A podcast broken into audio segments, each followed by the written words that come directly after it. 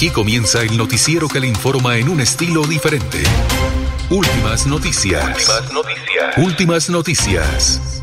La información analizada por los expertos sin sesgos. Explicada con detalles. Sin tanta carreta. Últimas noticias. Por melodíaenlínea.com.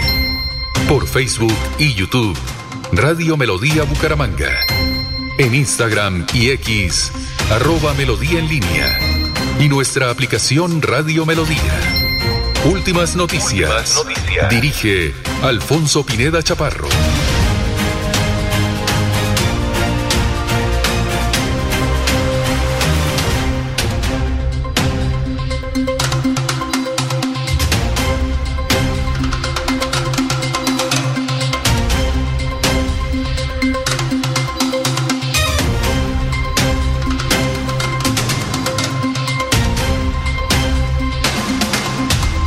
Gracias a Dios, hoy es viernes, viernes del amor, viernes de la alegría.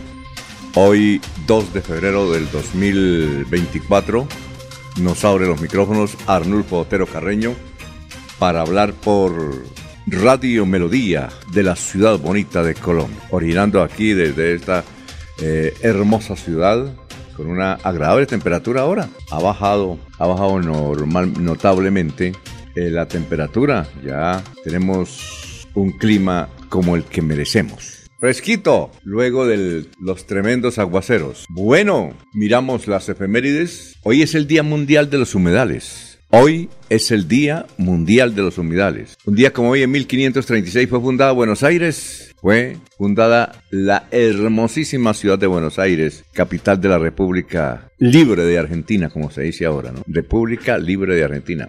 Un día como hoy, en 1990, salió de la cárcel Nelson Mandela. Un día como hoy, y todavía canta. En 1937, nació Bobby Cruz Richie Ray y Boy Cruz han venido en varias oportunidades. En algunas oportunidades han venido a actuar, ahí se han actuado en Senfer, y en las otras han venido a asistir a unas comunidades cristianas. Ellos pertenecen a comunidades cristianas en Estados Unidos y han venido aquí a ponerle ritmo. Eh, Don Bobby Cruz está cumpliendo años en el hoy. Nació un día como hoy, 1937. Está cumpliendo los primeros 87 años. Un día como hoy, en 1959, Indira Gandhi es elegida presidente del partido eh, por el Congreso de la India. Bueno, un día como hoy, en 1984, el, eh, y esta sí es histórica para Colombia. Un día como hoy, en 1984, el máximo dirigente del grupo guerrillero colombiano M19, Jaime Bateman Cayón, se escribe Bateman, Jaime Bateman Cayón, de Santa Marta, apareció muerto en las cercanías del municipio panameño de San Blas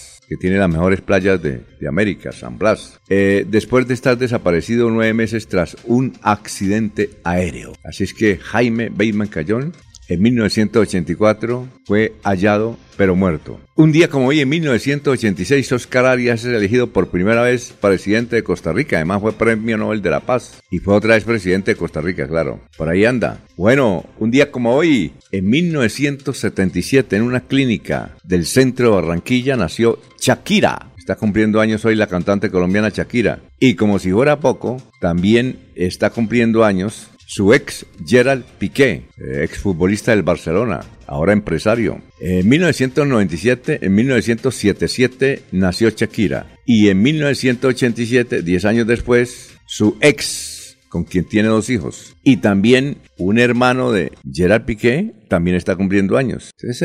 cuando estaban de novios y recién casados, entonces la fiesta era para tres, ¿no? Para Shakira, para Gerard y para el hermano. Bueno, bueno, bueno. Bien, este es eh, resumen de las efemérides. Aquí en Radio Melodía son las 5 de la mañana, 9 minutos. Este es el teléfono del WhatsApp para que ustedes tengan en cuenta el teléfono, el WhatsApp, no se escriban. El teléfono eh, o el WhatsApp es 316-550-5022. 316-550-5022. Gracias por vernos, por escucharnos y vamos a saludar allá a nuestros compañeros que están en la mesa real, como siempre, aquí en esta potente cabina de melodía. Jorge Caicedo está en Últimas Noticias de Radio Melodía. Bueno, ya son las 5 de la mañana, 10 minutos. Gran Jorge, ¿cómo está? Tenga usted muy, pero muy buenos días. ¿Qué ha habido? Muy buenos días, don Alfonso. Como siempre, feliz de compartir con ustedes este espacio de últimas noticias y de poder saludar a todos los amigos que a esta hora se conectan en las diferentes plataformas de Radio Melodía, a los amigos de YouTube, a los amigos de Facebook Live, a todos ellos bienvenidos a esta emisión del 2 de febrero, que es el trigésimo tercer día del año y que ya le deja 333 días a este 2024 para finalizar. La cifra que es noticia hoy en Colombia, los 2.2 millones de dólares que giró la alcaldía de Barranquilla a los organizadores de los Juegos Panamericanos, a Pan Sports, fue con motivo del lobby para eh, lograr la sede de los Juegos, que desafortunadamente ayer se perdieron, en definitiva, para que se realizaran en Colombia en el año 2027.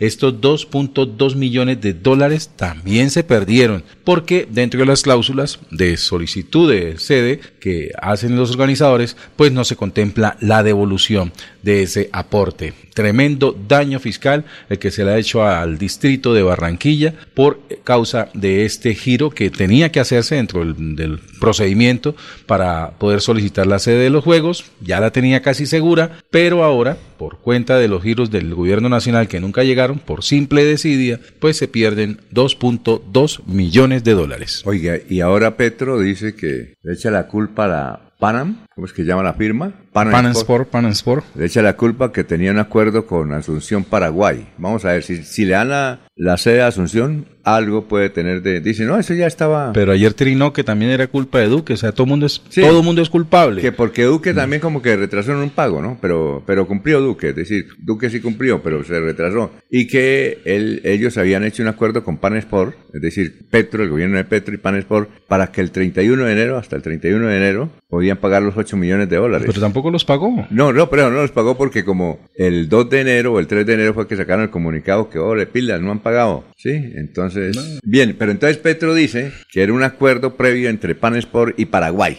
Vamos a ver, si le dan el, el, la sede a Paraguay, algo tiene razón, ¿no? No, tampoco. Se la juega, obviamente, porque es que Paraguay viene haciendo también su campaña y estaba dispuesto desde mucho antes que le otorgara Barranquilla de ser también la sede de los Juegos Panamericanos. Ellos tienen la organización ya hecha, simplemente querían el visto bueno. Exacto. la falla aquí, obviamente la desidia, la desorientación, tanta, mucho café, mucho café y sencillamente pues cada quien hace lo que quiera cuando el que debe dirigir el barco está pasado de café. Pero ¿será que Paraguay tiene, porque Paraguay está muy atrasada, es decir, Barranquilla le lleva una gran ventaja. Está entre Lima y Paraguay, ¿no? Y, Asunción, ¿no? Asunción, Lima y Asunción. No, Lima sí, pero Paraguay, si le dan el, el, premio, eso tiene que reconstruir una ciudad. Que habla el que tenga el dinero en la mano, Alfonso. El billete. Ah, bueno. el que tenga el billete. Bueno, lástima, ¿no? Lástima, lástima, lástima. Y esa es la polémica hoy. ¿Será que sale la ministra? No, no, no, no, no. ¿Ya no se va la ministra? no, no. Se va al de Planeación Nacional. Ah, sí, doctor González. Tipo es, es un científico, ¿no? No, la ministra hizo la tarea, dañar esa designación de sede. Oiga, sí. Ella tiene que premiarla. Se fue el, del, el, genio que manejaba Planeación Nacional, ya muchos años ya. Ayer un berraco, ese man, le iba muy bien y se va, se retiró. Bueno, eh, seguimos, son las 5 de la mañana, 14 minutos, 5, 14 minutos. Eh, vamos con los oyentes que ya están aquí, poco a poco se están vinculando. Don Jairo Macías, tenemos ya 10 comentarios, ¿no? Vamos a leerlos ahorita. Gracias. Eh, don Jairo Macías en cabecera, don Ramiro Carvajal de Deportivos Carvajal, Aníbal Navas Delgado, gerente general de Radio Taxis Libres, que tiene el teléfono 634-2222. Gracias por la sintonía, don Aníbal. Lucho Portorriza, amanecer para todos en Colombia, creo que es desde Lebrija, José Luis Albarracín Ramírez. Buenos días a todos desde California. Maritza Galvis, Dios le bendiga siempre. Saludos al equipo de Radio Melodía. Juan José Rinconosma, allá en el Principado de Santana, en Florida Blanca. Igualmente de don Jairo Alfonso Mantilla, un saludo para él. Gracias por la sintonía, doña Miriam Díaz Pérez, Jessica Alférez, igualmente Benjamín Gutiérrez, Pedrito Ortiz, Hola Pedrito, ¿cómo se encuentra? Gracias por la sintonía. Lino Mosquera, Carlos Valenzuela, Carlos Ibáñez, eh, Nacho Macías, Medardo Ortiz, Maritza Galvis, Hamilson Muñoz, de, eh, Hermilson Muñoz de Salud de la provincia de Beleña. Dos incendios forestales se presenta en los municipios de Aguada y Sucre, dejando más de 200 hectáreas, usted lee, de bosque nativo, flora y fauna destruida. ¿Qué tal eso, no? Gustavo Pinilla. Eh, Gustavo eh, Pinilla dice, Asunción tiene todos los escenarios listos porque organizó los Juegos Panamericanos Juveniles y para deportistas discapacitados. Ah, muy bien. Pero la ciudad sí es un poquito fea, a no ser que ya, ya esté, esté bien, pero un poquito fea la ciudad de, Asunción. Le falta más perrenque. Bueno, pero en todo caso aquí don Gustavo nos dice que están listos porque organizó los Juegos Panamericanos Juveniles. Eh, Muñoz, cordial invitación Santuario Diocesano del Santo Cristo de Guabatá, mañana sábado y domingo de romería. Más de 10.000 peregrinos de todo el país nos visitan en Guabatá. ¿Por qué, Hamilton? ¿Qué, qué hay? ¿Qué pasa con, con, esta fecha de mañana sábado? Repito, Hermison Muñoz nos escribe desde la provincia de Vélez y dice que cordial invitación eh, al santuario diocesano del Santo Cristo de Guabatá, mañana sábado y domingo de romería, más de 10.000 peregrinos de todo el país nos visitan en Guabatá. A propósito de eso, una señora nos decía, que nos escribió ayer por allá, creo que es San Gil, decía el poder de la palabra de Dios. Yo creo que aquí hace ocho días leímos una invitación de, a la rogativa que hizo el señor cardenal, que es santanderiano, que es sangileño. ¿Usted recuerda el nombre del cardenal? El cardenal Guarentino, joven aún, que él sacó un comunicado haciendo una, invitando a la rogativa, que se transmitió por YouTube, por Facebook Live. Oiga, increíble. Y al otro día llovió en Cali. Al otro día llovió en Vélez. Luis José Rueda. Ah, Monseñor Rueda, sí. El otro día, el otro día llovió en San Vicente, ¿ya? Hasta en Barichara. Y a los dos días llovió en Bugaramanga. Y está lloviendo ya. Oiga, sí, véanlos. Para aquellos incrédulos, nos decía la señora, mire, y evidentemente, y así ya.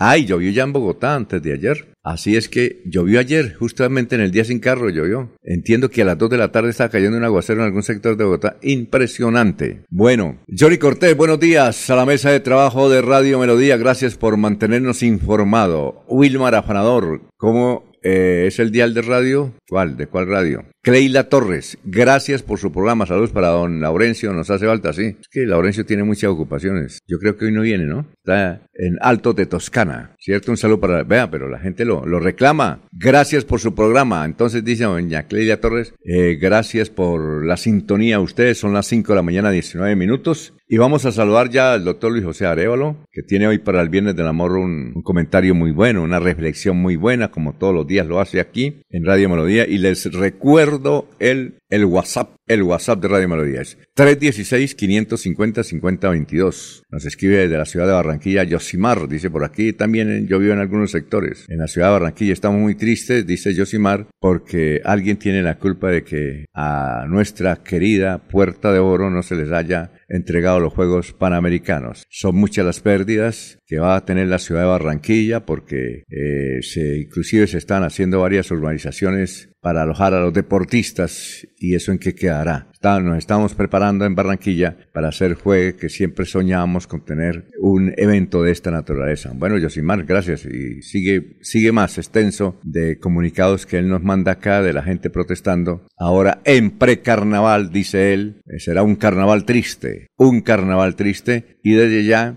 eh, hemos empezado con un grupo de artistas de toda la ciudad de Barranquilla a preparar una carroza que manifieste nuestro desagrado y ahí señalaremos los culpables de que Barranquilla no, te, no sea sede de los Panamericanos. Gracias por, escribirnos, Josimar. Bueno, doctor Luis José Arevalo, son las 5 de la mañana, 20 minutos, lo escuchamos y lo vemos. Muy buenos días, estimados oyentes y periodistas del noticiero Últimas Noticias de Radio Melodía. Feliz viernes del amor para todos. Hoy hablaremos de un hermoso escrito con respecto a la crisis climática del mundo y a lo acontecido en los últimos días en Bucaramanga, en donde por fin la lluvia nos volvió a acompañar. Y dice el autor, a veces el mundo parece girar hacia el lado contrario, entregado al más profundo de los sueños, Casi envuelto en un misterioso silencio sepulcral, el planeta Tierra se retuerce al presentir el caos del doloroso final. Y no es un presentimiento el que lo arroja ante semejante holocausto. Es el crujir incandescente de las llamas que se apuran la quema de árboles, flores, ríos, animales silvestres, viviendas, pueblos enteros, y todo cuanto se encuentra a su demoledor paso, incluidos los seres humanos.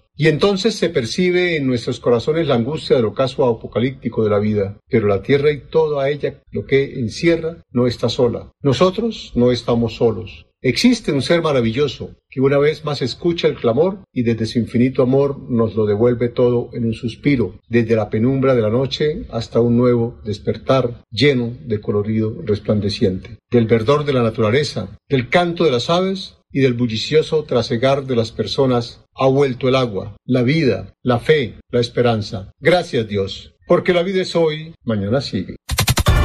Alfonso Pineda Chaparro está presentando Últimas Noticias. Resumen de melodía que es transmitido por la cadena internacional de emisoras Visión Celestial Radio. En un comunicado, la poderosa organización sindical de Copetrol, la USO, admitió que según la Fiscalía, el directivo Luis Ángel Quintana Tolosa pagó 6 millones de pesos para mandar a matar a su compañero de directiva Sibaris Lamprea en Barranca Bermeja porque le caía mal. El directivo asesino fue expulsado del abuso, indica el comunicado. Rescatado el proyecto para construir la avenida que cruzará la ciudad bonita de Oriente a Occidente y que los bumangueses pagaron hace como 10 años. Andrés Fandiño, es candidato a la alcaldía de San Gil, oriundo de San Gil, es el nuevo personal del municipio de Suba, en Bogotá. En un motel cerca al San Andrejito Bucaramanga, un señor de 37 años de edad murió al caer cuando se encontraba con una venezolana, informó la policía. Al parecer, el efecto de la embriaguez produjo la caída. Los cultivadores de cebolla del norte de Santander levantaron en las últimas horas el bloqueo en la vía Ocaña, el acuerdo consiste en que habrá control para evitar que la cebolla que llega del Perú inunde mercados del oriente colombiano,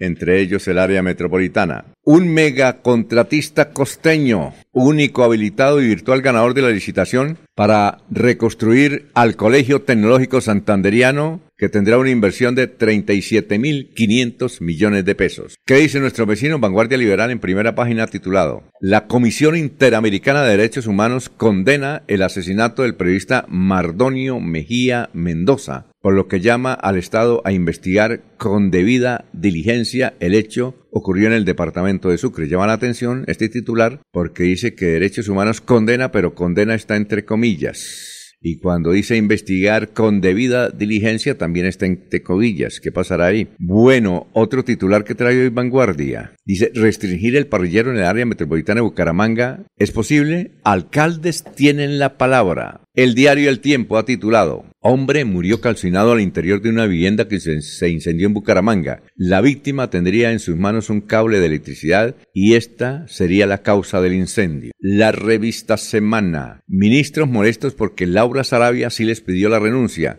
¿Qué fue lo que pasó? En el Consejo de Ministros, la directiva del Departamento de Prosperidad Social planteó la salida de sus compañeros. Su actitud generó molestia. El diario El Espectador. El presidente Petro dice, me parece una burla Colombia por la pérdida definitiva de los Juegos Panamericanos. El presidente publicó una carta de Panam Sport eh, que le envió desde el 8 de enero y en la cual le notificaba la noticia, pero le daba plazo hasta el 31 de enero para pagar completamente los 8 millones de dólares. Hasta aquí el resumen en Melodía. Se va la noche y llega últimas noticias. Últimas noticias todos los días desde las 5 de la mañana. Empezar el día bien informado y con entusiasmo.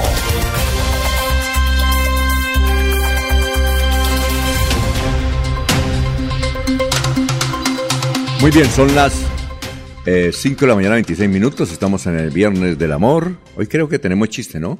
Jorge, hubo actuación de. ¿Qué dice el, director de teatro Jorge Liévano? ¿No nada? No, no, no. ¿No repartió libreto? El histriónico Liévano. No, sé en qué ah. pasos anda, pero sí, sí lo vi por ahí hablando solo. Ah, y que ah. se encerró en una oficina y comenzó a hablar solo, a hacer gestos y eso. De pronto era que estaba ensayando.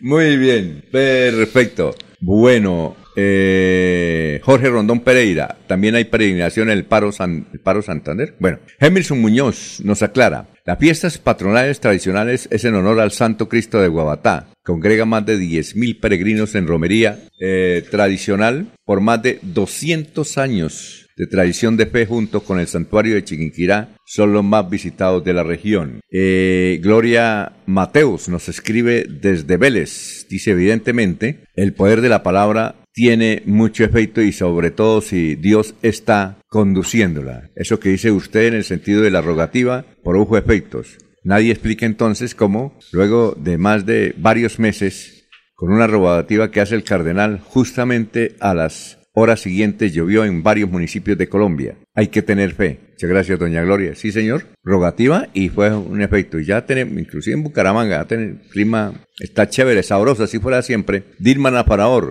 eh, para escucharlos, Alberto Morales, muy buenos días desde Provenza. Jorge Rondón Pereira, Páramo Santander, hay peregrinación de la Virgen de la Salud también. ¿Cuándo? Don Jorge, Don Yoga, digo, es Joga Rondón Pereira. Joga, ¿desde cuándo?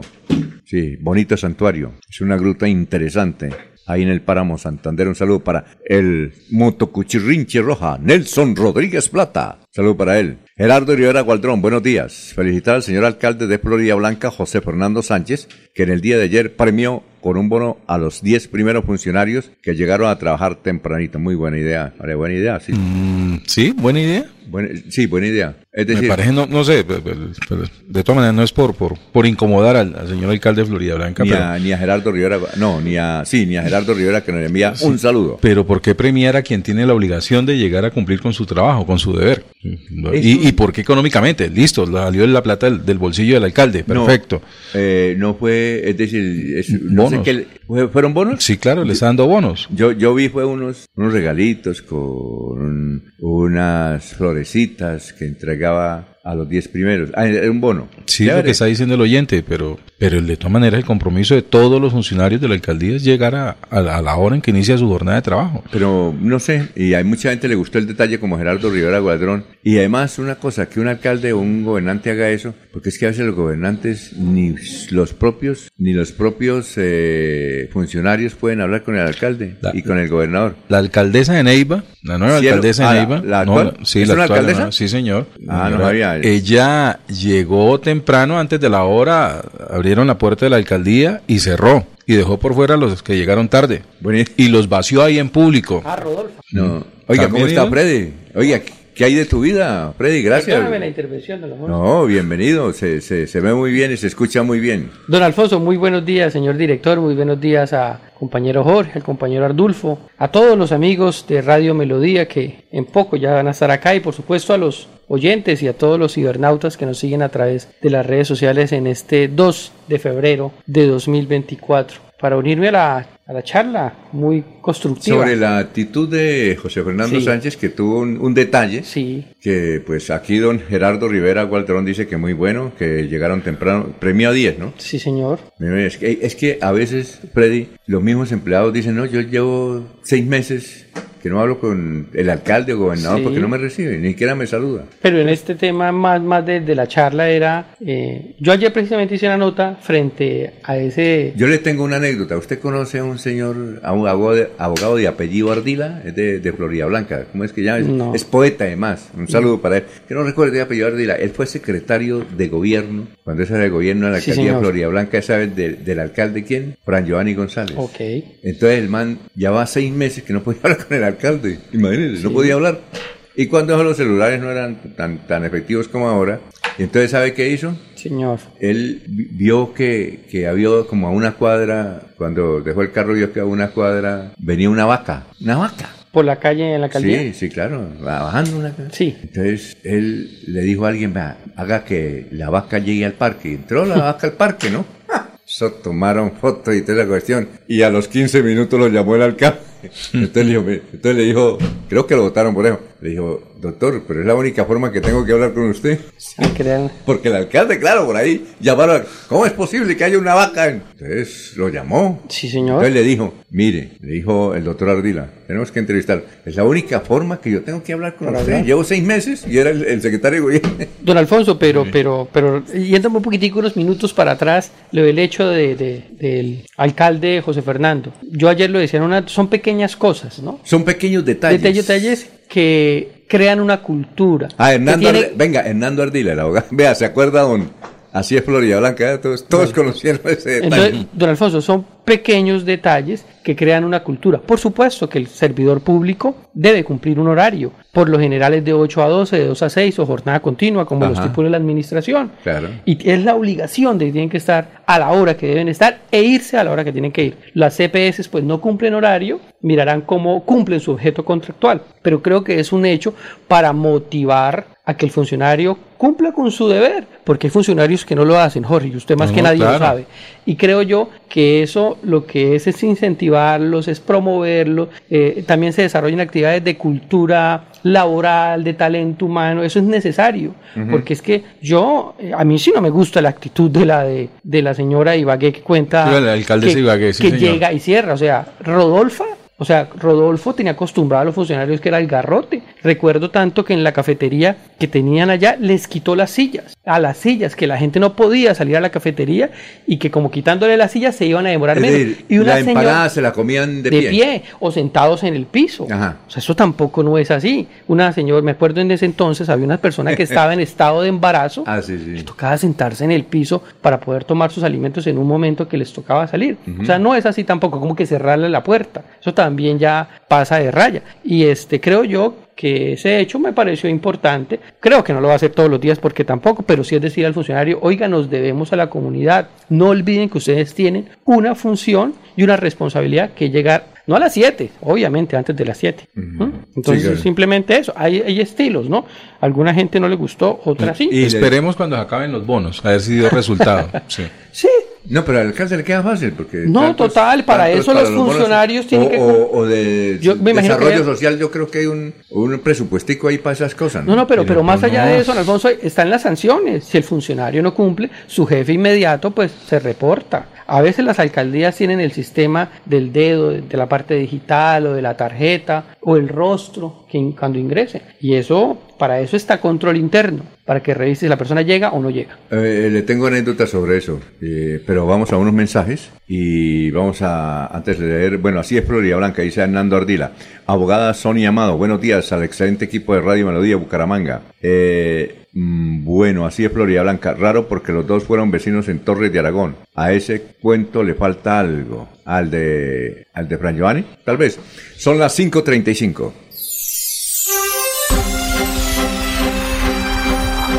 Desde Bucaramanga y su área metropolitana, transmite Melodía para todo el mundo. Melodía es digital. Primera en información. Primera en noticias. Melodía, Melodía, la que manda en sintonía.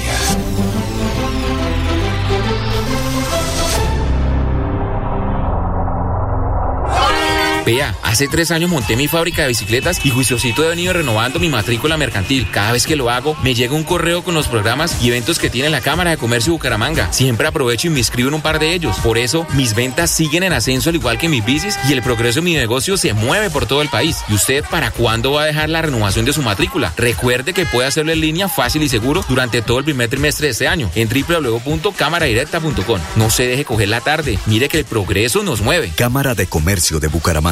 Creemos en Santander.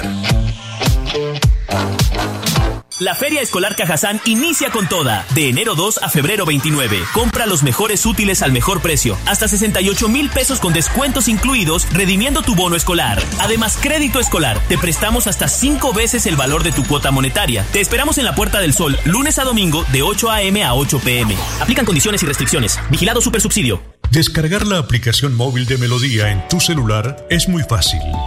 Ingresa a www.melodiaenlinea.com. Desliza hacia la parte inferior y selecciona App Store si tu celular es iPhone o Google Play si tu celular es Android.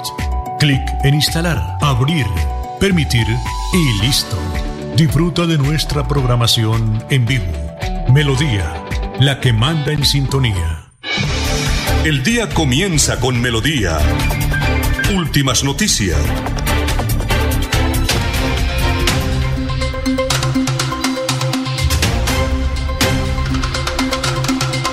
Bueno, con esto de, de la actitud, yo recuerdo que Ulises Balcázar, cuando era alcalde de Florida Blanca, nos, nos encontramos un día en el, en el Hotel Dan. Entonces yo le dije a Ulises, eh, le dije, yo quiero, Mm. queremos hacer una entrevista. Dijo, mire, eh, voy urgente a una reunión, vaya mañana siquiera a las 9 de la mañana y, y los atiendo. Y les- yo fui con alguien, eh, pero no recuerdo qué periodista, y nos fuimos, listo, nos- al otro día fuimos a hacer una entrevista a Ulises, a la alcaldía de Florida Blanca. ¿Usted conoce a la alcaldía de Florida Blanca, el despacho? ¿Yo? creo que sí. Sí, señor. Bueno, usted sabe que antes de- Hasta, hasta este año lo conocí. Sí, usted sabe que casi es igual. Sí. Eh, eh, viene la primero la oficina del alcalde y luego hay una especie como de antesala donde están unos secretarios, hay una como una, una salita muy grande, un poquito grande, Sí. donde hay una dos, dos secretarias y unos muebles para que uno se siente. Entonces cuando, cuando llegamos, mínimo había 100 personas esperando hablar con Ulises. Ulises. 100 personas, ¿ya? Cuando los dos, porque nos dieron sigan los periodistas, iban a entrar dos, no pudimos entrar porque nos silbaron. ¡Hey, ustedes, por qué sí! Nos, inclusive amigos, ¡hey, no vean, nosotros estamos aquí desde hace ocho días y tal. Entonces no pudimos entrar. Entonces, ¿sabe qué hizo Ulises? Salió, ahí él salió y habló con todos. A ver, usted, Freddy, ¿qué necesita? No, usted, les tocó atenderlo así. Despachó a todos los 100 rápido. No, ahí se quedó un buen rato. No, nos tocó venirnos a hacer la entrevista. Eso sucede igual. Había un alcalde de Cali. Vea, yo creo que el mejor procedimiento era el que hacía el alcalde de Cali. ¿Cómo era? Eh, y le decían Musculito, es que no recuerdo el nombre. Le decían Musculito, el alcalde de Cali hace como unos 15 años. Y él también hizo la misma cosa. Un día llegó en Cali, pues allá tenía que entrar a las siete y media. Llegó Sí, señor. y a partir de las siete y media le dijo a la secretaria, hágame el favor y coge, toma los nombres. Los que llegan. Sí, eh, y yo mismo los voy a atender. Sí, ¿Cómo debe ser? eh, pero para después. Digo, Ah, hágame el favor y me les da cita a partir de las 2 de la tarde. Eran las siete y media, ¿no? Sí, señor. Como llegó muchísima gente, pero muchísima gente. Tarde, faltando un cuarto para las 8. otro- Él se quedó hasta las 10 de la mañana. Entonces le dijo a la secretaria, él estaba ahí sentado y iba colocando los nombres. Ta, ta, ta, ta, ta, y los dejaba entrar. Pero a las 2 de la tarde comenzó a recibirlos uno por uno. Entre ellos un vicepresidente del sindicato. Y entonces hab- habló con cada uno de ellos. A todos los que podía los votó. Pero con los, los invitó a un tinto. Dijo, usted no me sirve y tal. O sea, funcionarios que llegaban tarde, Tarde. Alfonso. A No los sé que- que hablaba de comunidad normal que A quería los hablar. que tenían libre remoción y Perfecto. todo, los, los, los sacó. Sí. Les dijo, mire, usted no, conmigo en administración no trabaja. Y se la va a pagar la senatía. Y hasta luego y le da la mano. Tendría que haber un, un debido proceso. ¿no? de- no, por, por una sola falta de que uno no, llegue tarde lo saca. Él lo sacó. Y luego lo reintegraron. No, no sé si hubo demanda, pero él los, a los que tenían libre. Sí, claro. Claro, claro, el libre nombramiento de remociones, eh, lo, lo insubsistente, y sí, para afuera. Lo, lo sacó. A los que tenían fueron sindical o era hacer cosas. de planta, de- de propiedad, que llaman. Le inició un procedimiento. Sí. Sí, sí me hago entender. Sí, señor. Entonces eh, les dijo y lo sacó y él mismo contó. Dijo, yo le di la mano, hasta luego, adiós, pero conmigo no trabaja, yo fresco. Así. Ahí quedó la cultura de llegar temprano. Son estilos, ¿no? Son estilos. Y esa puede ser un poco más efectiva, ¿no? Y me pucha, me toca estar No, temprano. sí, o no peleó con ellos, dijo, yo no peleé con ellos. Es que una vez, una, después, en una rueda de prensa, creo que está en YouTube, yo la vi, y él contó, dijo, no, después yo me los encontraba y yo elegantemente los, los saqué, conmigo no trabajaba, no trabajaba. Y, y Pero solamente- será que habían hechos previos también a eso, que ya lo tenían llena la copa, a pues. todo el que llegó tarde, lo sacó, a todo. Pero yo creo que ya les había anunciado, oiga, no me lleguen No, tarde. no, no, no, no, no. Está de mal, está, de- está ese día molesto. No, no, no, no, el molesto no, dijo, no, a todos les la mano a todas las cuestiones. Yo pensé Pero que yo no hablaba sabía lo de la alcaldesa de, de, de, de, Iba- de, De Ibagué. de Ibagué. de Ibagué, no, de... La señora Joana ¿Ibagué Aranda. o Neiva? Ibagué, Ibagué. Me Ah. equivoqué en un comienzo. Es la, es la alcaldesa de Neiva, de Ibagué, eh, la doctora Joana Aranda, es odontóloga. Odontóloga. Y les dio cierre la... Sí, no, no, cerró el primer día, el primer día y los esperó a los retrasados, les dio, el, el- llamémoslo ahí, el, el- Llamado el de regaño, atención. el llamado de atención en público a las personas que a esa hora iban llegando a la alcaldía y obviamente luego entraron a, ingresaron a sus labores de trabajo. Entonces, Y esa es la primera advertencia, ¿no? exacto. exacto. Pilas. Ya él seguiría la segunda que- parte que es la que usted dice. Que había que preguntar si el alcalde de Florida Blanca hizo advertencia antes de llegarles con bono. Es que, lo- estilos. es que se malacostumbran. Eh, Recuerde lo del cocodrilo. Eh, En la administración pasada, en la administración departamental pasada, se, se acostumbraron a alimentar cocodrilos Uy, desde el primer día. eso. Y cuando el- quedaron sin pagarle el cocodrilo, el cocodrilo y le mordió la mano. ¿sí? En cambio, el coronel Aguilar él llegaba a las 5 de la mañana, Sí. pero, pero entonces toda la gente, como él sabían que llegaba a las 5, entonces todo, todo el mundo llegaba temprano, ¿sí? Pero, pero no porque él comenzara a hacer ronda, sino que, uy, está el- estilo, sí. cuando el coronel estaba Y don ahí. Alfonso, y por ejemplo, para atender al público o que hay citas, porque a los mandatarios, pues atiendan a la gente. Sí, no, no es un secreto que los que ayudaron en campaña, que los que quieren traer un proyecto, bueno, y una cantidad de gente que necesita hablar con el, con el mandatario, el coronel creo que los atendía eso, como a las 4 o 5 de la mañana, o era Serpa, no, me acuerdo. No, era el que, no, el que Pero me parece a mí que es importante. No, el que llegaba siempre su temprano, tipo 5 de la mañana, era el coronel. Por ejemplo, un, que tenga esa agenda de atender a la gente. en Bucaramanga, él siempre llegaba temprano. No, pero digo para atender al público que no sean los horarios de, 4 de la mañana, no sé, pensando, si les gusta madrugar, que sea de 4 a 8 atiendan a la gente, y eso es muy bien. Había un alcalde aquí en Bucaramanga, no sé quién era, que él tenía un día a la semana para... O un día a la semana. Eh, para atender público. ¿Era Honorio Galvez? Alguien tenía... No recuerdo. En pie de cuesta se ha acostumbrado eso, que el mandatario sí designa un día, entonces van la gente y los atiende. Por lo, general el día de mercado, ¿no? Que llegan los, habitantes del área rural. Los lunes. Ah, bueno, son las 5 de la mañana, 43 minutos. Vamos con noticias, Jorge. Estamos en Radio Melodía, la que manda en sintonía. Tenemos muchos mensajes acá eh, y ya lo vamos a leer. Estamos por el WhatsApp también les pueden escribir 316-550-5022. Jorge. Don Alfonso, mucha atención porque en el municipio de Oiva buscan a tres jóvenes que habrían provocado un incendio forestal en la reserva forestal donde se capta el agua de este municipio.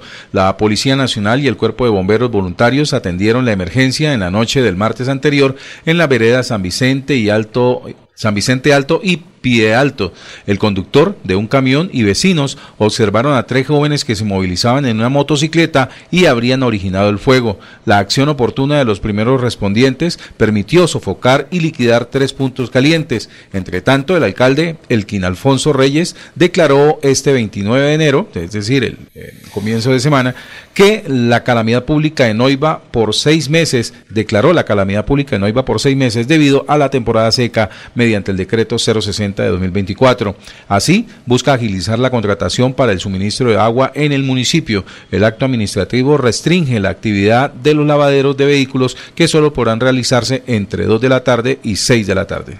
Bueno, Sergio nos dice, eh, un tal Sergio, nos dice, eh, eh, frente a lo que se ha mencionado, que muchas mujeres y muchos señores nos han escrito y dicen, vea, el poder de la palabra de Dios con la rogativa del cardenal Monseñor Rueda, que hacía mucho tiempo no llovía en Colombia, hizo una rogativa, y por Facebook Live la anunció con comunicado de todos, y justamente horas después llovió. llovió en San Vicente, llovió en Cali, ¿sí? Entonces nos dice aquí Sergio, que debe ser ateo, ¿no, Sergio, cierto? Dice, una semana antes de la rogativa, el satélite mostraba lluvias en el camino. Bueno, también está ¿Eh? entonces la otra versión, ¿no? La otra versión. Es que un, fenómeno, eso es un fenómeno natural, ¿no? La lluvia, el sol y todo. Pero aquellos que practican la fe, pues también ah, se pegan a estas cosas para que eh, sentirse bien, si se puede decir, ¿no? Y, no queda nada de malo, pues que la persona ore y, pida estas cosas. ¿no? Algunos se no sé por qué incomodan esas cosas. ¿no? Algunos se pegan a la fe para llamar la atención, por ejemplo. También, la utilizan la fe para, para, para enriquecerse también, ¿no? Eso es una realidad. Son más bravos. Oiga, don Alfonso, y hablando de fe, para retomar ese tema, que fue muy polémico en el día de ayer. Ah, sí. Oiga, me llamaron, me llamó un dirigente comunal y luego otras personas y me dijeron que usted había ofendido a una periodista. Jamás. ¿Qué fue, lo que, pasó? Cuéntame. No, pero e, ese hecho no, no, no sé a qué se refiere, no, no sé. Jamás. No sé, es que me dijeron, es que yo no, me di cuenta. yo no, me di cuenta, yo ni sabía, me puse a averiguar. No, no, no sé, no ah, sé de qué, estarán hablando. A lo que me quiero referir, don Alfonso, es al hecho de la circular que ayer precisamente eh, la comentamos en el día de ayer, esa circular que se sacó desde la alcaldía de Bucaramanga. Yo la conocí por Carlos Ibáñez. Y claro, que fue por el doctor Carlos Ibáñez que hacía sus observaciones válidas. válidas en ese momento cuando conocimos de la circular, ¿no? Que Carlos Ibáñez decía que por qué únicamente eh, mencionaban a los cristianos para un rito y no a los demás. Claro, entonces, pues, y ese y, aquí generamos un, pequeño... Un pequeño debate. Debate, si se puede decir, sobre ese tema y casi que los tres llevábamos a la misma conclusión, ¿no? De que obviamente si hay una resolución invitando a que haya una celebración religiosa de cierto punto, pues eh, sería, eh, no se debería hacer, ¿no? Porque se entiende que es un Estado laico y que las demás religiones, ¿no?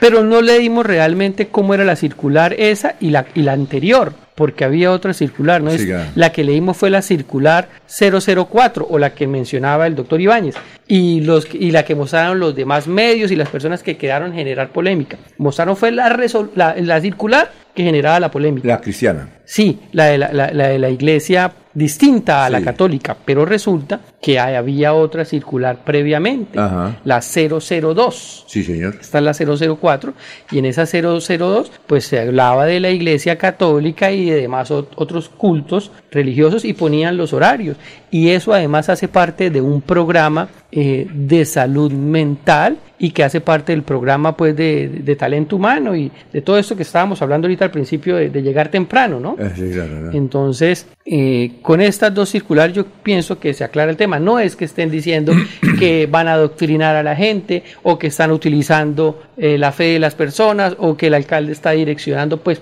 esos temas religiosos, ¿no? Sí. Es un algo que se acostumbra en las demás administraciones. Yo y por eso sacaban las dos circulares. Usted recuerda que hace unos 15 años, ahí en la Plaza Cívica, eh, creo que motivada por el, en ese entonces, concejal de Bucaramanga y luego diputado Carlos Alberto Morales, que colocaban y, co- y la gente se reunía, reunía y cada uno iba a leer una parte de la Biblia. Eso era en la Plaza Cívica. Sí. ¿Recuerda usted eso? ¿Él era diputado Él era diputado concejal y ahí participaba el doctor Jaime, el doctor Jaime Andrés cuando era concejal, claro, y subían, no sé si alcanzó, usted alcanzó, Jorge, a, a ver ese, que era promovido inclusive por la Asamblea del Departamento de Santander, colocaban una tarima, había una Biblia y personas de diferentes credos, cristianos obviamente, católicos. Pero la comunidad en general, o la sea, no comunidad en general Ah, subían y leían una parte. Eso se, eso se terminó, era en la Plaza Cívica. Sí, claro. interesante. Eh, iban sacerdotes, iban pastores y leían y era una... Eso no sé por qué se acabó. Si alguien recuerda, no sé usted Jorge Líbano que acaba de llegar, si usted recuerda eso, eh, eso hace como 15 años, creo que desde el gobierno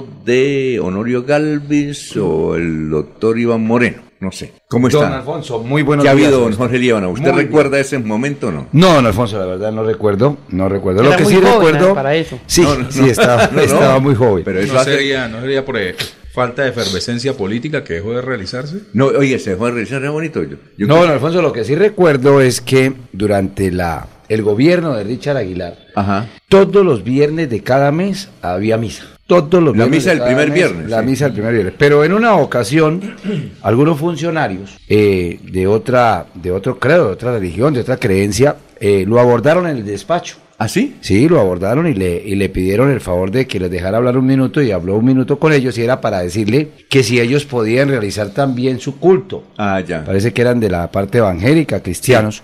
Y desde luego les autorizó cuando quieren, a qué horas me dicen, páseme la cartica a ver qué Claro. el horario para que allá en el mismo salón, eh, Augusto Espinosa creo que se llamaba, Jorge, ¿o se no, llama? se, se llama, se llama. El segundo llama. piso del auditorio. No, se llama, se Augusto. Espinosa, sí. Sí. Se llama Augusto Espinosa. Ahí, ahí mismo lo pueden hacer el día que ustedes digan, no hay ningún problema. Ah, bueno. y lo hicieron algunas veces, pero fue muy pocas veces lo que lo hicieron. Era un grupo pequeño, ¿no? Ah, Pero normal, don Alfonso, eso es normal, normal, normal. Que, y además que cada persona pues que tenga la, la voluntad y quiera hacerlo, indistintamente del creo o la religión que tenga, lo puede hacer. en Bogotá hace unos 10 años, creo que en el gobierno más, en el gobierno Uribe había un general castellanos que era el director general de la policía y él era evangélico. Y como allá tienen capellana y también tienen su, su, su, su iglesia, Sí. entonces él habilitó para... Para otras- sí, lo que dice, para que otros credos. Para otros credos, sin imágenes. Y Sobre todo un salón sin imágenes. porque ¿Y sabe también dónde? A nosotros los católicos nos gustan las imágenes, ¿no? Sí, claro. La Virgen María, la San Roque, ¿usted no ha visto las estatuas de San Roque? Claro que es del perrito. Sí, sí. Sí, claro, y Sí, hay sí, muchos. San yo he visto mucho, la verdad, Todos los santos. los nombres no. Todos los santos. Y a los evangélicos, los cristianos no les gusta eso. Es que no se trata de gustar o no gustar, ¿no? Alfonso, sí. esa no es la creencia. válida, ¿sí? Porque entonces ya entran, vamos en polémica. de- es que si a mí me gusta, entonces porque yo entonces me lo voy a arreglar una imagen y de eso no se trata. Pero bueno, don Alfonso, es un programa de bienestar social. Lo hacen todas las alcaldías, como cuando llega la época de diciembre, que esa se hace en todas las entidades públicas, y no me digan que no, las novenas de los aguinaldos navideños. Entonces se preparan y también se sacan circulares y participan, y ahí sí van todos los de los demás credos, Ah, sí, porque a la novena entonces van todos y participan, porque viene con, con refrigerio, viene con regalo y viene con detalle. Sí, sí, sí, Y ahí creo yo que si no hay escándalo. No, y Semana Santa, entonces tocaría quitar la Semana Santa porque ahí tiene Y el que quiera ir, vaya, el que no, no. Eh, Semana Santa también. Eso es católico. La Semana Para Santa. los que de esas cosas. La por Semana supuesto. Santa es netamente católica. Ya, por supuesto, cuando empiecen a incidir en, en cosas así, que uno vea que. Claro. en está las decisiones línea, de sí. gobierno, Sí, ya. que es lo que no se ha visto hasta ahora. Sí, ya cuando ahí sí toca Sí. salir a decir, venga, eso no, no parece. Así no es. Fue aclarado el tema, pero ayer le dieron mucho bombo a nivel nacional. No, fue nada, noticia Claro, no, nacional. es que ahorita lo que hay es un afán, hay una efervescencia mediática de alimentar el ego, de hacerle culto a la egolatría, porque... Hay protagonismo. Exacto, o sea, pero a la larga de, de, de- de- de gobierno, acciones de gobierno, que la ciudad sienta, oiga, esto ya cambió, nada por el momento. Ahorita son temas banales lo que se ve en los medios de comunicación. O sea, de aquello del buquelé no se ha visto nada. Oiga. Por los nombramientos y las acciones, mucho buchelé, pero buquelé nada. Buchelé. Buchelé sí No, pero se ha visto. no no puede- en un- Buchelé es de Sabana de Torre, ¿no? No es Buchelé. No, ese es No, Buchelé. No, Buchelco. Bucheleco. Y hay que indicar una cosa, que en Agua Chica hace como unos 15 años, 10 años, había un, pastor que era alcalde, ¿no? Sí. Ese era más tremendo. Ese, ¿Y qué hizo? No, por ejemplo, eh, mm, eh, man- eh, emitía normas que prohibía, por ejemplo, los viernes y los Eso, sábados ahí ya está el lío. cerrar los- las tabernas a las 9 de la No, noche. ahí ya está el lío. Eso ya no puede. Ah, entonces, eso sí venía, eso duró pelea, cada vez lo sacan. Sí, sí. Eso lo demandaron, pues claro, porque Por era- ejemplo, que en Semana Santa saquen un decreto para decir que jueves y viernes yo soy católico, apostólico y romano y pecador, como todos, y este, pero yo no puedo por un decreto cerrar una tienda o una taberna un jueves y un viernes santo. Ajá. No, Don no Alfonso, puede. Sí, no puede. Un oyente que escribe acá a Freddy le va a tocar que deje de hablarle a Caicedo también. ¿Por qué no? No entiendo, no No, entiendo. no, no, lo que pasa es que el oyente es, es precisamente eso, lo que escucha y lo que interpreta, pero en la mesa... que ya algunos le han prohibido que hablen con Caicedo. No, no, no, no. En la mesa lo que hacemos es un buen debate. Debate. No podemos estar de acuerdo pensando todo lo mismo, pero, pero está bien la discusión porque a cada uno pues, trae su tema y, y puede discutirlo. Mire, don Alfonso, en campaña, Sí. en campaña política, pues se ve de todo. Ajá. ¿Y qué no se vio en esta campaña política? Que esta campaña política, pues, tuvo que ver mucho el roce con la familia y, y la- y los hijos y todo el cuento.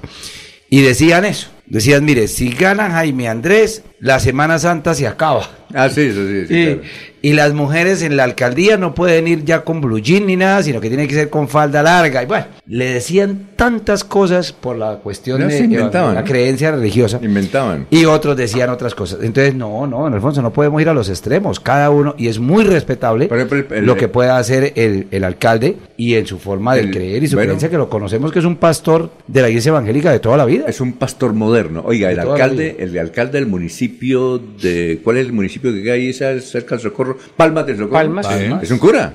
Ah, sí, el que atropellaron. ¿Qué días que lo atropellaron? Hasta le pegaron. Eh, en- ese es un cura. Y que tal lo atropella, le dice, oiga, pero párese, pídale a Dios que lo pare. Perdió, Sí, perdió no, unas piezas dentales. Claro, le dieron. No, no, y mire lo que dice no, Gustavo no, Pinilla. ¿Qué dice Gustavo Pero Pinilla? es que a las alcaldías, a las gobernaciones y demás despachos oficiales se va a trabajar para rezar está en las iglesias. No, pues No, bueno, no. es una opinión Eh, válida la de sí, Gustavo, sí, sí, pero, no creo que de las de 8 a 12 y de 2 a 6 estén es rezando. No, no, no. ¿Sí? No, además están citando a las 7 de la mañana. Exactamente. O sea, van a citar 7 de la mañana o están 7 a citando 8. 7 de la mañana para hacer una- a ver, lo- su, Pero bueno. su culto de 7 a 8. Bueno, Gladys Acosta de Moyano, ex- eh, buenos días, excelente programa, Dios los bendiga, saludos desde pie de cuesta, éxitos y bendiciones. Eh, Medardo Ortiz J, hoy continúa la demarcación de las partes de las motos en el CAI Bucarica, hora 8 y 30 de la mañana, participa Policía Nacional, Dirección de Tránsito, bienvenidos. Luis José Arevalo Durán, en nuestro país debemos volver a la cultura de la puntualidad, se pierde mucho tiempo y recursos esperando a los incumplidos, la Totalmente. puntualidad es irrespeto para los demás. Uy, sí, don Alfonso, eso, eso sí es algo real, ¿no? Eh, Gerardo Rivera Gualdrón, de acuerdo con Freddy, la filosofía de ese detalle es motivar e incentivar para una mejor atención al público, eh, bien por el señor alcalde de Bucaramanga. Bueno, Secretaría, eh, bien, Bayer von Ender, se necesita dar una pausa táctica En lo laboral, ¿qué decía? Mire la que dice Gustavo Andrés Guío, qué pena, don Alfonso y Jorge. Cada administración implementa su estrategia de incentivos para, buen, para la buena convivencia y ambiente laboral. Casos exitosos como en la notaría séptima, que a Ah, veces sí, son muy cuestionados, pero yo creo que la Ah, misma estrategia es muy buena. diferentes. Entonces, pues que allá integran, El de, la, integración. el de la notaría secta los pones a bailar, ¿no? sí, hace unas Y cosas. tiene coral. Ah, tiene Grupo coral. de danzas, Al- coral. Bienestar laboral. Al doctor, ¿cómo Todos es tienen llama? programas. Al doctor Velasco, ¿no? Sí. Velasco, Y coral. su hermano es muy activo también. El doctor Velasco es de la, de la religión mormona. Sí, señor. Sí.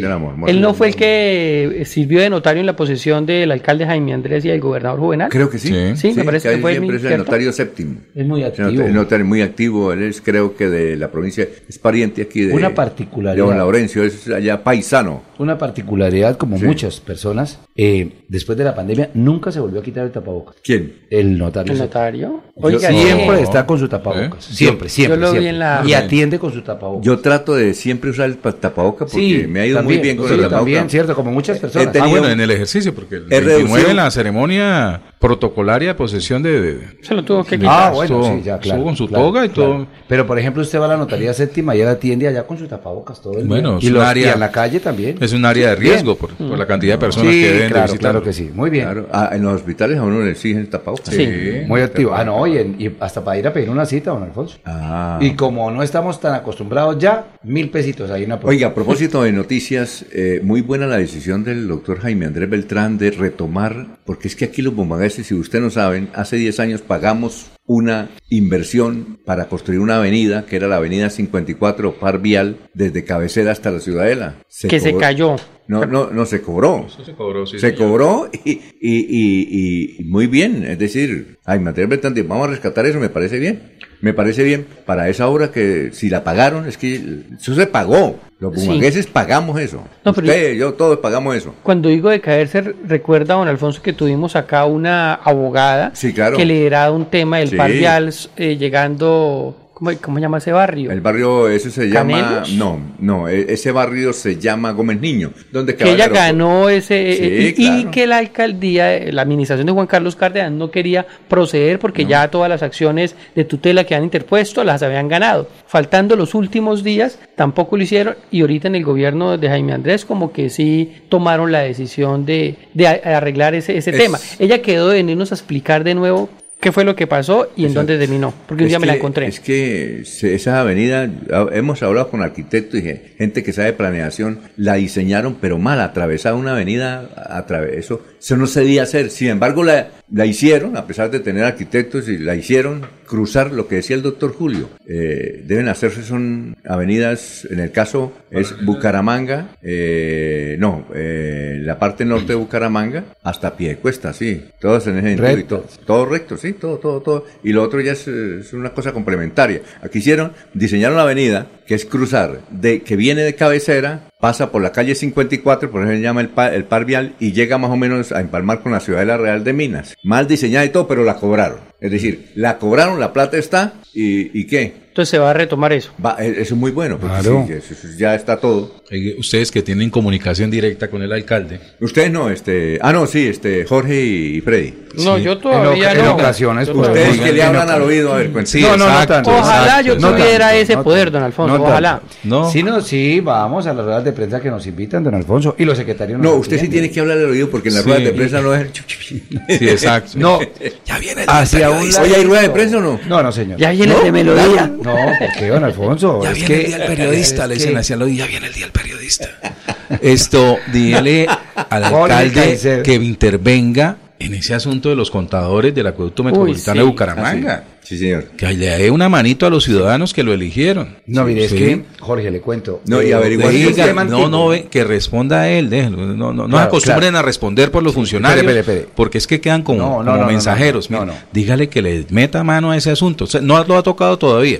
Sí, No, pero usted ya se lo está diciendo, No, por eso. Jorge, ese entonces. Si nos están oyendo. Exacto. Sí. Entonces, que por favor, que le ayude a los ciudadanos, que ese cobro de ¿cuántos que están cobrando? 300 mil pesos. por Ya, cada ya, contador. ya, No, no, no. Lo- Entre el 200 alivio, el 300, alivio que le ofrecieron a los ciudadanos por el predial Sí. se lo van a sacar por el lado de los contadores en el Sí. acueducto. A ver, pero venga, déjeme explicarle algo, si don Alfonso A me ver. permite y, y Jorge. Yo hablé con el gerente del acueducto, no este, no lo conozco, el anterior, que también ¿Pero cuál tenía- anterior? El anterior era- Antes de este, es que no Clavijo. recuerdo el nombre. Clavijo, el doctor era Clavijo, que Clavín. Bueno. Que es Ah, columnista. sí, señor. Columnista, sí, señor. Pero acuerde que el del Sí, acueducto quedó atornillado. Bueno, eh, pues Así hay varios. hay Ah, varios sí, ahí para, y vamos a ver cómo resuelven eso. Pero él me decía, mire, eh, Jorge, lo que pasa es que en Bucaramanga llevamos muchos años, no sé cuántos, me hablaba él, de 20, 30, donde hay todavía medidores que no han sido reparados ni cambiados ni nada. Funcionan, funcionan para el usuario, me decía él, para el usuario. Pero para el acueducto no, porque esto es una empresa comercializadora, es una empresa que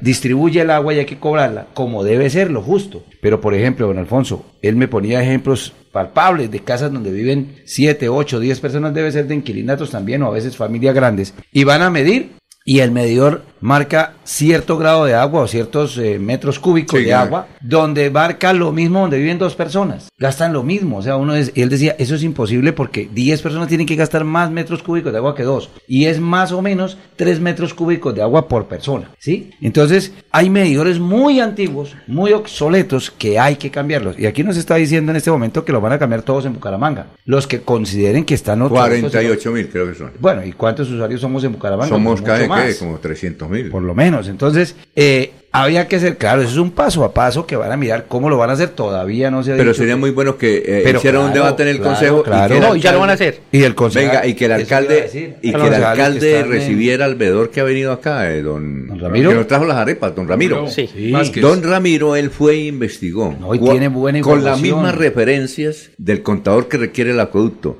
A él le cobraron 80 mil pesos. Dijo, es el mismo, eso aquí vale la Si fuera con impuestos, no va a llegar a 300 mil. No, entonces eh, don Ramiro dijo, bueno, está bien, supongamos que, que nos cobre 100 mil, aceptamos, pero 200 y 300 mil es, pesos. un- ese es el precio tal vez de alguna cotización o algo. No, el Pero- mismo, es pero que el mismo. ser- Entonces me, me y eso nos gustaría que el alcalde y el gerente del acueducto y los concejales atendieran Claro, a don y Ramiro. un debate. po- y- porque es que don Ramiro es muy serio. El tipo No, y sabe. poner- No. no. y sabe. No, don Alfonso, no, y eso es una realidad. También las sugerencias de los, de los veedores, sí, porque en el caso de, de, por ejemplo, de Mauricio Díaz Millán, recuerda que también, Sí, claro, también está que hizo algunas revelaciones con respecto Del a tránsito. malos comportamientos en tránsito, sí, y incluso el alcalde antes de posesionarse eh, también hizo por ahí algunos eh, en directos unos Facebook Live donde eh, tomaba los documentos de Mauricio Díaz Millán y, y decía que no iba a permitir que las cosas siguieran sucediendo de mala manera ahí en ¿Frente la a dirección de tránsito. Jorge? Sí, en la- lo que lo que denunciaba Mauricio Díaz Millán allá en la dirección de tránsito y que estaban eh, que eran responsabilidad del señor Bueno Cadena, sí, y el alcalde muy muy muy muy bravo, muy muy posesionado pues en, en- en- en su actitud de, de mandatario antes de la posesión, Sí. eh, dijo no que eso no se iba a permitir y que obviamente iban a tomar los correctivos y hoy vemos que el director de tránsito fue ratificado en el cargo. Pero venga, Sí. a- a- a- eh, las cosas, eh, muy, muy, muy bueno lo que está haciendo Jorge, yo no me acordaba de eso. Y hay que, eh, la semana entrante, porque mañana pues es sábado, volver a tocar ese tema que es importante. Lo del Yo creo que los medios de comunicación Sí. precisamente están para eso, ¿cierto? Para ayudar a, de una u otra manera, si se puede decir, al control social. Pero- Pero para hablar de, de lo del tema primero de, de- de los contadores. Sí, por eso, no, no, yo lo que Así voy es a sean- que, a que así si, sean van a, 43 si van a escuchar a los veedores, Sí. hombre, no, no, no, que pero es que no podemos decir que no, los van a Total, escuchar. total, total. Aquí yo no voy a hacer la defensa de nadie, simplemente no podemos decir que es que no se está escuchando o no se va a escuchar. Pues ya usted lo planteó, hay que entrar a ese debate, hay que decirlo para que lo tengan en cuenta, ¿cierto? Por ahora, el tema este de los contadores, así sean 43 mil personas, así sean 3 mil personas, o sea, viene un tema del, del predial, que bueno, menos mal se dio el debate, todos los concejales estuvieron ahí y hay un alivio, pero esas 43 mil personas, el alivio que se les da por el tema del impuesto predial, lo van a perder en estos contadores. Entonces, busquemos ahora el alivio para los cambios de los contadores, Ah, no. porque técnicamente se requiere, por lo que sea. O por se lo requiere. menos que aclaren, si como dice el Líbano, es necesario cambiar, Sí. perfecto, cambien porque es ne- es necesario. es Y- justo. pero- y también busquemos ojo un alivio de también es cómo que se poderlo está pagar. revelando que el precio de los contadores no son ni siquiera de total. 130 mil pesos, es de mucho menos y los van a cobrar a Total. 300 Y- y mil pesos. ese debate. Ahí son donde hay que entrar. 250 mil contadores los que se piensan cambiar. Entonces Ahí no podemos decir que que, no se va a tener en cuenta. Nos va a los medios lo van a hacer, los concejales lo van a- y cuando comience el debate, Sí, es que no, pues los medios que tenemos no, que estar ahí y decir, oiga, se le dijo y no lo está haciendo. Muy ¿Sí? bien, vamos a una pausa, son las 6 de la mañana y 8 minutos.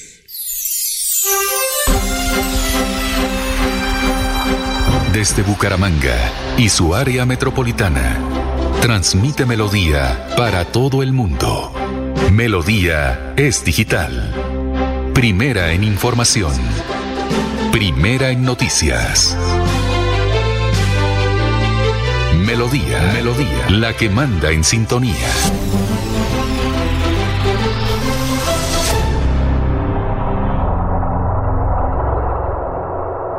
Dicen que la Tierra se mueve por un efecto rotatorio llamado inercia. Nosotros estamos seguros que el progreso es el que nos mueve. Pues después de analizarlo, entendimos que la Tierra se mueve por el efecto generado por millones de empresarios que, como tú, trabajan de sol a sol, sin importar la órbita en que se encuentre, con el único fin de hacerla progresar. Es por eso que esta es una invitación a que sigamos moviendo al mundo, renovando la matrícula mercantil. Porque sabemos que después de 365 vueltas al sol, nuestras empresas no son las mismas. Y hacerlos nos genera mayor confianza en el ámbito de los negocios, que luego podremos traducir en progreso. Progreso que nos mueve. Renueva en línea, fácil y seguro en www.cámaradirecta.com.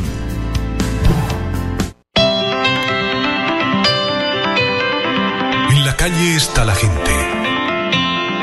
En la calle están las noticias. En la calle está la radio. Donde la ciudad vive, donde la ciudad se mueve, se producen las noticias y ahí está nuestra radio. Melodía, en la calle, al lado de la gente, donde se viven las noticias. El día comienza con Melodía. Últimas noticias.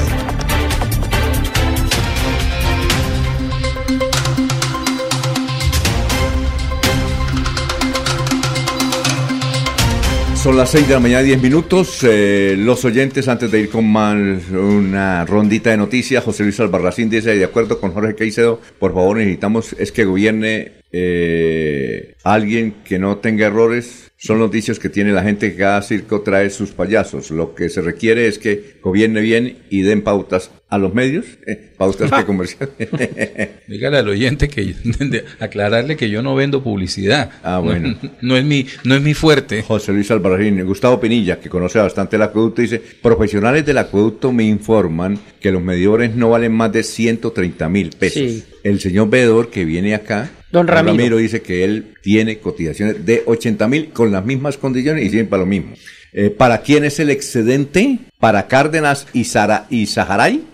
Se van a cambiar, dice Gustavo, 250 mil. El acueducto dice que son 43 mil, no sé. Esa es una buena pregunta, don Alfonso. ¿Cómo es posible que si un contador en una ferretería donde los vendan, usted se acerque y vale 100, 120 o 130 mil pesos? ¿Por qué a través del acueducto se le van a entregar a los usuarios a un valor que del 100% más? Y- y- ¿Por qué y- duplica el valor? Ni siquiera con los ¿Qué- impuestos y las estampillas y toda esa particularidad- joda. ¿Qué ojo con particularidad tienen esos contadores que, que los hacen distintos a los que valen, No, a pero los que tienen menor precio? Que, que el acueducto tiene que, eh, eso tiene que unas eh, reparaciones técnicas, unas, eh, ¿cómo se llama? Requisitos técnicos de que sirva para lo que es, porque un, con- un, un medidor de pronto lo pueden hacer. No, no, no, que tener no. los, las No, Ramiro me técnicas. dijo lo que, Lo que es. Lo que es condiciones. A mí me cobran 80 mil, me dijo.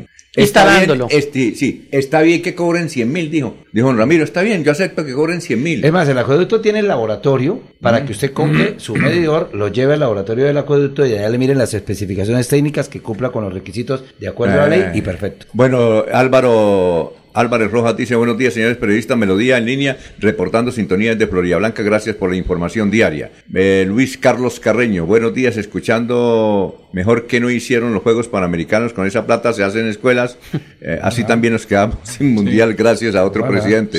Buen día, Antonio Reyes, ahí nos envía un audio, a un chiste, vamos a buscar el chiste de Ketra, vamos a escucharlo primero, que que sea No, ya grosero. tenemos el de Lucho por tu risa que nos envía a las 5 de la mañana. Pero muy grosero, ¿no? No, no, no, O sea al que contrario, muy aquí está una niña que. Muy picante. Sí. Ah, y bueno, ya está picante. en el Master Control. Antonio José Reyes, buenos días. Libertad religiosa es lo primordial para que reine la paz. Noticia, Jorge. Don Alfonso Estufor, que generó la noticia en Barranca Bermeja con respecto al eh, miembro de la Unión Sindical Obrera que confesó haber pagado para asesinar a uno de sus compañeros. La Junta Nacional del Abuso lamentó que Luis Ángel Quintana Tolosa, dirigente de la subdirectiva de Barranca Bermeja, fuera el determinador en el homicidio de Sibaris Lamprea, otro dirigente del sindicato petrolero en el distrito. En un comunicado, el sindicato de la Unión Sindical Obrera eh, señaló que con profundo rechazo y consternación nos enteramos de que el dirigente sindical Luis Ángel Quintana, actual secretario de Asuntos Colectivos de la subdirectiva Barranca Bermeja, aceptó ser el autor intelectual del asesinato de Sibaris Lamprea Vargas, secretario de Asuntos Administrativos de la misma subdirectiva. El asesinato se presentó en un ataque armado el 10 de septiembre de 2022, expresa la uso que tuvieron conocimiento del hecho el pasado 19 de diciembre de 2023 apenas 18 días después de declararse inocente en las audiencias preliminares. Luis Ángel Quintana Tolosa rindió de manera voluntaria una diligencia de interrogatorio en la que aceptó su responsabilidad en el asesinato de Sibaris, afirmando que la decisión, la decisión de matarlo se debió a que Sibaris le caía mal le parecía mal ser humano y jugaba con el trabajo de los demás. Por este asesinato, Luis Ángel pagó la suma de 6 millones de pesos para que se ejecutara el homicidio. Dice que le- la fiscalía dice que le caía gordo. Claro que el sindicato del abuso sacó otro comunicado diciendo que ahí debe haber alguna otra cosa, que no cree en la versión del el directivo a quien expulsó, Sí, la pero que dice que debe haber ahí un- una cuestión de cortina para encubrir otra cosa. Eso dice el abuso, que se investigue. Pero en todo caso el abuso lo destituyó. Me recuerdo, No, pues- recuerdo también otro caso en el que involucra un dirigente del abuso que está relacionado con la muerte de una, de una mujer, con un feminicidio en Barranca Bermeja. Ah, también sí, claro. Ese también se desapareció, ese muchacho, ¿no? Sí, sí, sí, sí. No. eh, eh, la mató y la, y la enterró, creo que en el patio de su casa, sí, recuerdo, sí. Eso fue hace dos o tres años. Muy bien. Noticia, Freddy. Don Alfonso, esta mañana ustedes hablaban y algunos han comentado también de nuestros oyentes el tema de los Juegos Olímpicos, ¿no? Pues estas fueron las palabras del presidente Petro, las voy a leer, no, no es por video, ¿no? Frente a los Juegos Olímpicos, que la responsabilidad... Panamericanos, los Juegos Perdón, Panamericanos, los Juegos muy diferentes, eh, Panamericanos, perdón, sí, esto corrijo. Los Juegos Panamericanos que se pensaban hacer en Barranquilla, porque es que él es el mandatario. O sea, no podemos estar mirando ya casi a dos años con el espejo retrovisor. Entonces dice lo siguiente, el gobierno de Duque incumplió con las con los organizadores de los Juegos Panamericanos. Así lo dice la carta que me envió el Comité Olímpico. Nuestro gobierno tenía plazo para pagar hasta el 31 de enero de este año y se les hizo saber que se pagaría. Antes de llegar a esta fecha, los organizadores del torneo suspendieron el acuerdo en Colombia. Ya había un compromiso del presidente de la organización con el presidente del Paraguay. Este tipo de maniobra no debió hacerse burlándose de Colombia. O sea, no se está burlando de Colombia los que tenían que tomar la decisión acá, sino por fuera.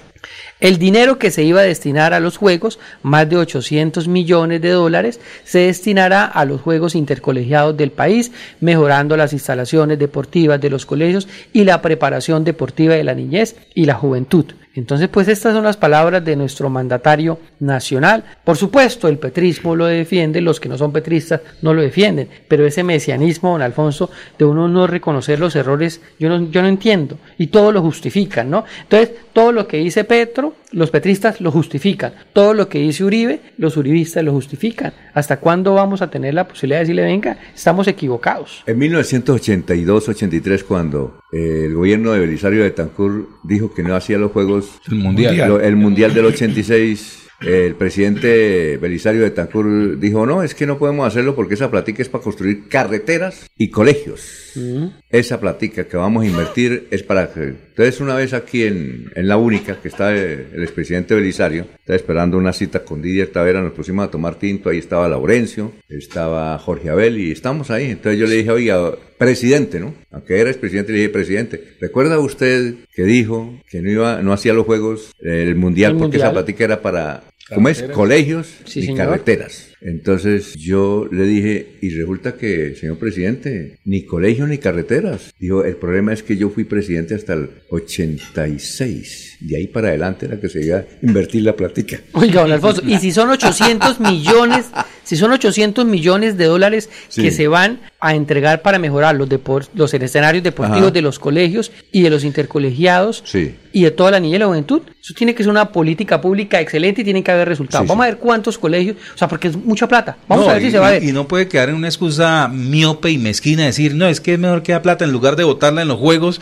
eh, se la inviertan en, en, en, en- en infraestructura del deporte local. Mire, los juegos no son un desperdicio de dinero. No, Solamente nunca. en Chile, mire las cifras que dejaron luego de la realización de, los- de los juegos de- de- de- del año anterior. Esto, el- la ganancia neta que le queda a la ciudad, no solamente en la infraestructura deportiva, en la infraestructura, en la infraestructura habitacional que alber- albergó a los deportistas de, de- de los diferentes países que participaron, sino el comercio como tal de la ciudad. ¿Sí? En Sí, Barranquilla se esperaban genera. por lo menos 6 mil millones de dólares. Claro. Y la cara de, la, de, de, de, Dos, de- dos Colombia solamente en, en- en- en lo que tenía que ver con, con la participación de las delegaciones. Hombre, eh, esa, esa miopía, ¿sí? de decir que eso es un desperdicio, eso no aplica para este tipo. Si no, ninguna ciudad se postularía para realizar No, esos juegos, no- si eso no tuviera no ninguna representa ganancia. el talante de mandatario mundial que quiere ser, Ajá. porque esto es un evento de talla mundial. Sí, sí. Y ahorita más adelante, don Alfonso, vamos a, ver- a leer las palabras de Ahmed Skaf, que se despachó Y que era el petrista y que votó por Petro y le hizo campaña a Petro, igual que su esposa, que es una más periodista. al- Entonces, Su más ex- adelante vamos a leer Agné- Agné las no es- palabras. Agné no es petrista, eh. él es más Pero alcocerista. vamos a leer, No, vamos era- a leer las él palabras era- fuertes. Él era petrista, era alcocerista, pero la esposa de él también era petrista, la ex esposa, que es y, una y, periodista. y Ahmed Skaf se refiere a Santander en esas palabras. Ah, Ahorita bueno. las leemos. Perfecto, a ver Jorge, noticias. Yo lo que voy a, a decir, don Alfonso, es al estilo mexicano. En dos años, lo que acaba de decir Freddy, que el, el presidente Petro va a realizar con esa platica, yo al estilo mexicano voy a decir ontan. Un, un tan, Ontan todas horas. Pero mire, no, Alfonso. Estilo boyacense, el que hacía así era el... Pero usted también dice que invertir en los juegos es un desperdicio. No, no, no, no, no, yo no digo eso. Que ya se perdieron, se perdieron. Ahora la platica que se ahorró, vamos a ver. Como va. dice el indio se- Rómulo. Ya se perdieron ya. Oiga, No, como dice no, el indio no. Rómulo. Ahí le escribí, Jorge. Como la dice el- platica que nos ahorramos de los juegos. Sí. Pues a dónde Como va ir? dice el indio Ojalá que Rómulo. inviertan bien. Es, es el indio Rómulo que dice ontan. Ah, bueno, por Es eso el para que dice. preguntar, para preguntar. Bueno, venga, Alfonso, noticias. La noticia. La noticia es que los amigos de Girón se tienen que preparar. Eh, un saludo allá a nuestro, el alcalde de Girón. Hoy viene, hoy viene un secretario de Girón. Ah, bueno, porque hablé con Ana María para que el lunes o martes el señor alcalde nos acompañe. Claro. Y pero hoy Eh, viene Ana María, es la jefe de prensa. La jefe de prensa, sí, señor. Eh, don Alfonso, el domingo van a tener eh, corte de energía. Ah, no va a haber luz en Girón para que se preparen allá a planchar la ropita antes. El domingo de 7 de la mañana a 3 de la tarde. Van a reparar varios transformadores, van a cambiar transformadores, van a hacer un arreglo allá en Girón. Ajá. Entonces que se preparen los amigos de Girón que nos escuchan, que son muchos, para que de 7 a 3 de la tarde no van a tener energía. Bueno, perfecto. Son las 6 y 21. ¿Cómo está la joven, dinámica, emprendedora, abogada, eh, defensora de los derechos humanos, defensora de la familia, escritora, poetisa, Sonia Amado? ¿Cómo está Sonia? Excelente día para todos. Tengo la energía Bien. del Eh. viernes. Sí, claro, sí, Eso es ¿no? hoy. Así es, sí. hoy es viernes. Bueno, querido don Alfonso, a ¿Qué la excelente mesa de trabajo, a nuestro control que siempre está ahí dispuesto para dar las buenas noticias cada Exacto. mañana. Yo les traigo buenas noticias porque les cuento Siempre nos trajo buenas. que desde el lunes he tenido muchísima solicitud para todos los colombianos que quieren verdaderamente hacer un ahorro inteligente, un Eh, abono a capital, sí. quieren hacer la diferencia y tomar control de sus créditos hipotecarios o sin habitación. Para los que no lo escucharon el lunes y le escucharon a ella, es que resulta que hay créditos a 30 o 20 años y la gente sigue pagando su vivienda, pero hay una, la misma ley permite acortar distancias y pagar más rápido la casa y sin eh, sacar tanto dinero como se presume, ¿cierto? Así es, estamos hablando de la ley 546 del 99. Sí. Que es precisamente la que nos ampara, la que nos da la facultad de poder cambiar las condiciones iniciales con el banco. Entonces, si una persona tiene su vivienda, se la dan inclusive hasta 40 años, ya están Ajá. otorgando créditos, puede acortar el plazo haciendo una abono inteligente a capital, así sea Que no desde, es mucho. desde 100 mil pesitos. Pero que no es mucho, ¿cierto? No es mucho. Y van viendo la diferencia Y tan abismal. Bueno, eh, eh, eso, a raíz de que dio la noticia, la gente comenzó a llamar. ¿A dónde la buscan? ¿Dónde la encontramos? Yo no sabía si podía dar su teléfono o no. ¿Cómo la encuentran a usted para que oriente la- a las claro comunidades? Que sí, estamos haciendo, ayer hicimos un webinar espectacular donde juntamos a todas las personas que me escribían a mi WhatsApp. Perdón, webinar es como que eso es como... es una asesoría virtual para eso es todas como las personas. una conferencia virtual. Exacto. ¿Se llama webinar ahora? Sí, así lo Cada día aprendemos más, don Alfonso. Anote ese término Sí, para meterlo ahí a nuestro Google. Y en esa asesoría, en esa asesoría virtual Ajá. tuvimos personas de todo el país, Ah, bueno. impresionantemente, más de 46 personas en Pero sala. ¿cómo la encuentran a usted en la... Y todos se inscribieron a través de mi WhatsApp, 317 Un momentico, se voy a anotar, porque la gente nos pregunta. eh, A ver, un señor de Corumaní, eso nos ha llamado como 20 veces. ¿317 qué? 439 439 07 07 34. Jorgillo, Jorge Líbano, ¿lo anotó? Pero correcto. don Alfonso. 317 439 07 34 Ajá. Bueno, ahí me pueden notificar, me dicen su nombre, con qué banco tienen el crédito, porque lamentablemente no con todos los bancos es posible, porque ¿Por qué? hasta ¿No es ahora... una ley? Sí, pero... Oye, esa ley está como unos- muerta ahí, como nadie la Unos se conocía. acogen y otros no. Entonces, con unos hemos hecho muy efectivos los casos. Llevamos trabajando más de seis años con mis aliados, que es la compañía Avanzar Soluciones Financieras. Estamos en presencia a nivel nacional y hemos ayudado a muchísimas familias. Un amigo de un Aquí- banco me dijo, esa doctora le dañó el negocio a los bancos, porque los bancos lo que quieren es que sigan pagando, ¿no? Claro, y ellos, como tú dijiste, Sí, calladitos. sí, sí, sí, claro. Todos calladitos. Y le dicen a la gente cosas que no son ciertas. Por ejemplo, que van a perder el subsidio fresh. Sí. Y eso no es cierto. Ah, bueno. Entonces lo llenan de terror. Y todas las preguntas que ustedes quieren hacerme, por favor, escríbanme al WhatsApp. Agendamos una cita personalizada, virtual, en el que podamos revisar el caso. Me permiten el extracto para poder ver las condiciones en que están, la tasa que están pagando, cuánto han pagado, cuánto les falta. Ya, ya, ya hay casos donde usted redujo de 20, 10, Muchísimos, 15, claro. de- 15, 10 Sí, señor. y quedaron como en 5 años, ¿no? Hasta tres años se reducido. ¿Ah, se redujo hasta tres años? Sí, señor.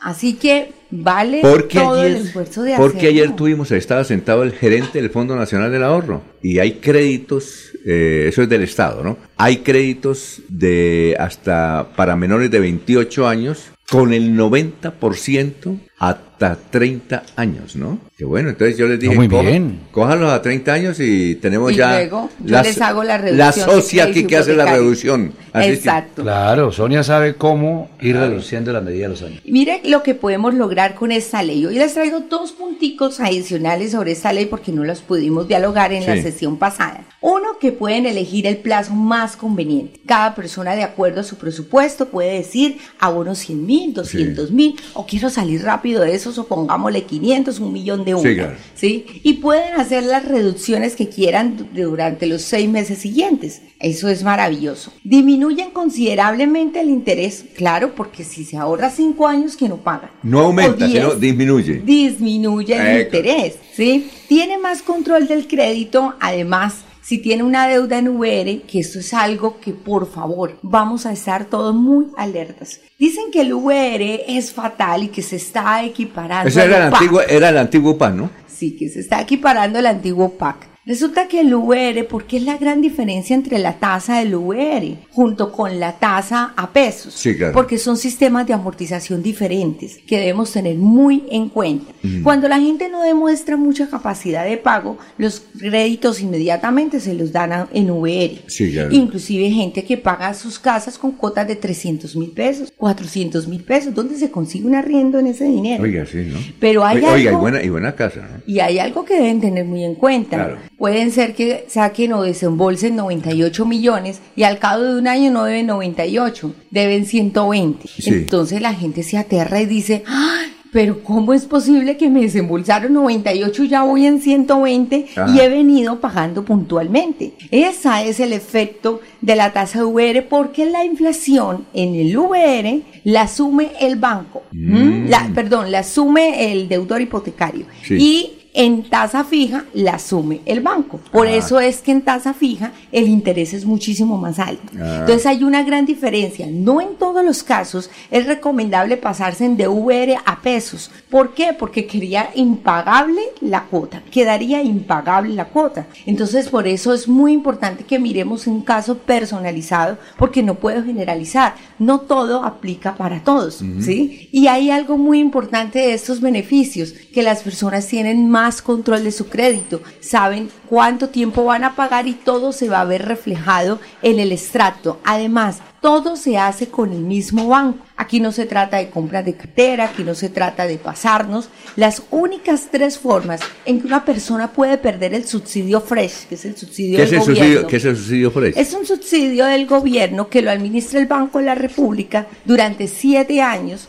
para que las personas puedan tener un como un alivio al momento del pago de los intereses de su crédito, ¿sí? Y generalmente eso, ¿Eso de es, cuánto es más? aprobado. ¿Eso de cuánto es? ¿Eso es para los de Silvano o para todo el mundo? No, esos son para proyectos BIS. Vices... eh, BIS, o sea, son viviendas que no exceden Ah, de ciertos salarios mínimos. Entonces, es muy importante tener en cuenta que la única forma que Rumpe, la única manera que se pierda es o que bien las personas inmediatamente haga una compra de cartera, pues ahí se pierde Ajá. el subsidio fresco. O que haya terminado de pagar el crédito, pues ya no se necesita. Y la otra forma es que durante tres meses consecutivos, durante 90 días, no pague puntualmente el crédito. Entonces ahí pierdes el subsidio. No se debería perder y hay que continuar porque hagamos un cálculo, si en siete años que va a tener el subsidio fresh, esa platica, haga cuenta que no se la están dando, esos 300, 400 mil pesitos que sirven, ese dinero, si lo colocan como abono inteligente a capital, Ajá. pues reducen, pagan muchísimo más rápido el Sí, claro. crédito y pues se ahorran un montón de intereses. Eso es Una buena pensar noticia. inteligentemente. Es una buena noticia. Eh, aquí pregunta, usted, aquí dice un dirigente sindical, ¿usted dicta conferencias en las empresas sobre eso? Claro que sí. Ah, bueno. Brindamos Bueno. toda la capacitación. Nada más ustedes me invitan. Yo voy a los conjuntos residenciales, a las empresas, para que todas las personas, es que esto es una condición espectacular que los colombianos no debemos comer entero. No debemos dejarnos Claro. engañar por lo que dicen las entidades bancarias. Ustedes también tienen derechos y por fortuna aquí estamos para asesorarlos, estamos para brindarles la información más expedita, lo que más les convenga y esa es nuestra vocación, servirle a más familias colombianas que puedan tener ese sueño cumplido de tener su casita propia y que tampoco se desborden en sus finanzas pagando toda la vida para el banco, es que eso no es justo. Es exactamente. Y hay unos requisitos, mire, no pueden, por favor, quedar mal en la cuota. Ese es uno de los requisitos primordiales. Exacto. Eviten refinanciar, uno de los errores financieros más grandes ¿Es que refinanciar? las personas cometen Ah, uno no debe refinanciar. Ah, esa es otra cosa. No, No, no, debemos no, no. refinanciar. Ah, No, porque estamos reconociendo intereses, los estamos sumando a capital. Ay. Entonces, ¿Hay, no hay,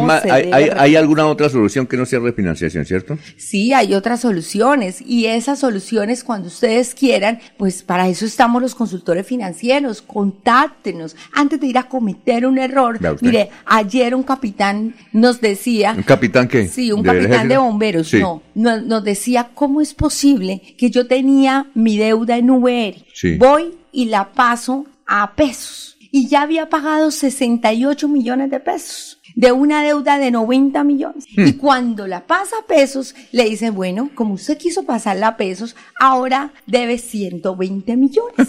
y entonces el señor, ¿y los 68 que ya pagué? Ah, lo siento, ya se fueron. Chao, No, no, despídete no, de ellos. Miren qué cosa, si el señor se hubiera asesorado previamente, Claro. no hubiera cometido ese error. Así que para eso estamos en esa mesa de trabajo. Listo. Gracias a don Alfonso Pineda, este equipo maravilloso, portadores de buenas noticias para todos los colombianos. Por favor, hagan abonos inteligentes a capital, acójanse a la ley de Sí. vivienda, asesórense en efectivamente. Sonia Amado, tu abogada y consultora financiera de confianza, está para servir. Eso, muy bien, perfecto. Eh, antes de ir a los mensajes, Maribel, ¿cómo está? Tenga usted muy, pero muy buenos días. Buenos días, don Alfonso. Buenos días, compañeros. Buenos días para todos los oyentes de Últimas Noticias. Qué bonita la energía con la que llegó hoy Sonia a Ella decir siempre es- que está de viernes, que es fin de semana, que comienza el fin de semana, así que bueno, es verdad, estamos ya iniciando eh, este 2 de febrero, el segundo mes del año también, 202 estamos exactamente el día de hoy. Así que bueno, ahí les escuchaba atentamente porque la noticia que tiene que ver con el deporte más importante en estos momentos a nivel nacional, por supuesto son los Panamericanos, Claro. que ya no se realizarán en Colombia, pero más allá de que ya no se realizarán en Colombia, en Barranquilla, que era la ciudad postulada, también hay que decir que podrían venir algunas eh, represalias con relación a una próxima candidatura, que prácticamente Colombia no pueda ser tenida en cuenta en futuros Panamericanos. Y estamos hablando de que los Panamericanos son, después de los Juegos Olímpicos, tiene que tiene el deporte eh, y nacional en, en Sudamérica, en Centroamérica, que es donde se participan en estos panamericanos. Entonces,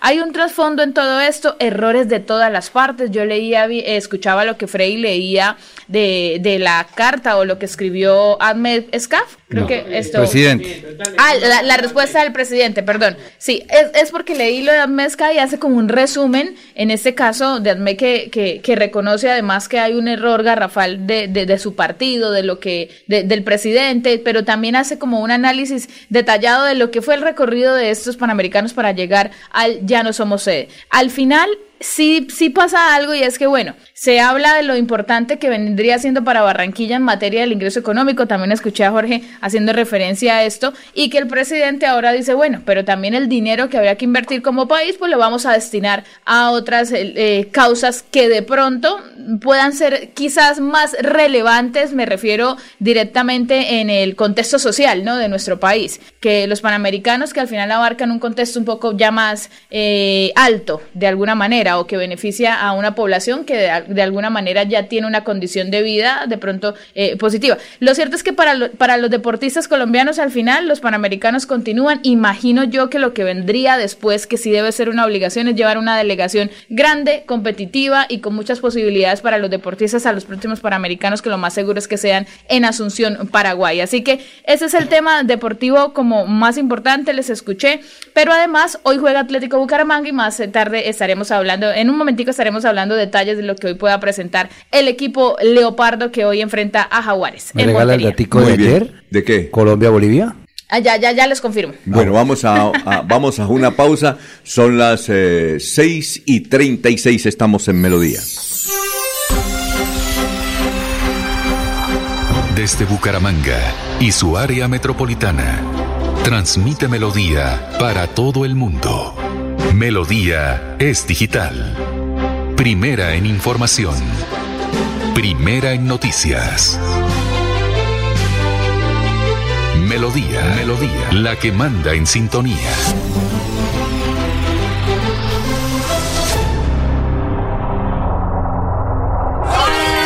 Hace tres años monté mi fábrica de bicicletas y juiciosito he venido renovando mi matrícula mercantil. Cada vez que lo hago, me llega un correo con los programas y eventos que tiene la Cámara de Comercio de Bucaramanga. Siempre aprovecho y me inscribo en un par de ellos. Por eso, mis ventas siguen en ascenso al igual que mis bicis y el progreso de mi negocio se mueve por todo el país. ¿Y usted para cuándo va a dejar la renovación de su matrícula? Recuerde que puede hacerlo en línea fácil y seguro durante todo el primer trimestre de este año en www.cámaradirecta.com. No se deje coger la tarde. Mire que el progreso nos mueve. Cámara de Comercio de Bucaramanga. Creemos en Santander. La Feria Escolar Cajazán inicia con toda. De enero 2 a febrero 29. Compra los mejores útiles al mejor precio. Hasta 68 mil pesos con descuentos incluidos, redimiendo tu bono escolar. Además, crédito escolar. Te prestamos hasta 5 veces el valor de tu cuota monetaria. Te esperamos en la Puerta del Sol, lunes a domingo, de 8 a.m. a 8 p.m. Aplican condiciones y restricciones. Vigilado Supersubsidio. Descargar la aplicación móvil de Melodía en tu celular es muy fácil. Ingresa a www.melodiaenlinea.com. Desliza hacia la parte inferior y selecciona App Store si tu celular es iPhone o Google Play si tu celular es Android. Clic en Instalar, Abrir, Permitir y listo. Disfruta de nuestra programación en vivo. Melodía, la que manda en sintonía.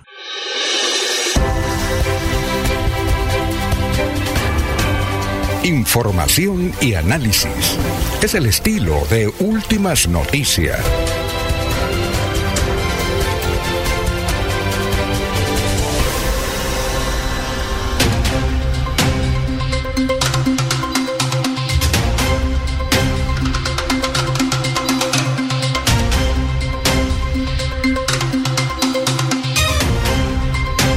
Bueno, son las 6 de la mañana, 39 minutos. Estamos saludando a los oyentes que todos los días nos eh, escuchan y dan sus comentarios. Pero antes vamos a saludar a Juliana Gómez, otra compañera aquí de trabajo. ¿Cómo está Julianita? Muy buenos días para todos y excelente Bienvenida. día. Muy bien, muchas gracias. Viene usted vestida de viernes. Así es. Muy Hay bien. que poner la cara sonriente siempre. Ah, bueno, excelente. Eh, vamos con nuestros oyentes, gracias por la sintonía. Eh, a ver, a ver, a ver, aquí tenemos, uy, tenemos 62 comentarios. Vamos a ver, eh, no hemos leído varios. Bueno, Rodrigo Durán Mantilla, por fin tenemos un buen gobernador y alcalde de Bucaramanga, apoyo total. Freddy eh, Abril, Erney Abril Valderrama, Maribel, buenos días. ¿Qué opinan de la mediocre actuación de la selección Colombia en el preolímpico con cero goles y ocho en contra? Ústele. Ya vamos a hablar Uy. de eso porque hay hasta una Jesús, imagen que ya como le, decía mi abuela, Jesús.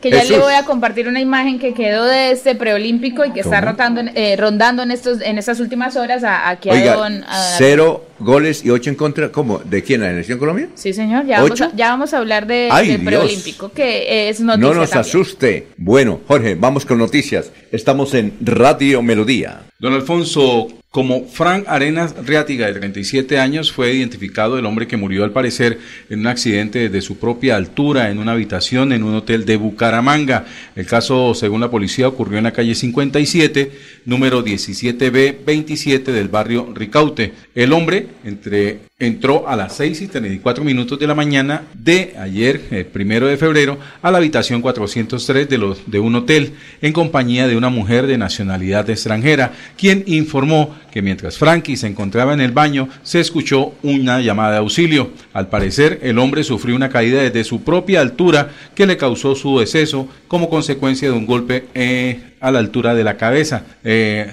también se conoció que en horas de la madrugada de hoy, de, de ayer jueves, eh, una, esta persona se encontraba consumiendo licor y además al parecer estaría consumiendo una sustancia alucinógena que sería cocaína. Las autoridades investigan este caso y será medicina legal la que determine las causas de muerte de esta persona. Muy bien, son las eh, 6 y 41.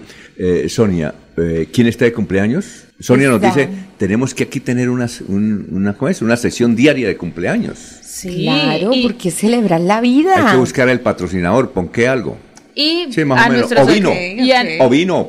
O vino. Y a los oyentes en estos momentos de Melodía en Sí. Facebook, Radio Melodía Bucaramanga, en YouTube Radio Melodía Bucaramanga, también eh, a través de www.melodiaenlinea.com y de la aplicación de Melodía. Les preguntamos en estos momentos, ¿les gustaría una sección de cumpleaños en donde ustedes puedan enviar el mensaje que quieran enviarle a la persona que quieran felicitar en ese día? Ven, ahí compartan sus comentarios, cuéntenos qué tal les parece esa sección y ahí, ahí por supuesto será tenida en cuenta. Bueno, está Bueno. Shakira de cumpleaños, por ejemplo. ¿Y quién más? Está de cumpleaños la señora María Candelaria Sánchez Santera, nada más ni nada Santera, menos Santera de la Mesa de los Santos. Ah, no, porque Santera es otra cosa. Sí, no, Santera es- no, se dice Santera, eh, su gentilicio, pero ella es de la Mesa de los Santos y cumple hoy 98 años. Ajá. Es una bendición tener una... 98 años y bien. 98 años, ¿Y bien? lúcida totalmente, lúcida totalmente. ¿En qué barrio vive? Ella está en el barrio Campo Hermoso y a esta hora un saludo muy especial. salud cómo está? Es mi abuelita, yo la amo. Bueno, aquí en Santander decimos nona, ¿no? La Sí, La nona. La nona.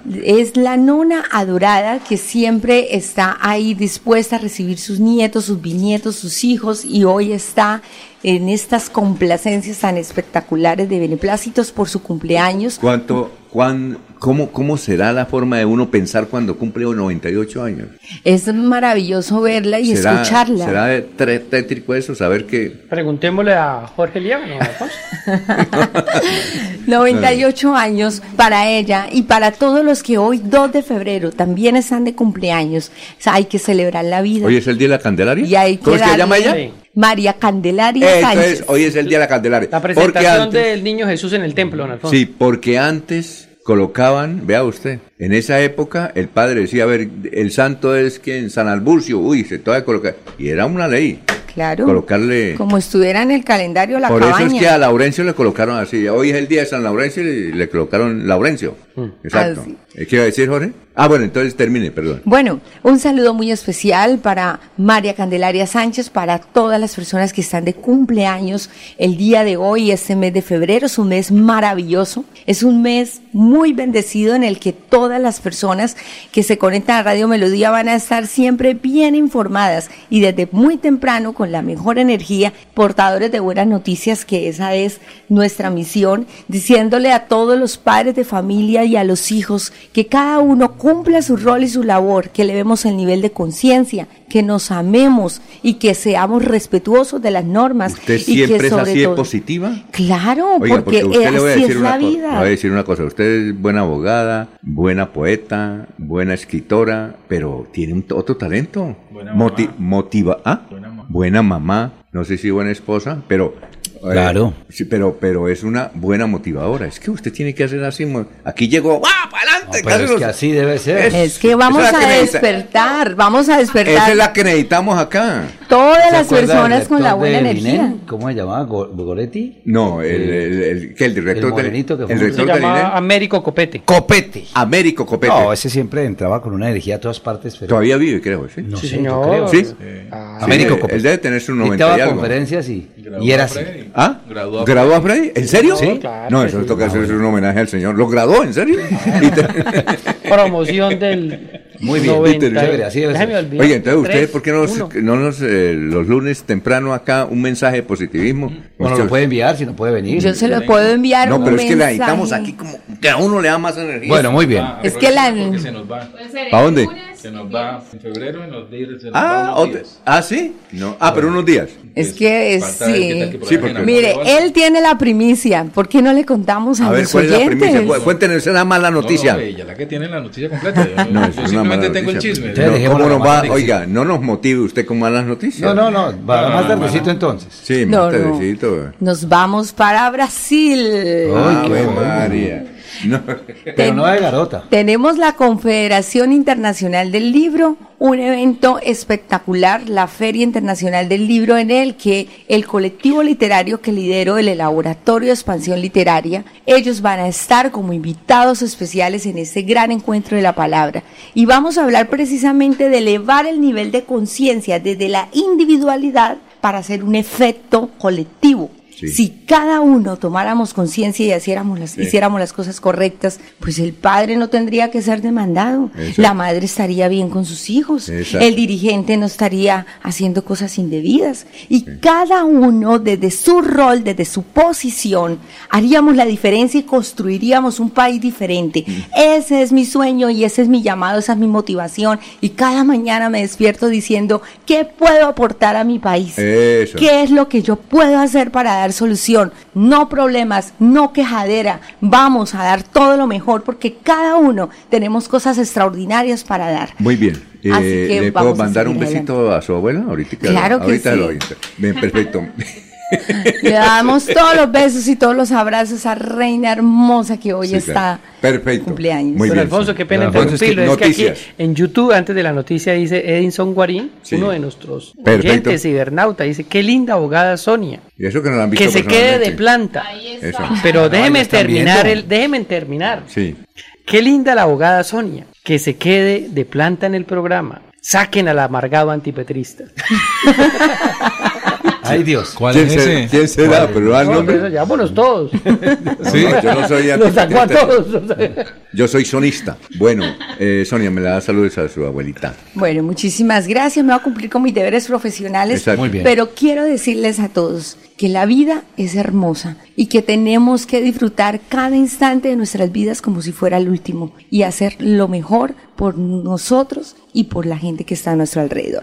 Un beso para todos. Ah, Perfecto, muy bien. A ver, Jorge, noticias. Y excelente. No, don Alfonso, más que noticias, mire los saludos que tenemos. Ah, bueno. Pedro Ortiz nos está viendo en Sí, este ve. momento, nos está oyendo Jania Solís, Willy Peña, Chucho Carrero, varios amigos, colegas, todos Exacto, que nos ven a bien. esta hora, un saludo para ellos. Y está Lucho Porturriza también viéndonos ahí. Ah, bueno. Y nos mandó el chistecito del viernes. chistecito, todo el no es grosero. Ahí lo tiene. No, ahí lo tiene don A Arnulfo. fin de- ahorita, Ah. a última, cerrando, cerrando. No, pero es que él, él, él esto, ¿Qué? él lo envía y ya grabado para que lo pasen en Ah, bueno, Cerrando, pero sí, cerrando ¿a para usted le hizo reír o no? Eh, sí, un poquito. Ah, bueno, perfecto. Desde que, Es que ya lo había oído, don Alfonso. Ah, sí. Pero entonces hay gente que no lo ha oído. Bueno, perfecto. Vamos. ¿Ah? Nos tocó escuchar, nos tocó encontrar el, el humorista, ¿no?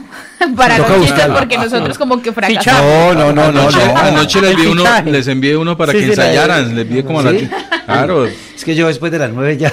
No, no me diga eso. El elenco, el elenco falló. Oiga, sí, porque usted no tiene chiste actuado. Sí, es que hace ocho días hizo un chiste actuado, duró ocho días y. Es y- que no, estuvo mal programado de Ah, parte bueno. del, del, del señor director. Ah, Pero bueno. no usted, No. el director del chiste. Eh, Usted, usted. bueno, noticias, Freddy. Don Alfonso, a raíz de el debate que se hizo del plan candado en el Consejo Municipal, eh, hubo un hecho que se registró, el concejal Lozada Sí. de ASI, Él es Diego Lozada de ASI, ¿no? sí, el concejal Diego Lozada de ASI, pues llamaba la atención sobre la pérdida de una motocicleta de tránsito, el hurto de una motocicleta de tránsito que según él por las fuentes que él tenía se había dado en Bucaramanga, pero no fue así.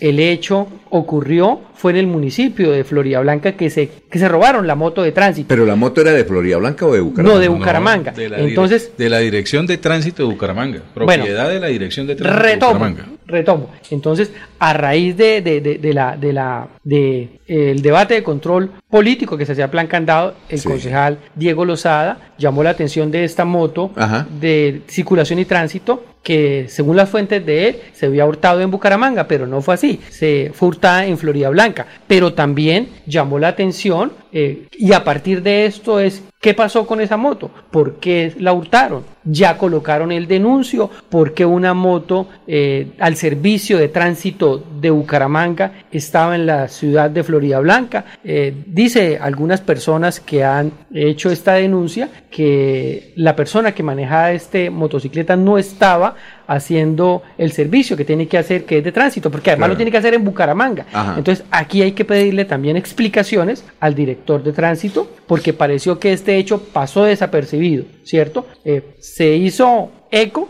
Ajá. del tema de que Lozada había dicho que la moto se había extraviado, pero no se extravió en Bucaramanga, en Sí. Florida. Pero realmente también hay un hecho importante que el director de tránsito tiene que dar explicaciones. ¿Qué pasó con esa moto? ¿Por qué se la robaron? La- las motos pueden transitar por el área metropolitana si son circulación de tránsito y Claro. si ya colocó el denuncio. Entonces, esperamos que el director le dé explicaciones a la ciudadanía frente a este hecho. Muy bien, son las eh, 6 de la mañana, 51 minutos, 6 y 51. Eh, Jorge. Sí, señor, don Alfonso, noticias. A esta hora, la policía del Magdalena Medio logró la captura de dos hombres que están acusados de cometer varios delitos, entre los que se encuentran homicidio, concierto para delinquir, porte ilegal de armas, acceso carnal abusivo en menor de 14 años, lesiones personales, tráfico de estupefacientes, amenazas y hurto de oro a mano armada. Todo un par de joyitas. Los capturados son alias La Garza, quien portaba un revólver cuando fue detenido por las autoridades en Barranca Bermeja y quien es un reconocido actor criminal de la Comuna 5 del Distrito Petrolero, con varias anotaciones judiciales. El segundo capturado es alias Moisés, quien está acusado de hurto de varias modalidades. Este sujeto se dedicaba al raponazo de prendas de oro y seleccionaba a sus víctimas y las atacaba en momentos y lugares espe- específicos, hechos que muchas veces quedaron grabados en videos de seguridad. Luego de tres meses de arduas labores de investigación lideradas por la Seccional de Investigación Criminal del Departamento de Policía de Magdalena Medio, se logró la ubicación y captura en el barrio Torcoroma de Barranco Bermeja de este sujeto conocido en el mundo criminal con el alias de Moisés, de 31, de 31 años, y quien sería el responsable de varios hurtos cometidos en lo ocurri- ocurrido de 2023 y en este caso es y que en este caso es investigado por los hechos ocurridos el día 2 de octubre de 2023 en el barrio El Recreo, donde esta persona, en compañía de otro, intimida a su víctima y le hurta una cadena de oro avaluada en 7 millones de pesos, dijo el coronel Luis Alejandro Cubillos, cancelado, comandante del Departamento de Policía del Magdalena Medio. Dice el oyente o la oyente Edita Guerrero Ortega, felicitaciones para la doctora Claudia Juliana Martínez en su cumpleaños, la mamita de Malú. Paulo Apóstol, buenos días, señores periodistas. Maribel, mi esposa me toma el pelo porque leo el el horóscopo pero ¿qué le vamos a hacer? Yo soy de Acuario y necesito el número para ver si me gano el chance. Buena idea, Maribel. ¿Usted qué fue lo que dijo? ¿Tiene consultorio, No, Maribel? ¿Fue usted? No, no, no, hablé era de la felicitación de cumpleaños. Ah, pero sí, nunca sí. hablé de. Nunca nos dijo que ya había montado horóscopo con- ni nada. al lado del indio, del indio amazónico, tiene No tengo- consultorio. No tengo ni idea, de hecho, de esos temas. Bueno. Pero no, hablamos fue de, de- de la sección de felicitar a las personas en su cumpleaños Claro. y, y de poder Bueno. eh, tener ese mensaje que ustedes envíen a, lo- a- a la persona que deseen, pero del horóscopo no hablamos. Pero sería buena Pero sesión, bueno, don Alfonso, los viernes, leer el horóscopo. están interesadas con el horóscopo. No quiere el horóscopo. ¿Usted Eh, qué bueno, signo no, es? no, pero es que eh, sí, ya entramos como usted es Tauro. plano, ahí ya no. Juliana, ¿usted cree en el horóscopo o no? Sí, no, eso es relativo, o sea... Ah, Pero le Buenos gusta, digo que le gusta leer el horóscopo. ¿Sí Sí, gusta chévere. horóscopo? No quiere decir que uno crea en eso, pero pues eh, ese tema inclusive tiene muchas características de las personalidades Sí, ya. sí, entonces, eh, a la gente le gusta leerlo por eso. ¿Ah, sí? A veces escuchan lo que quieren escuchar, a veces, otras veces encuentran información que tal vez no quisieran. Pero pues se trata de eso, es de la percepción. Pero sí necesitamos es alguien eh, conocedor del tema, o sea, que se haga responsable de lo de lo que pueda vaticinar. Pero Sí, conozco no, no, varios no, que no. están en, en redes y funcionan súper bien ¿Sí? y tienen seguidores y, Ah, sí, y son, de- son muy buenos. Sí, hay buenos. Ah, muy bien. traer Hay que aquí a- buscarlo, sí. Hay que buscar uno de esos. ¿Usted que- alguien es? a quien echarle la culpa. Capricornio. ¿Capricornio? La Ah, Julia- Julianita de rojo los viernes, miren, los viernes de rojo es el rojo es amor. En, Espectacular. en Netflix está la serie de Walter Mercado, ¿se acuerdan ese Ah, astrólogo de, de los 90, ¿Hay una 80, serie de muy bueno? Hay una, sí, un documental, un documental. documental, muy interesante que narra la historia de él, cómo llegó a los medios. Bueno, y es una cosa interesante que este fin de semana, si se la puede ver, don Ah, Alfonso. voy a verla. Usted es la que me, que me recomienda. Walter Usted me, Mercados. me recomendó ¿Mercado o Mercados? Griselda. Mercado, mercado, Mercado. Sencillo. Me- Él falleció ya, ¿no? Usted me recomendó Griselda, extraordinaria. Me gustó mucho. Bueno, Toca, toca buscar uno, un hechicero graduado allá en la, ¿En dónde? la, en la escuela de brujería del Pedral en Puerto Wilches. Uy, No. que es la meca, es la meca de la brujería en cosa. sí, Colombia. el claro. Pedral, claro. Cuando claro, yo trabajaba en. Diario El Oriente, eh, José María Belga hacía el horóscopo y yo hacía los viernes el horóscopo. Me lo inventaba. Todo era. sí. No y tenía eso. una sección, sí, claro, me lo inventaba. eh.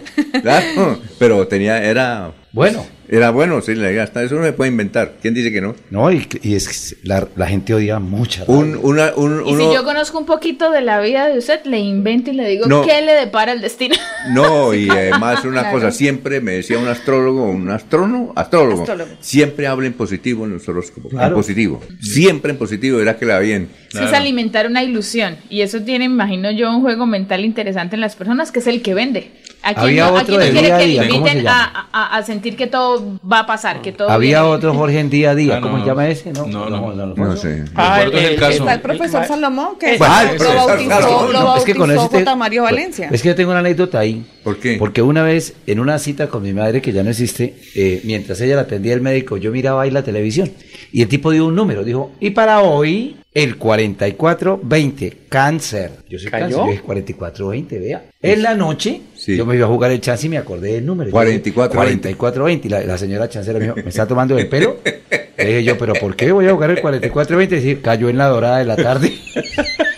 O sea que Salomón me dio el número, pero no me dijo con qué lotería, así tampoco. No, es como Eme- Emeterio fue el astrólogo, porque eh, él se despertó a las seis. Emeterio. Emeterio, el de Felipe, El los de. Felipe, el- ok. Exactamente. Los tolimenses. Se, levant- se levantó a las 6 de la mañana, ¿sí? Cogió un carro que era el número 6. Sí. ¿Sí me entiende? Y todo era el número 6, ¿sí? Emeterio. Entonces ah, fue al hipódromo, apostó el número 6. Ganó. Llegó de sexto. ¿No? ¿Llegó qué? Llegó de sexto. El caballo que era el apostó. chiste. Ese era el chiste. El caballo que apostó. ¿Qué es El caballo que apostó llegó. A mi papá, mi papá. a mi papá el caballo perdió- llegó de sexto. A mi papá Le un fue día le bien. perdió un gato. ¿Cómo? A mi papá un día se le perdió un gato, costosísimo por demás. ¿Y qué problema por ese gato? ¿Y qué Sí. pasó? No, pues fue a consultar allá a alguien. ¿A buscar que, el que gato? supuestamente, ¿Un sí, claro, el gato, claro. Y le dijo, vea, don Martín, el gato se lo mataron. El gato lo envenenaron. Eso es un vecino suyo. Y uno venga, el gato mío es hidráulico, es el gato del carro. Muy bien. Bueno, vamos con noticias. Oiga, eh, Maribel, usted tiene entonces el dato ya. eh, eh, Colombia perdió Sí, señor. 8-0 contra qué? No, no, no, no, no. No, dos. 2, 2-0. Ay, ¿Por qué se habla de 8? No, no, no, no, sé si están recordando. Sumando los, todos los goles. Sí. Ah. 3, 5. ¿Qué es lo que pasa? La selección Colombia preolímpica sub-23 perdió en su último compromiso ya de esa fase de grupos y sin ninguna posibilidad, porque ya no tenía posibilidades claro. de clasificar al cuadrangular final, dos goles por cero con la selección No. de Bolivia, Ajá. en la que cerró eh, eh, esta fase eh, de- del preolímpico que se disputa en Venezuela y en esta ocasión Héctor Cárdenas utilizó una nómina con jugadores que de pronto no habían jugado los tres primeros compromisos. Recordemos que Venezuela, eh, Colombia comenzó perdiendo el primer partido tres goles por cero con Ecuador. Después perdió dos goles por cero con Brasil, luego igualó 1-1 Sí, claro. con Venezuela. Y eso, perdón, y luego perdió también con Venezuela y se quedó en esa oportunidad dos goles por cero Sí. Con Bolivia. Ahí están los ocho goles que recibió. ¿Cuál es el dato que se, que Ah, se, ya. que se entrega? Es que es la peor participación en un preolímpico de las selecciones Colombia, que pues, nunca se había visto un resultado. Primero, que quedara de pronto una presentación futbolística que deja... eh, en entredicho el trabajo del director técnico, una presentación futbolística que no gustó, un equipo que de pronto no se vio también con un ímpetu importante en los partidos y además que es una selección que no logró marcar ni un solo gol en este preolímpico sub-23. Entonces habla de una crisis eh, finalmente que vivió esta selección sub-23 durante el preolímpico, que lo deja sin los Juegos de París 2024, pero que además preocupa lo que, lo que fue realmente el funcionamiento del equipo. Tanto así que se habla que eh, debe salir ya de la dirección técnica de esta selección Colombia Héctor Cárdenas y aquí quiero que mostremos una eh, fotografía Arturo por favor eh, eh, Arnulfo. Arnulfo. ¿Quién es Porque Arturo en tu vida? Arturo. ¿Quién es Arturo en tu ¿Quién es vida? Arturo? Cuéntenos.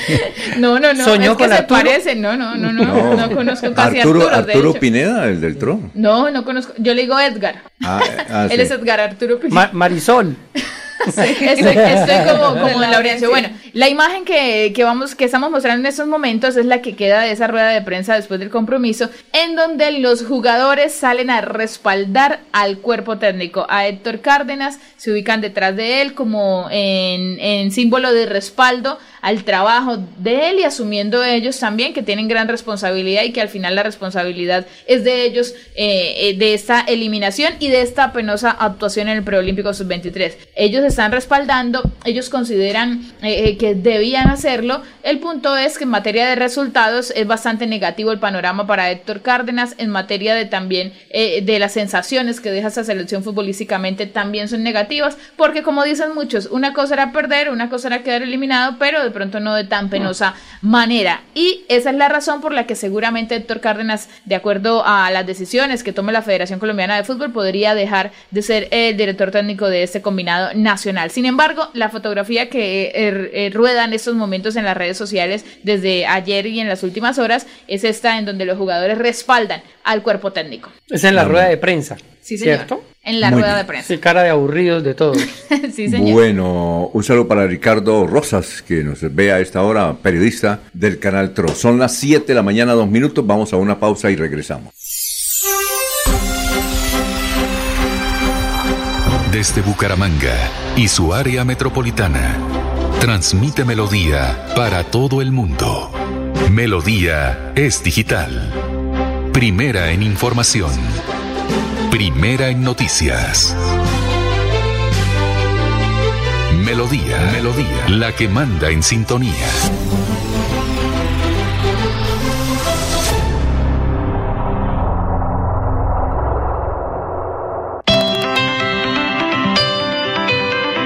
En la calle está la gente. En la calle están las noticias. En la calle está la radio. Donde la ciudad vive, donde la ciudad se mueve, se producen las noticias y ahí está nuestra radio. Melodía, en la calle, al lado de la gente, donde se viven las noticias. En Melodía valoramos su participación. 316-550-5022 es el WhatsApp de Melodía para que entremos en contacto. Envíenos videos o fotografías de las noticias de su comunidad y las publicaremos en nuestros medios digitales. 316-550-5022. El WhatsApp de Melodía para destacar su voz. Melodía, la que manda en sintonía.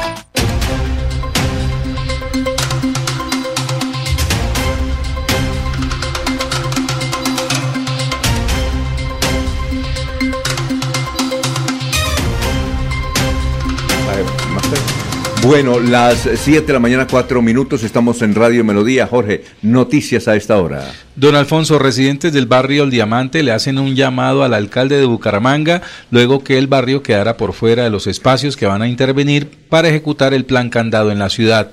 Miguel Santamaría, presidente de la Junta de Acción Comunal del barrio Diamante 2, rechazó el hecho de no haber sido incluidos en los espacios eh, que se presentaron dentro del plan de la administración y donde más evidencia que eh, se diera a conocer que ni la Comuna 10 ni la Comuna 11 fueron incluidas en el mismo.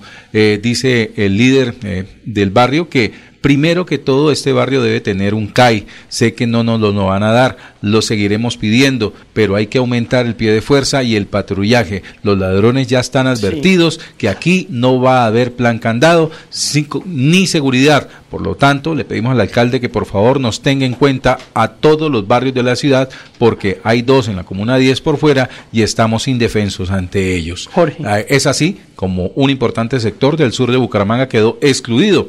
Residentes de Fontana, San Francisco y Provenza también rechazan el hecho de haber quedado fuera del candado. Don, Alfonso, sí, lo que dice Jorge, el sector del Diamante 2, ese es un barrio de estrato 4, ¿no? Eh, pero no por decir que es un estrato 4, no tiene problemas de seguridad, porque la gente cree que también que los estratos bajos son los que tienen, no. Y en el Diamante 2 sí son reiterativos, casi que a diario, no podíamos eh, establecerlo diario, pero sí, la modalidad del raponazo, llegando a la casa, ya a las personas las atracan, abriendo la puerta. Por supuesto es difícil que haya policía en cada, en cada sector, ¿no? Pero sí en el tema sí se ha incrementado mucho, en el Diamante 2 y en Fontana y en Fontana, esos dos barrios, para que se incluyan y se revisen el, en el plan candado. Siete, seis minutos. Julianita, ¿cuál es el tema de hoy? Bueno, con respecto a lo que se ha venido hablando de ayer salió la noticia de la movilidad y especialmente o puntualmente con lo de los mototaxistas, yo les tengo eh, una conclusión de un informe que leí y estaba mirando el decreto que se firmó en el 2017 al cual hicieron, ya sabemos, de eh, Bucaramanga, de Bucaramanga omisión. Y el tema de la movilidad con respecto a las motos tenemos, digamos que tres líneas, están los mototaxistas, están los mensajeros y ahora pues las plataformas que lo están haciendo también ya ah, las motos también tiene plataforma. Sí, ya Uber tiene plataforma. Ah, para moto. Para moto. Y este... Uber, InDriver, sí, InDriver, Moto. Moto ya. ¿Y eso es cuánto cobran? ¿Eso es cuánto más o menos? Bueno, estaban preguntando, y por ejemplo, la tarifa mínima de una moto, los que uno encuentra acá en la calle, por en cada esquina, es dependiendo, obviamente, lo mismo que con los taxis y otro tipo de, de tema de movilidad, la mínima está en 3 mil pesos ah, y de ahí empieza a aumentar dependiendo ah. para dónde uno se dirija, ¿cierto? Pero el tema es que esto va por qué. Esto es una, un tema de legalidad versus necesidad, ¿cierto? O sea, esto es, eso, eso, tiene un contexto muy amplio. Sí, claro. Aparte de eso, la falta de cobertura en las rutas que tenemos en la ciudad, pues hace que este gremio se fortalezca y tenga mucho pedido, ¿verdad? Este estudio, por ejemplo, dentro de las conclusiones dice, el oficio del mototaxismo dentro de la economía informal demanda prelación en procesos de formación de seguridad vial, siendo este un aspecto a priorizar para la prevención de accidentes. Efectivamente, o sea, ellos se, montan, se suben a los andenes, eh, van en zigzag, obviamente tienen que terminar su recorrido rápido, los cascos que utilizan, pues obviamente están en unas condiciones poco higiénicas. Es el motopiojo, ¿no? Terrible, ojalá lo tengamos. ¿Alguien, ¿Alguien se monta aquí en moto? A mí sí me tocó una vez. No, a mí me tocó urgente una vez porque no ah, conseguía carro.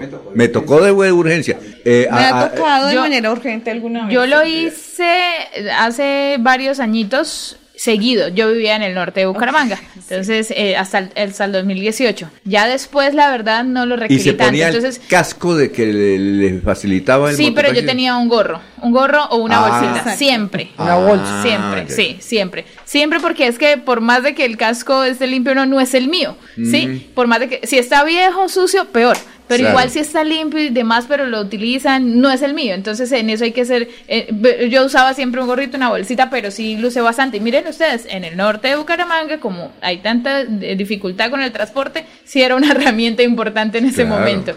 Pero sí es, sí, es, sí es importante tener en cuenta eso.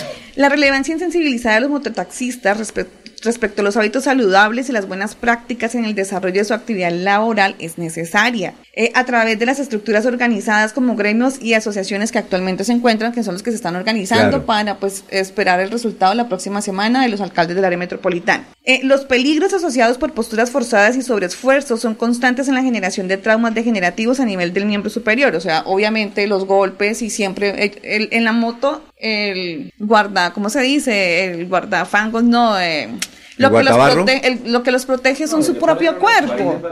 ¿Pero ese no es el guardabarro? No, esa es otra otra parte, esa Sí. es otra parte, pero digamos que esto lo que dice es que pues en las motos finalmente los miembros o las piernas, los brazos, o sea, uno el cuerpo es el que recibe absolutamente todo el golpe es diferente a una eh, a un carro. ¿Qué pasa cuando se accidentan que ha venido sucediendo? Pues Sí. el moto muchos no tienen SOAT, no tienen nada, ellos dejan a la persona caída y se van. Casi Y todos. otra cosa, usted averiguó, eh, hoy Vanguardia hace un artículo y le pregunta a la ciudadanía, ¿se debe o no quitar el parrillero, prohibir el parrillero? ¿Se debe o no prohibir el parrillero? Es que además ningún alcalde, y yo estoy seguro que los alcaldes de Girón, de Piedecuesta y de Florida no están de acuerdo con que se elimine el parrillero. Yo estoy seguro. la normatividad, eh, es- perdón, o sea, obviamente la moto viene para dos personas, ¿cierto? Exacto. Para eso fue, digamos que su fin cuando se, se creó.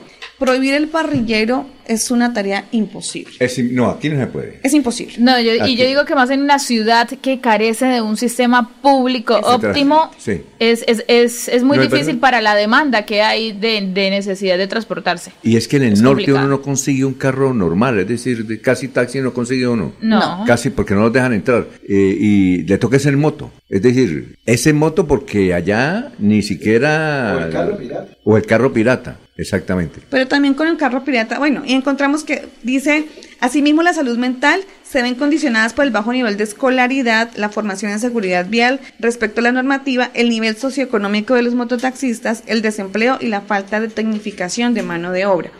Claro, no estamos generalizando, ¿cierto? No todos tienen bajo nivel de escolaridad, pero sí tienen, está claramente el desconocimiento de las normativas o la normatividad en la parte vial, porque se cruzan los semáforos en rojo, hacen los cruces prohibidos, pues obviamente es una moto, se puede saltar un... Eh, cualquier- No, no puede. Lo que pasa es que esos conductores Claro, son no puede, terribles. pero lo hacen, Ajá. ¿cierto? Entonces, es más eso. Si los, si el gremio de los mototaxistas que nos estén escuchando y que nos empiecen a seguir, ellos se organizaran un poco más, o sea, que mismo, ellos mismos les den la formalidad a lo que están haciendo, ¿cierto? Que no estén mal vestidos, por ejemplo, que traten al menos de que si su casco es para su labor, porque neces- entendemos la necesidad, háganlo de la mejor manera.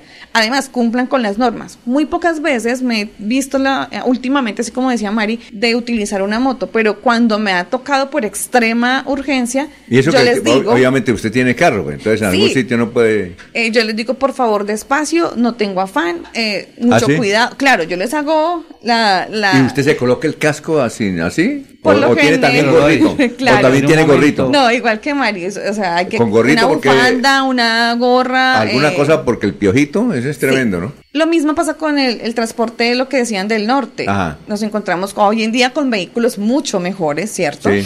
Pero también siguen habiendo vehículos en unas condiciones. ¿Usted logró, logró conocer cuántas familias dependen del mototaxismo por aquí, más o menos cuánto, cuánto? Porque es que eso es una manera de hacer plata. En, el, en uno de los informes que mal. estaba leyendo, habían Sí. más de 10.000 motorizados o mototaxistas. Moto, 10.000 o mototaxistas. sea, ¿cuántas familias son? Porque hay 7.000 taxistas legales No. y hay 10.000 mototaxistas en el área metropolitana, ¿no? Y ese estudio está del 2022-2023. O sea, Ah, sí, de- actual todavía no se ha realizado un estudio que pueda hacer como esa caracterización. Exactamente. Ahora, ahora el otro tema es que eh, no es que se les prohíba, porque claramente no va a pasar que se prohíba el parrillero, pero sí Eso deben haber, difícil, deben haber claro. unas normas, ¿cierto? Que Sí. ellos deben acoplarse. Para que Van a ver las puedan normas, trabajar. van a llegar las normas. Sí, pero llegar eh, es decir, es que hay una orden judicial que si no la cumple este alcalde y los alcaldes le van a sancionar como sancionaron a los anteriores en diciembre, ¿no? Y lo van a cumplir. Y tienen que pagar una multa porque eh, están todas las decisiones que se debe prohibir el parrillero en la ciudad de Por lo menos en Bucaramanga se va a es que cumplir. quién va a tomar la, la decisión, yo creo que nadie. El año pasado Vanguardia también sacó un, un ahí como un artículo donde hablaba de las personas y es un negocio y ya es una mafia que aquí también se habló en la, en la mesa de trabajo. Eh, hay personas que ya tienen como negocio comprar motos y las alquilan, igual Sí. que como con los vehículos de plataforma. Dicen que hay una señora que tiene dos mil motos. No, pues imagínese. Pero también así tendrá que ser responsable en la parte civil y pagar. eh, No, o sea, no son responsables de nada. Ellos Las- compran una moto en 600 mil pesos, Las- en un mes de 20 mil sacan la plata y después que sea lo que sea. ¿Cuántos políticos habrán con motos? Ah, hay ¿de que hacer esa averiguación. Porque eh, Ah, el alquiler de una moto es 30 diarios. Es decir, a alguien le aquí, ¿cuánto es que eh, más o menos? Don Alfonso, yo hice una investigación Depende cuando estaba moto. con el magazine Sí.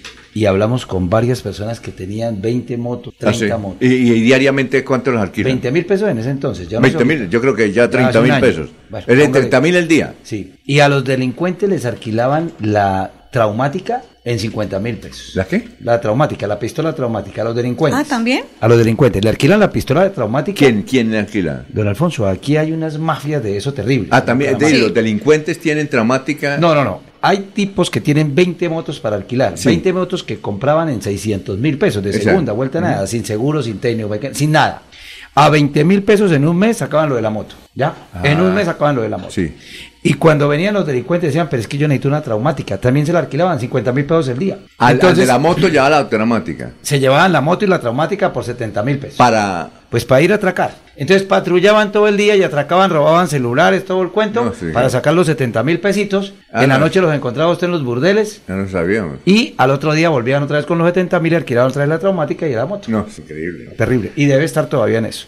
Entonces, bueno, y para cerrar, eh, Sí. precisamente, pues esperemos que va a hacer el área metropolitana con respecto al tema. Lo claro está es que se necesita más sensibilización realmente y control, ¿no? Sobre Ah. este gremio. No los podemos atacar porque es algo que no se va a poder acabar. ¿Sabe a quién debemos eh, invitar? Al presidente de la Junta Directiva de la Cámara de Comercio, Higinio Camacho, no sé si lo conoce. Sí, señor. Eh, que es uno de los mayores vendedores de moto en el oriente colombiano. Lo encuentra Sería- uno ahí en la 45. Hágame el favor y lo invita. Él es el presidente de la Junta Directiva de la Cámara de Comercio de Bucaramanga. A ver si lo traemos un día para hablar de la Cámara de Comercio y hablar de las motos. ¿No le parece, Jorge? Sí, señor, y hablamos también con el doctor Juan Carlos Líbano. Tenemos Eh, a hablar su con él. primo, Juan Carlos Líbano. Bueno, no sé si es mi primo, pero sí, sí, listo, perfecto. Bueno, para cerrarles tengo un dato aparte con respecto a um, el área rural. Me comunica uno de los eh, ediles actualmente elegido, porque le preguntaba, me llegó información que el próximo lunes había reunión para la mesa de trabajo con el sector rural Sí. y la alcaldía de Bucaramanga y la Secretaría de Desarrollo. eh,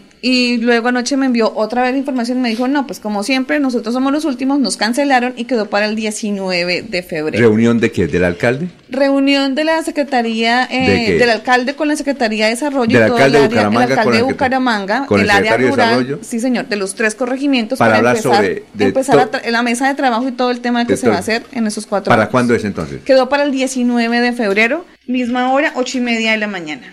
Bueno, Jorge, ¿usted tiene una noticia sobre las madres comunitarias que protestaron ayer? Sí, don Alfonso, es Ah, como el primer plantón sí. ahí en la gobernación. Usted Ahí tiene ahí tenemos una- el video y tenemos video. también una persona que nos habló del tema. Son las madres comunitarias de Santander que la- están sin contrato, que están los niños sin Ajá. atención y pudimos tomar esa nota. Si ya la tenemos lista, don Anulfo, muchas gracias para que eh, Vamos a ver si se escucha porque lo- los, los pitos a veces Eh, no... en ese momento empezaron a pitar. Sí, claro. señor. Eh, entonces vamos a escucharla. Con una de las madres comunitarias frente a la gobernación de Santander en un plantón en el día de hoy. Buenos días, ¿cuál es su nombre y qué reclaman? Mi nombre es Diana Lucía Hernández, soy madre, madre comunitaria del municipio de Florida Blanca. Estamos aquí trabajando o reclamando los derechos tanto de nuestros niños, los niños que atendemos, y también nuestros derechos. Los niños se encuentran eh, sin atención, ya el día de hoy deberíamos estar atendiendo estos niños de los hogares comunitarios de bienestar. Nosotros eh, también, a nosotras también se nos está vulnerando nuestros derechos, estamos sin salario, eh, sin contratación, sin EPS, bueno, todas estas eh, cuestiones y también estamos inconformes ya que se nos está debiendo una parte de la liquidación, liquidación que se tenía que haber pagado finalizando el. ¿Cuántas madres en Bucaramanga calcula que estén en esta situación? En esta situación, más de 80 madres comunitarias estamos en esta situación. Y los niños están sin cuidado. Exactamente, se les está vulnerando los derechos. A través de este medio de comunicación Melodía, eh, ¿qué le vamos a decir al gobernador? ¿Qué le tiene que decir al gobernador? que nos ayude, eh, que nos apoye gestionando con el ICBF que se pueda acelerar la contratación para las madres que estamos sin, sin esta, sin esta contratación. ¿Hasta qué hora piensan estar acá en este plantón frente a la gobernación o lo van a hacer mañana también? O... Vamos a estar hasta mediodía, tengo entendido.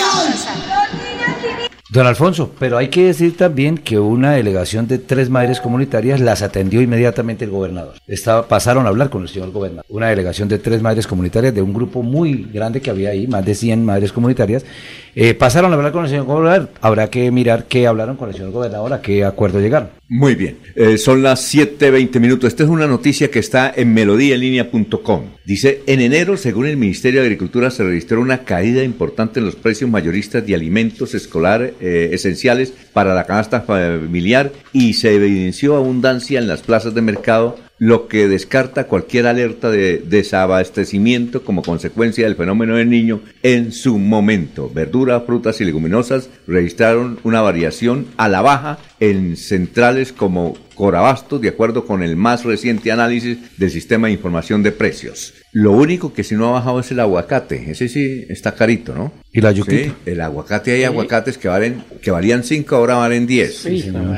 A Sí, veces señor. 14. Sí, señor. ¿Sí o no? A los que les gusta mucho, está costoso. Y el aguacate es importante comer diario, ¿no? Sí, pero que es el colesterol está muy bueno, ¿no? costoso. Costoso, costoso. Puerto Wilche no lo puede mandar a No, ¿dónde no, no, allá no cultivan. No, no, pero tengo un buen amigo en San Vicente. sí, Está- distraído con la alcaldía, pero bueno. pues.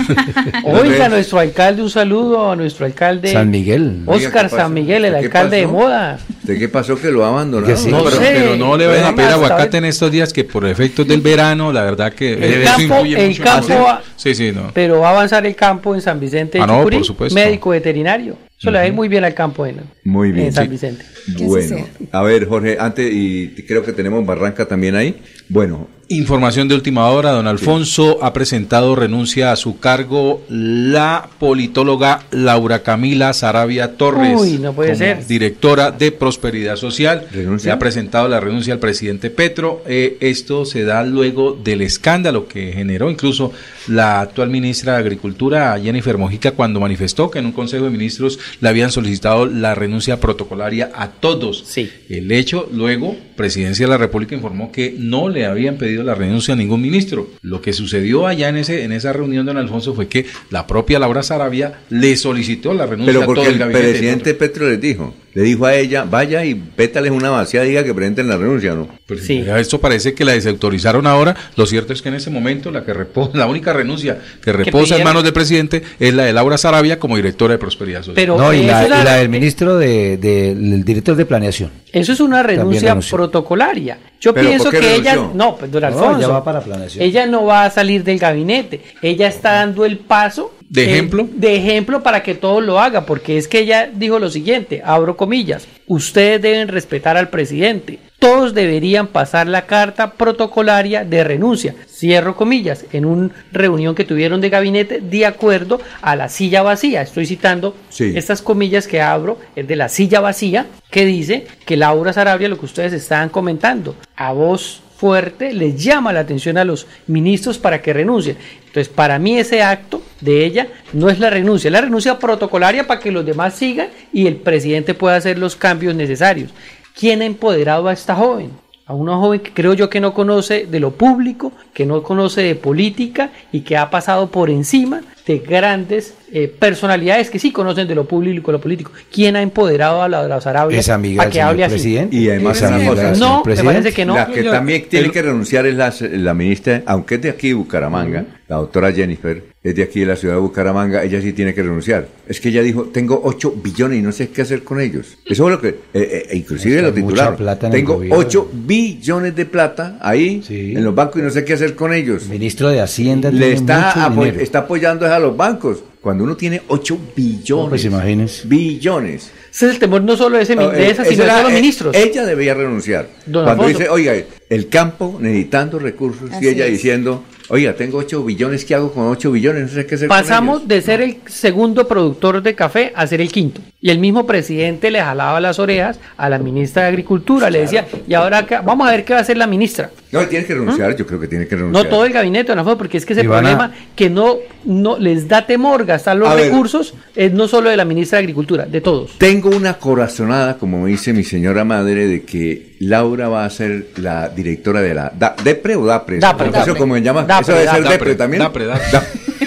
Genera depresión, pero ya. Sí. Yo tengo y tengo la corazonada que Carlos Ramón, que se sabe manejar el billete, se va para la Prosperidad. de, pero por supuesto, prosperidad social, ¿sí o no? Tengo no van a salir de gabinete, van a hacer unos cambios ahí. Unos enroques. Cambios de Ah, eh, posición, como se creo- habla en el, El ajedrez. en el argor deportivo, ¿no? Creo que tiene, creo que tiene ese enronque y su amigo, su excelente amigo, ¿Cuál? su gran amigo Alexander López, lo van a nombrar en algo en el ministerio. Yo creo que va para agricultura o va para alguna cosa, ¿sí o no? Claro que sí. Les tengo un datico y A ver. y no, le- no, no, no vayan a llorar cuando lo conozcan. ¿Cuál es? No se les haga ese año ver de ministro de Agricultura ¿A quién? al señor José Félix Lafori. Sí, Mm, sí, puede ser. Y con el visto bueno de Uribe. No, y puede ser. ¿Cómo claro. será esa charla Caten, en cuiden casa? los cólicos ese día. ¿Cómo será esas charlas en casa con María Fernanda Con Cabal? María Fernanda Cabal, sí, señor.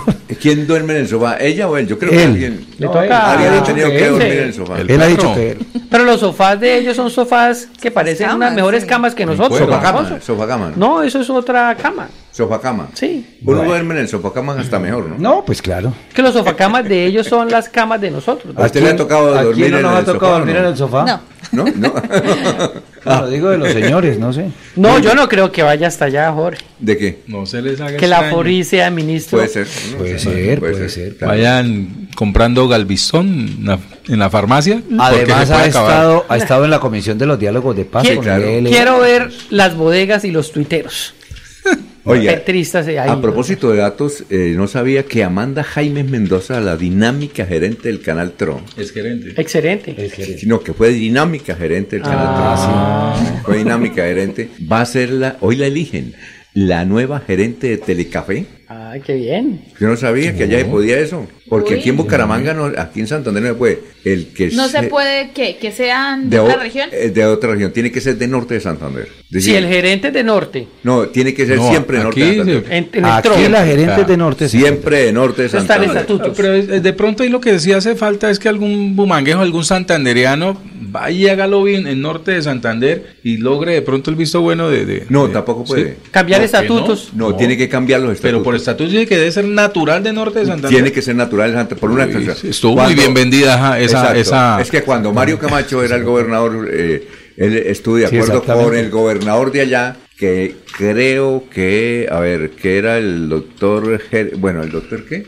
Bueno, ese se me entonces, no, no Eh, recuerdo. eh, bien, hicieron un acuerdo Para crear el canal. para crear el canal. Dijeron, miren, vamos a dejar la sede central en Bucaramanga con una condición, dijo el gobernador de Norte de Santander, que el gerente sea siempre de Norte de Santander. ¿Era Villamizar? No, no, No, no. no, era otro. Eh, que fue el rector de la UDES un poco de tiempo, allá en, en el norte de Santander. Entonces, por estatutos, está que el gerente o gerenta es de norte de Santander, siempre. Pero eso no ocurre en Telecafé. Vea, puede ser Amanda Jaimes. La van a- ya, mire, está Amanda Jaimes como candidata, es una abogada Es cada candidato. originaria de Toledo, norte de Santander, es gerente. Está también Ricardo Gómez de la Rocha Ah, y el señor Andrés Tamayo. Hay Está tres. participando, No, está en la está- está terna. la Pero es que la Ah. que sacó el mayor puntaje fue Amanda. Entonces hoy se reúne a las 8 de la mañana la directiva de Bueno, Telecafé ojalá. y la van a designar. Está como no sé si- Ojalá, ojalá, ojalá. Está como Entonces, aspirante se a puede, Nobel. ¿no? Sí. Entonces No, allá sí pueden. chévere.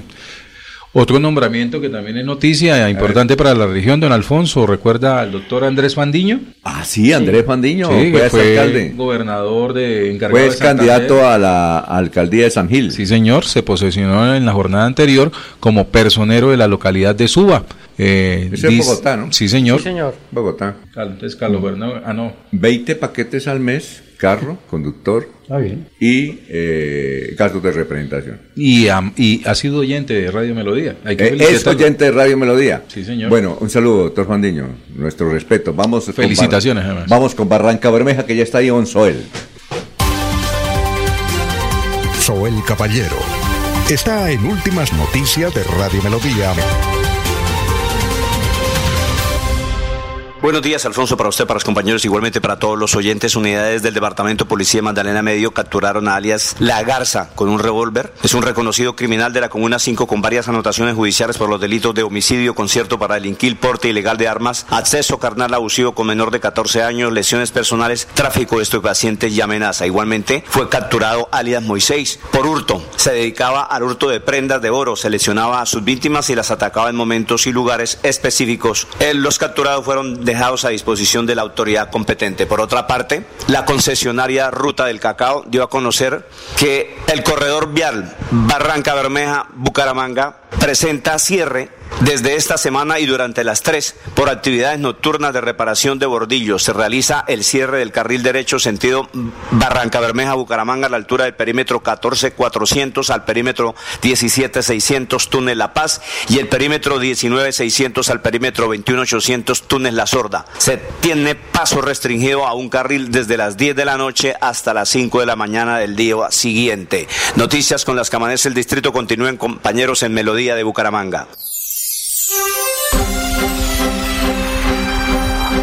Desde Bucaramanga y su área metropolitana, transmite Melodía para todo el mundo. Melodía es digital. Primera en información. Primera en noticias. Melodía, Melodía, la que manda en sintonía.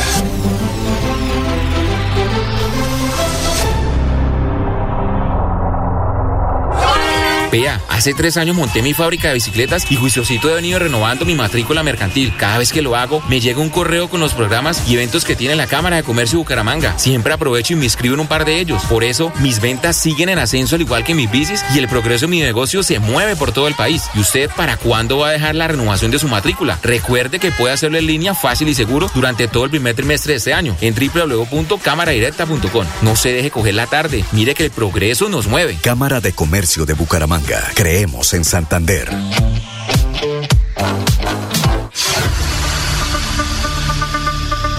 La gente, lo más importante de nuestra radio. La gente, la gente, lo más importante de nuestra Lo más radio. importante de nuestra radio. Ustedes que nos escuchan en todas partes. Ustedes que nos prefieren siempre. Ustedes que nos han seguido toda la vida. La gente, lo más importante de la radio. Nuestra gente, técnicos, operadores, locutores y periodistas, amalgama de juventud y experiencia para hacer más fácil la comunicación. En Melodía la gente, lo más importante de la radio, lo más importante de la radio. Enrique Ordóñez Montañés está en Últimas Noticias de Radio Melodía. Bueno, profesor, son las 7 de la mañana, 32 minutos. Jairo Díaz nos escucha y nos escribe desde San Gil, profesor. Dice, en Colombia solo existe para defender y promover el buen uso del idioma la Academia Colombiana de la Lengua o existe, profesor, otra entidad que cumpla esa labor. Eh, gracias, Jairo, en San Gil, Jairo Díaz. Profesor, tenga usted muy buenos días. Muy buenos días, Alfonso y oyentes de Últimas Noticias. Gracias a Jairo Díaz en San Gil por escucharnos.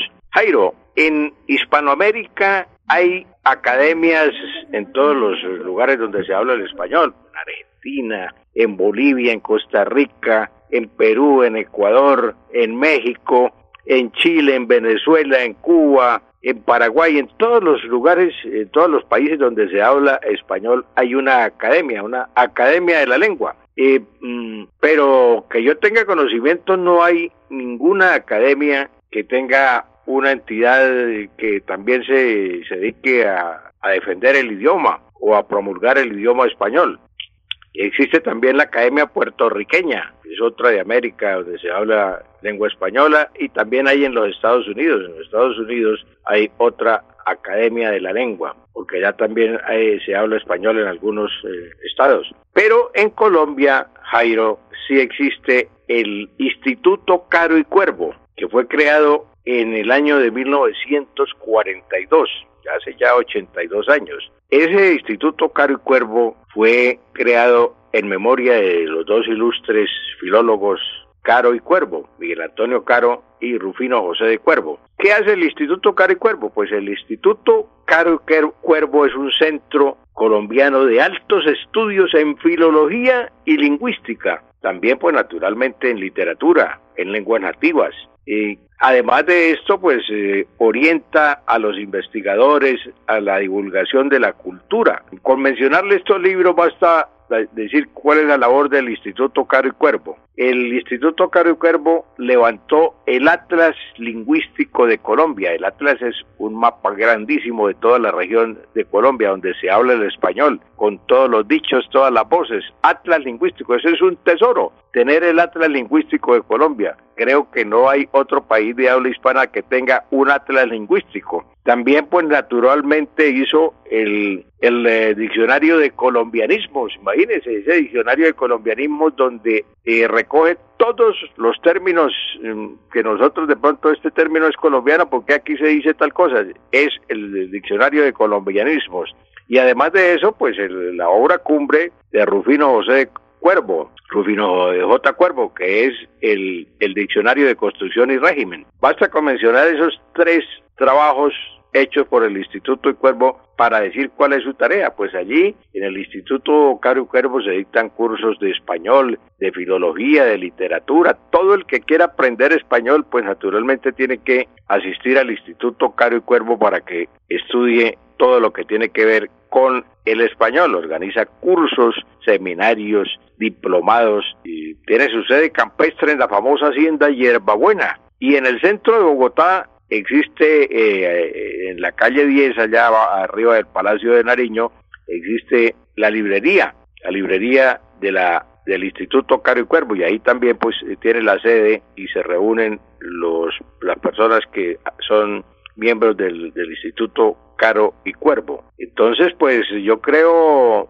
don, don Jairo, que es la única academia que tiene eh, dos entidades que defienden el idioma, tanto la Real Academia Española como el Instituto, eh, perdón, la, la Real Academia Colombiana, la Academia Colombiana de la Lengua y el Instituto Caro y Cuervo son las dos entidades que dirigen el, eh, el idioma aquí y hacen una labor encomiable que no se le puede comparar con las otras academias. No tenemos conocimiento de otra academia de habla hispana que, que tenga un, un instituto paralelo, como lo tiene Colombia con su Instituto Caro y Cuervo, Alfonso. Muy bien, eh, esa era la respuesta para Jairo Díaz, que nos escucha en la ciudad, porque ya es una ciudad, San Gil.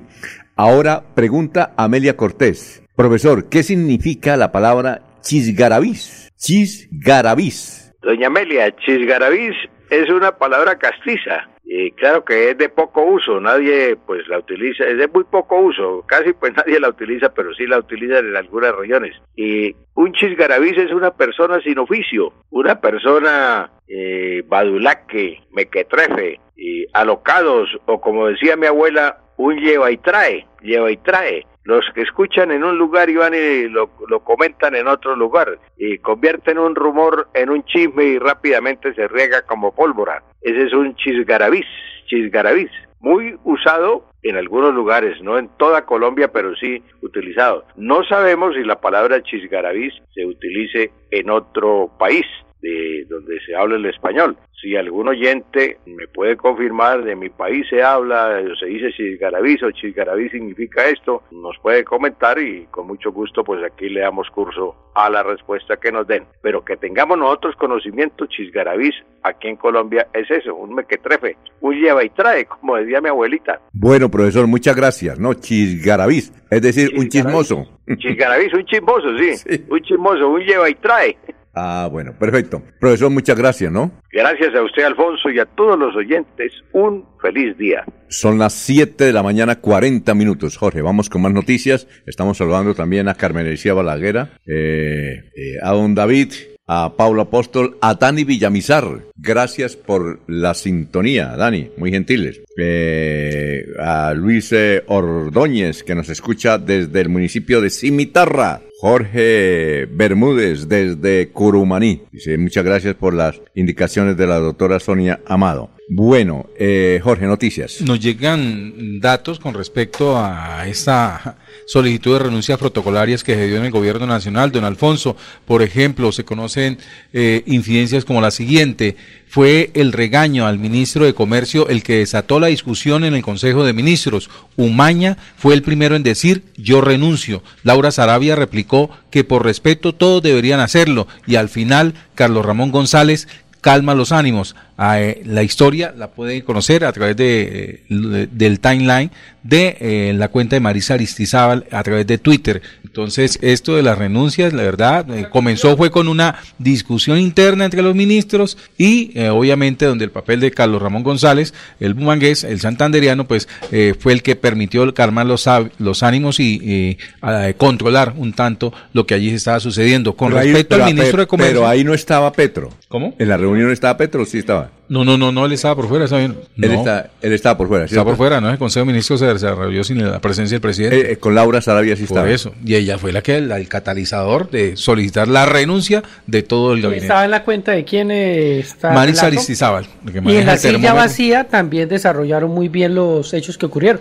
Pero lo que yo no entiendo es si el presidente Petro tiene ese talante, no entiendo por qué no pide la renuncia normal y ya, como lo hacen todos los mandatarios. Ellos le dan pena, es decir, vaya es que usted ahí enfrente, ¿no? Pues ahí tiene ministros, tiene amigos. Bueno, pero, pero entonces no hay alguien, si al empoderado a Laura Sarabia, ¿por qué no le hacen caso? O de verdad no hay alguien que pueda asumir eso, porque es que eso es normal en todos los gobiernos nacionales, regionales y locales. Pero ella renunciaría, bueno, hay dos versiones, dos, dos percepciones de por qué renunció ella. Una porque tal vez tuvo una discusión con Petro, pienso yo.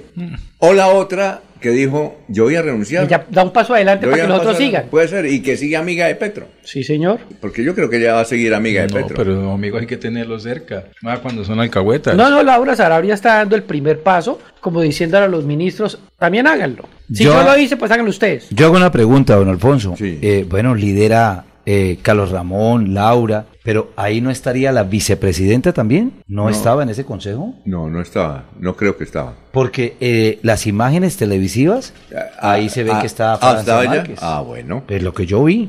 Son apoyo. Todos los ministros. Son apoyo. Está de apoyo. Son imágenes de apoyo. Pero como que no tenía. Dos datos adicionales. Don Alfonso, la Corte Suprema de Justicia declarará hoy la silla vacía en el caso del senador Ciro Ramírez. Y además la comisión de acusaciones eh, no ha podido notificar al señor Nicolás Petro eh, sobre los requerimientos jurídicos de, esta dependencia porque los correos rebotan, los teléfonos no responden y las direcciones que dejaron no existen. Recordemos que silla vacía es perder la curul, ¿no? No es que sigue el que, el que viene debajo de ella. Pierde entonces esa curul el centro democrático. Así es. Que es diferente, lo a Alexander López no pierde la curul. No, no, ahí, no pierde la curul. cuando son por este tipo de, delitos, unos delitos específicos, se pierde esa curul, ese espacio. Ahí subiría el paisano, pero el paisano no quiere.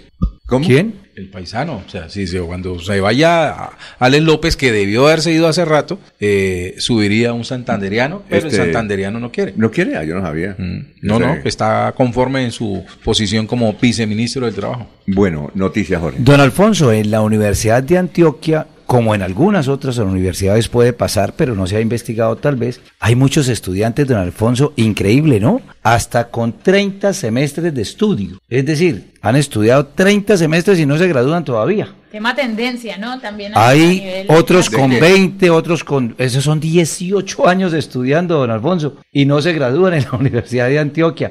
En la UI debe pasar lo mismo. Ese señor es calvo, ahí, ¿no lo vio ese gordito calvo No, que pero lleva... es que es increíble. ¿Cuántos Además, años? ¿18 años? Son universidades 39 públicas. semestres. Son universidades públicas que le quitan el puesto a otra persona. que ¿Cuántos no habrá estudiar. aquí en Bucaramanga en la No, UIS? deben haber bastantes en la UIS que... Si alguien nos hace el favor, eso toca con un derecho de petición. Eh, Y a veces esa información no la entregan, don Alfonso. ¿No la entregan? no, pero, de pero, pero yo allá hay una buena amiga en Por- prensa que de pronto Venga la plena de seguridad, porque ver, son ¿cuántos? datos, este, ¿cómo es que le llaman? Eh, ¿Confidenciales? la confidenciales, la DEAS Data, y, y le pueden mamar gallo De pronto entregar esa información. datico de cuántos en la. UIS llevan 10 semestres, 20 semestres, 15 semestres y Pues no, pues no los, estudiantes de la Universidad de Antioquia que están por encima de los 14 semestres Sí. revelaron el de un estudiante que lleva 30 semestres estudiando danza.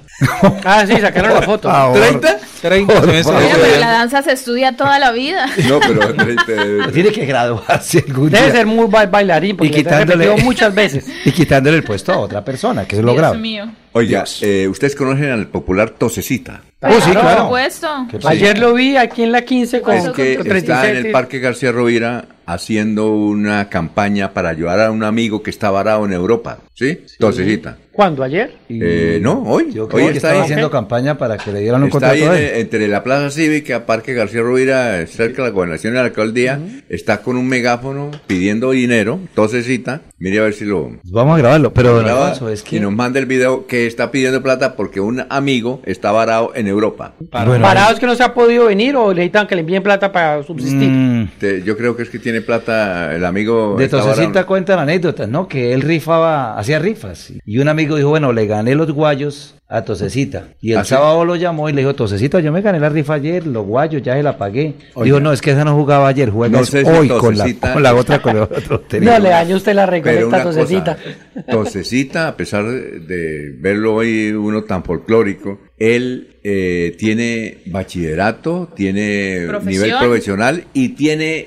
especialización.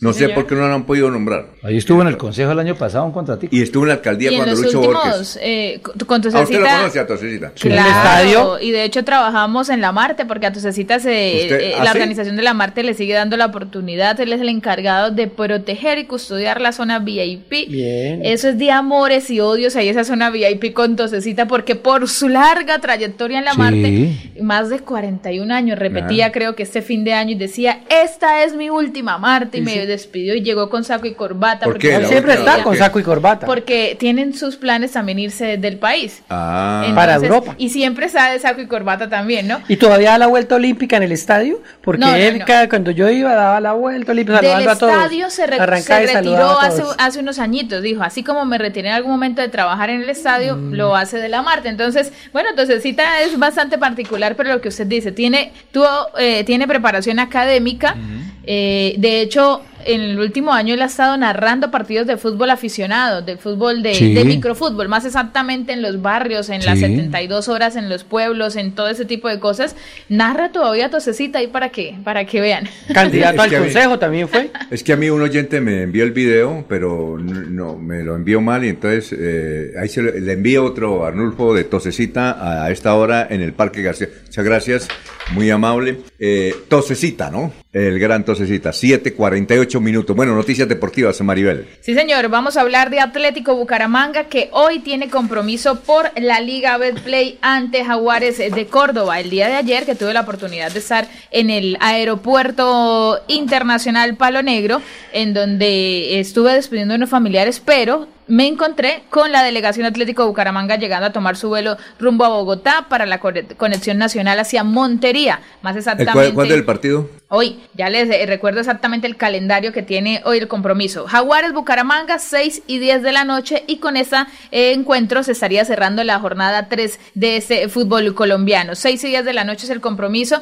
y teniendo en cuenta ayer la oportunidad de, de- de verles en el aeropuerto, pues pude conocer la única novedad que presenta la convocatoria, porque hasta ahora no se ha hecho oficial la misma. Pero viendo esta nómina viajera, la única novedad que presenta Atlético Bucaramanga es la incorporación de Jan Colorado, mediocampista de 23 años, que tendrá la oportunidad de, eh, ¿por qué no sumar minutos, sus primeros minutos con la camiseta de Atlético Bucaramanga? Hay expectativa con ese jugador, teniendo en cuenta que tuvo experiencia en Selección Colombia y que ha sido de los destacados también en la B y por esa razón llega al equipo Leopardo. Entonces, eh, el que salió de esa nómina convocado fue Juan David Rodríguez, de acuerdo a lo que pude consultar. Esta novedad se da porque Juan David presenta como una molestia muscular y por prevención prefirieron no llevarlo a Montería. Entonces, la única novedad es Jan Colorado. Los detalles de esta noticia también en unos minutos los conocerán en melodíaenlínea.com, teniendo en cuenta que hoy juega Atlético Bucaramanga y ahí los invitamos, por supuesto, también a dejar eh, el marcador. ¿Cómo creen ustedes que irá Atlético Bucaramanga hoy? Recuerden que viene de empatar, de perder el primer partido con Junior de Barranquilla, De empatar con Millonarios y esta sería la tercera fecha en Montería. Yo Así que ahí está. pienso y aspiro que se traiga un empate, que es una victoria, porque no es fácil jugar en Montería. Primero que todo, el calor tremendo que hace allá. Ujú. Aún, eh, usted conoce a Montería, ¿no? No, mire que de los estadios que me falta por conocer, de los cuatro estadios que me falta por conocer, está el Jaraguay. Que tiene un nombre, ¿cómo es que llama? Jaraguay. Jaraguay. El estadio Jaraguay de Que Montería, han Córdoba. Han querido quitarle el nombre, ¿no? Porque dicen que Jaraguay era, el, eh, era, unos dicen que era un indígena, otros dicen que era el- un comandante de las Autodefensas Unidas de Colombia que donó el terreno para construir el estadio. En todo caso, Ve. han querido quitar, han querido quitarle Bueno, usted da, usted da el empate, don Alfonso. Yo ¿Qué dicen nuestros compañeros? ¿Cómo ven Atlético Bucaramanga hoy con Jaguares? Freddy. Jaguares en qué posición va? Jaguares viene de empatar 0-0 Ah, bueno. con la Equidad y de ganar y de ganar el primer compromiso 1 por 0 Y ante jugamos Patriotas. acá ya. No, no, en Montería. Es en Montería, visitante. Montería. 1-0 perdemos. 1-0. 1-0. Yo digo empate. A ver usted, Jorge, ¿cuál, cuál? Sí, don Alfonso, de acuerdo, 1-1. 1-1. Jaguares de Montería, Atlético Bucaramanga, hoy 6 y 10 de la noche, Jorge. ¿En Montería? En Montería. Oh, gana Montería.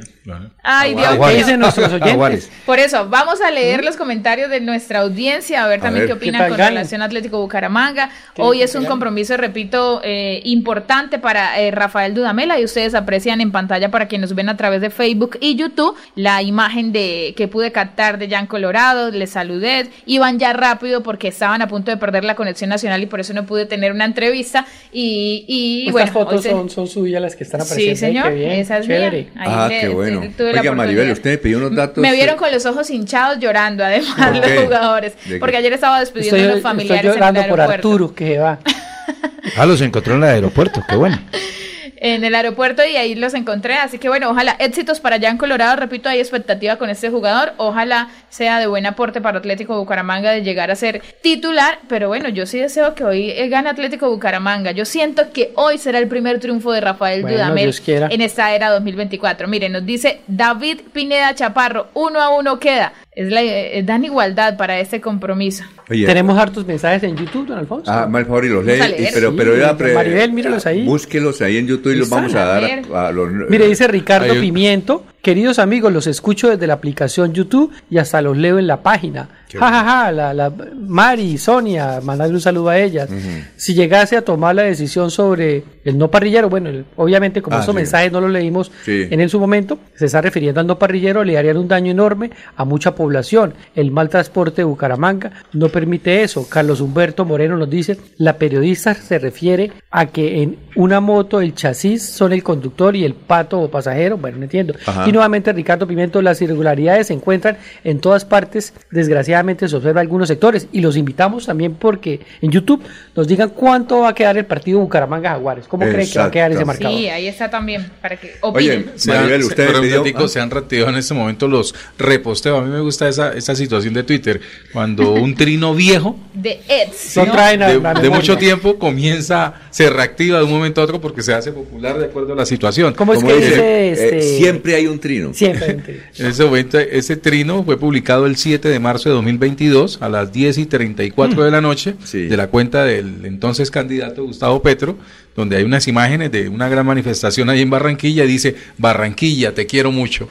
Ah, Barranquilla, te quiero mucho. Oiga, Maribel, usted me pidió unos datos sobre mi vida periodística. ¿Qué es lo que van a hacer para ya Ah. estar pendiente y en dónde? Sí, señor, en Para el mi, canal para mi egoteca. en el canal de televisión UTV se va a hacer como un especial o, o- o una mención relacionada al Día del Periodista, que es el Ah, próximo ya. viernes 9 de febrero. Recordemos que ese es el Día del Periodista que se celebra eh, en general de esta profesión, así que ahí está, es para eso, es para un trabajo que se va a hacer en canal UTV que es televisión. Ah, muy bien. Un saludo para la doctora Tatiana, que nos escucha y nos va a hacer un homenaje el 9 de febrero. ¿Qué es de hoy en 8? ¿Ah, sí? De hoy en No. ocho. ¿De hoy en ocho? Ah, sí, ya. Sí, de hoy en señor. ocho. Y nos trae un artista que está, se- se- Giovanotti. ¿Han conocen a Giovanotti? Sí, no, no, no me gusta mucho el, el humor de Giovanotti. ¿No le pero- gusta? Pero es. Pero lo hace reír a uno. Imita.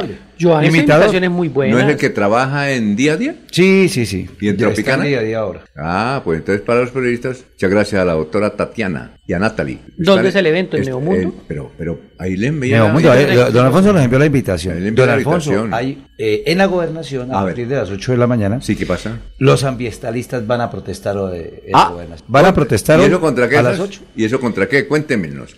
No a la conectante C1 y C2. Convocan Ah. plantón para rechazar la mega obra vial. Ambientalistas y activistas programaron para este viernes 2 de febrero a partir de las 8 de la mañana el plantón para ir en contra del proyecto vial de la conectante C1-C2 enmarcado en el plan de mejoramiento de la vía Bucaramanga-Pamplona. Ah, eso es eh, por el lado de Florida. Creo que son terrenos de Florida. Exacto. Desde hace tiempo están protestando. Entiendo que el alcalde de esa época, Jorge, el doctor Héctor Mantilla, no está de acuerdo. No está de acuerdo y Esa está... conectante C1-C2 que Sí, da de Florida Blanca. Pero como ese es del allá. gobierno nacional, Sí, entonces el gobierno nacional dijo es ahí, es ahí, y la planta está ahí. Y ahí no hay nada que hacer. Yo- eso, eso es decisión tomada. plantón, una manifestación y los ambientalistas y No. tendrán sus razones, pero como dice Jorge, ahí no hay nada que hacer. Eso está tomada. decisión Ah. está- Recuerde que hasta hubo daños de, la, de vías internas de Florida Blanca de, por el paso de la maquinaria pesada hacia el sector donde eh, comenzaban las obras de la conectante C1-C2. Sí, señor. No, eso está. Ah, bueno, pero ellos tienen derecho y van a protestar, vamos a ver qué pasa. Eh, sí, eh, eh, creo que ahí está el, el que fue secretario del cual hablábamos al poeta también, Hernando Ardila,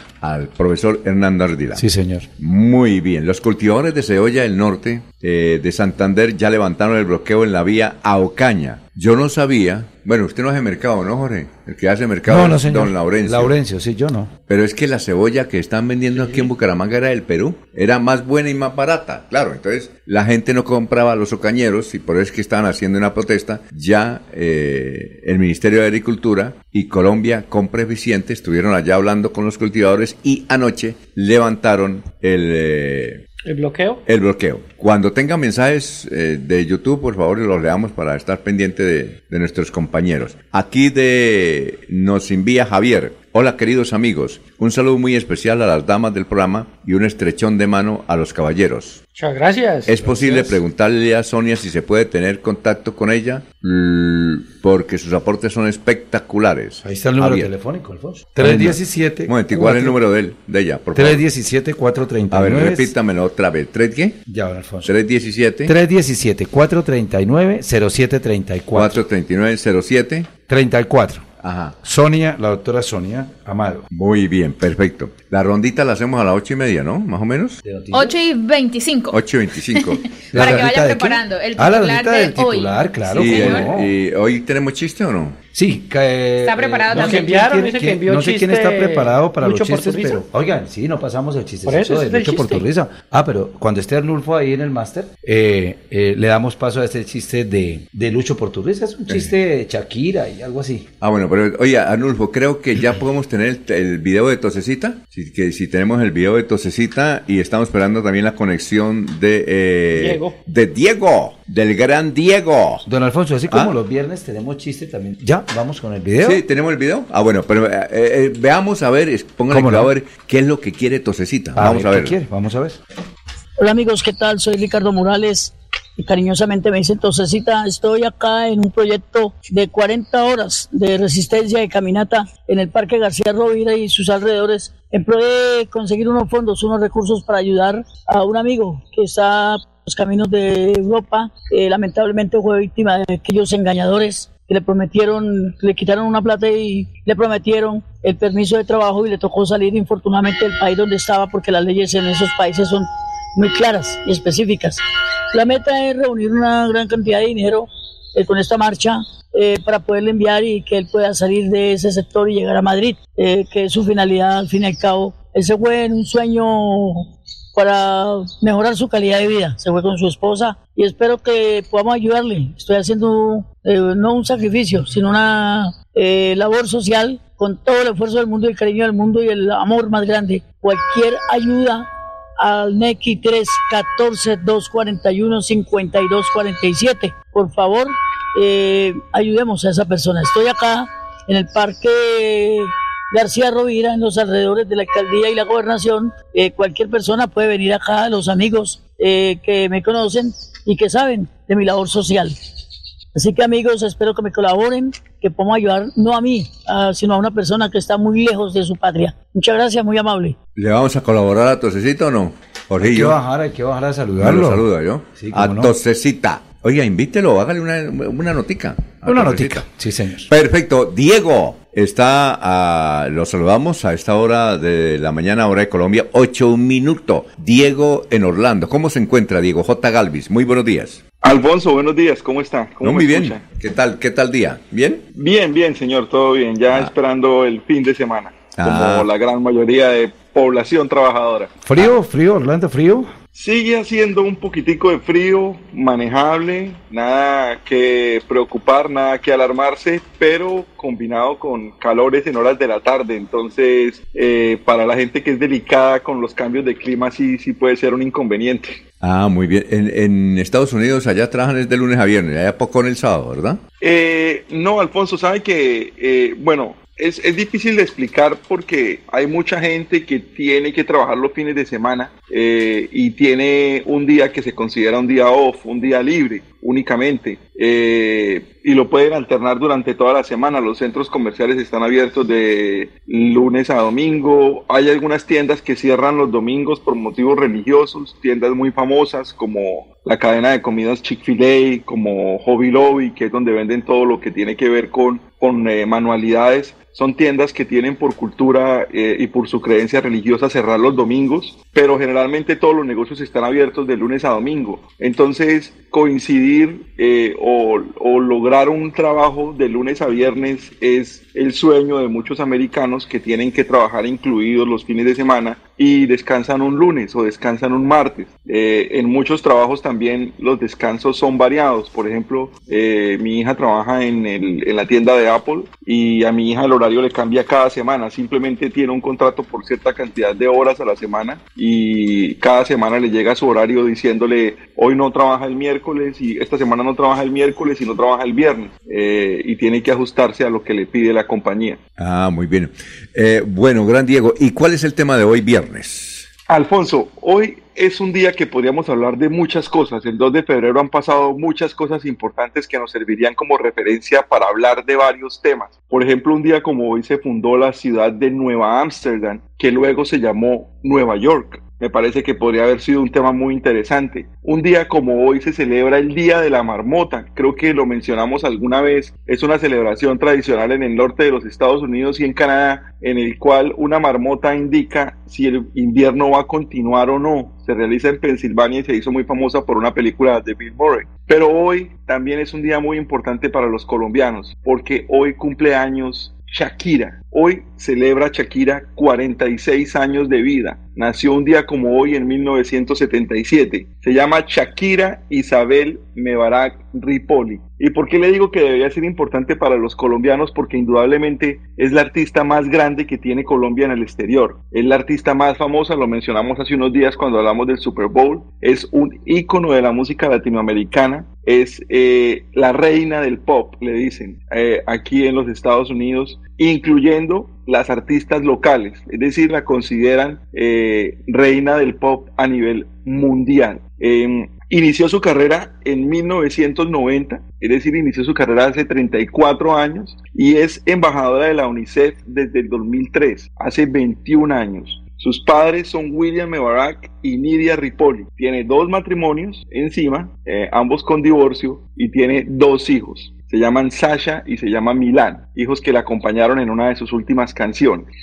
Ha sido artista femenina de la década dos veces, según la revista Billboard. Y en la revista Rolling Stone, que es una revista de música aquí americana, es la única artista de rock en español que está en la lista de las 500 artistas más importantes de la historia. Eh, eh, los, los, esos, ese tipo de escalafones son muy, muy subjetivos, tienen muy poca objetividad, depende de quién vote, depende de quién los haga, pero esta revista la pone por encima de artistas como Maná, como eh, Soda Stereo, artistas latinoamericanos muy fuertes y la consideran a ella incluso más importante que estos artistas para la historia de la música en general. Es la única artista, o es la primera artista, perdón, que estuvo en la lista Billboard en el top 10 americano con una canción en español, la única artista latinoamericana. Eso fue el año pasado con su disco con Visa En el que hablaba también de su separación y de su matrimonio. Y es la única artista que ha ganado premio a canción del año en tres décadas diferentes, Alfonso. Es una carrera constituida, una carrera hecha, la de la colombiana Shakira. Tiene, entre otros,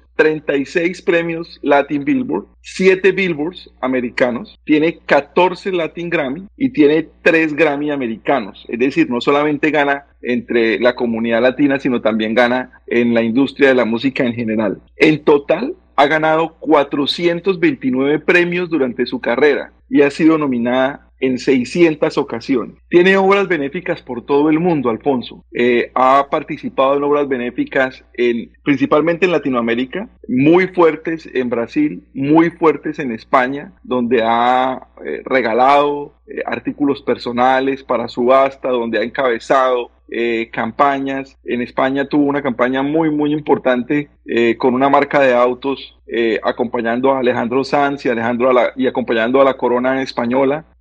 Eh, pero principalmente le ha devuelto mucho a su tierra con la fundación eh, Pies Descalzos. Eh, siempre ha estado presente para la juventud barranquillera, siempre ha estado presente para los niños pobres de su ciudad y creo que se conoce muy poco de lo que ha hecho con su fundación en pro de la niñez de su ciudad. maneja un perfil relativamente bajo en, en ese tipo de, de obras sociales. El año pasado eh, se separó de su esposo Gerard Piqué, que coincidencialmente también cumple años un día como hoy, el exjugador del Barcelona, eh, y cambió su desilusión y su desamor por una máquina de hacer dinero. El año pasado fue de lejos el mejor año de Shakira con éxito tras éxito, tras éxito, tras éxito. Y si tenemos al rey del despecho, o teníamos al rey del despecho como Darío Gómez, pues deberíamos tener la reina del despecho como Shakira, porque no hizo sino sacar canciones recordando su antigua relación y logrando el éxito tras éxito eh, de, esta, de esta situación. No es muy querida en España, eh, lamentablemente después de esta ruptura, pero sí fue muy bienvenida en Miami por toda la comunidad latina. Está viviendo actualmente en Miami. Tiene una fortuna, Alfonso, eh, que está más o menos oscilando entre los 400 y 450 millones de dólares. Ahí quieticos, ¿no? Estoy hablándole de lo que tiene guardado, no de lo que produce. No logra ser la artista con más dinero porque Taylor Swift, la artista americana, ya está un poquito por encima de ese, de ese número, pero eh, sí es considerada una mujer influyente, una mujer importante. Eh, la revista People la consideró entre las 100 personas más influyentes del mundo de los últimos años. Entonces, hoy teníamos muchas opciones, pero creo que le, le debíamos y creo que todos le debemos un reconocimiento a esta tremenda artista colombiana que no hace sino poner en alto el nombre de nuestro país en el mundo, Alfonso, no solamente en Latinoamérica, en el mundo. Shakira Mebarak. Sí, y entiendo, Jorge, eh, Jorge Caicedo, que los primos de ella viven en Barranca. Ellos, eh, inclusive aquí en Bucaramanga, tienen una oficina de abogados y eh, ellos, ella, ella tenía un primo, recuerda que usted se... Carlos, Carlos González Mebarak. Carlos González Mebarak. y también ah. y un tío que fue fiscal, fue... Ah, sí, algo... Director sesional de fiscalía. Director sesional de fiscalía. Y viven en, en Barranca y en la ciudad de Bucaramanga.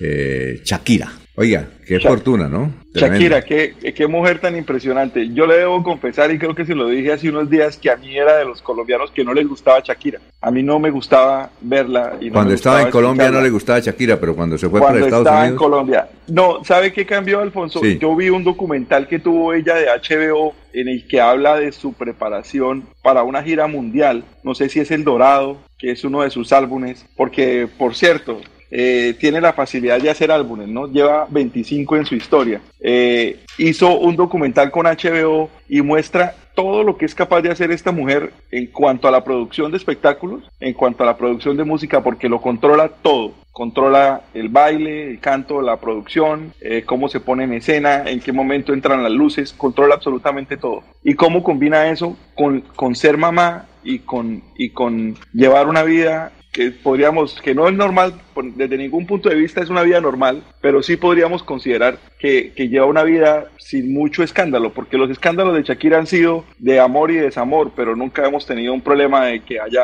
pues por lo menos yo nunca he escuchado eh, que haya maltratado a alguien o se le acusó en algunas ocasiones de, que no había pagado Hacienda, pero nunca un escándalo como los que nos tienen acostumbrados otros artistas de drogas y de, y de problemas en, en, sitios. Entonces, viendo ese documental me cambió un poco la perspectiva y empecé a escuchar nuevamente la música y tiene música muy, muy, muy impresionante, muy bonita eh, y que, que realmente ha marcado una época, ¿no? O sea, aquí en Estados Unidos y, se le conoce. Y ha marcado varias generaciones y yo creo que entre eso que usted resalta, eh, a ella también le ha sumado de que avanzan, en, avanzan los años, avanzan su edad, 47 años exactamente que cumple hoy y como se le ve bailando con ese estado físico, con también con eh, su biotipo físico que no es fácil de mantener de alguna manera, eh, eso por supuesto logra que también capte la admiración de muchos que de pronto en algún momento no, no lo veían tan, tan admirable los talentos de Shakira, así que de verdad muy bueno. Oiga, Diego, y es cierto, porque yo leí por ahí uno, en una biografía de Shakira, de un libro, que ella no era la hija del matrimonio del señor William B. Barack, sino que era de una relación extramatrimonial.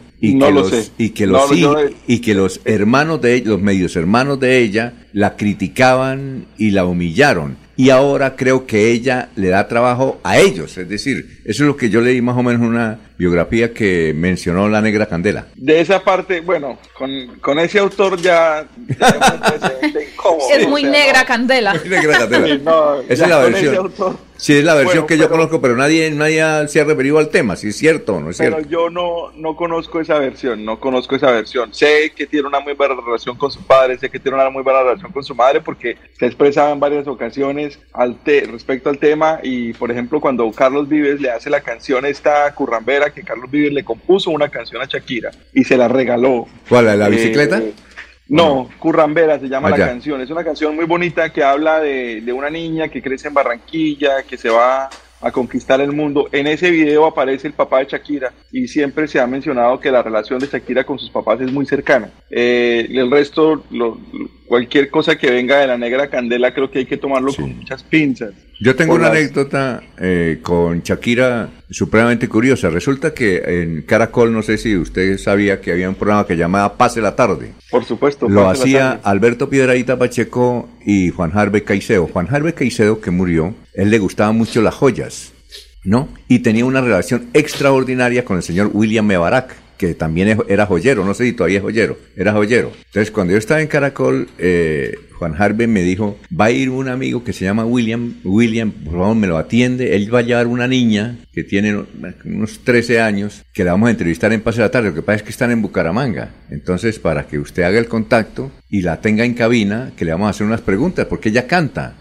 Y entonces resulta que era a las 3 de la tarde la cita y ella llegó a la 1 de la tarde. Cuando yo fui saliendo, el señor William Mevaral llegó y se levantó y dijo, yo soy el enviado de, de Juan Harvey Caicedo, ah, ¿cómo está don William? Eh, era a las 3 de la tarde. Dijo, ay, yo pensé que era a la 1, no, a las 3 de la tarde. ¿Y ahora qué hacemos? Entonces nos pusimos a hablar y dijo, ¿por qué no vamos a almorzar? Y yo dije, pero yo tocaba, y, me presentó la hija, eh, que era la niña, que si, ¿cómo se llama? Shakira. Bueno, pues en ese tiempo no era famosa. Entonces yo le dije, listo, si quiere vamos y yo los acompaño a almorzar. Fuimos a una cafetería que hay ahí, que existió mucho tiempo en la carrera de 17 que se llama Dígame Sí. Eh, esa. Ajá, Entonces sí. nos sentamos ahí y comenzamos a hablar y luego, bueno, yo los dejé ahí en la cabina y le hicieron la entrevista. Eso fue el único, no, no, no tomé foto porque eso cuando eso ya no era famosa. había celular. Pero el, la- el contacto de Juan Harvey Caicedo con el señor William Barak era por el asunto de que eran joyeros. Eran, Mire, eh, le una gustaban la historia- joyería. Esa es una historia una- chévere, ¿no?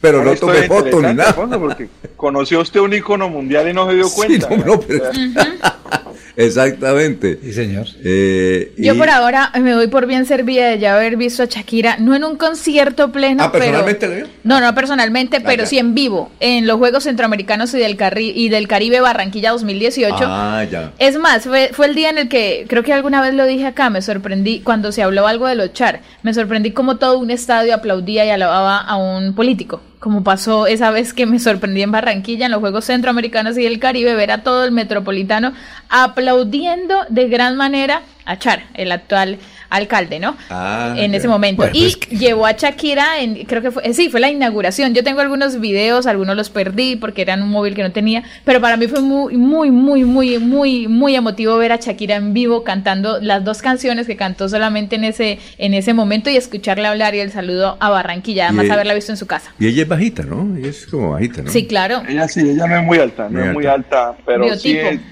es muy bonita. Es una mujer que Sí. está muy conservada, en muy buena forma eh, y todavía con capacidad de, de bailar, de cantar.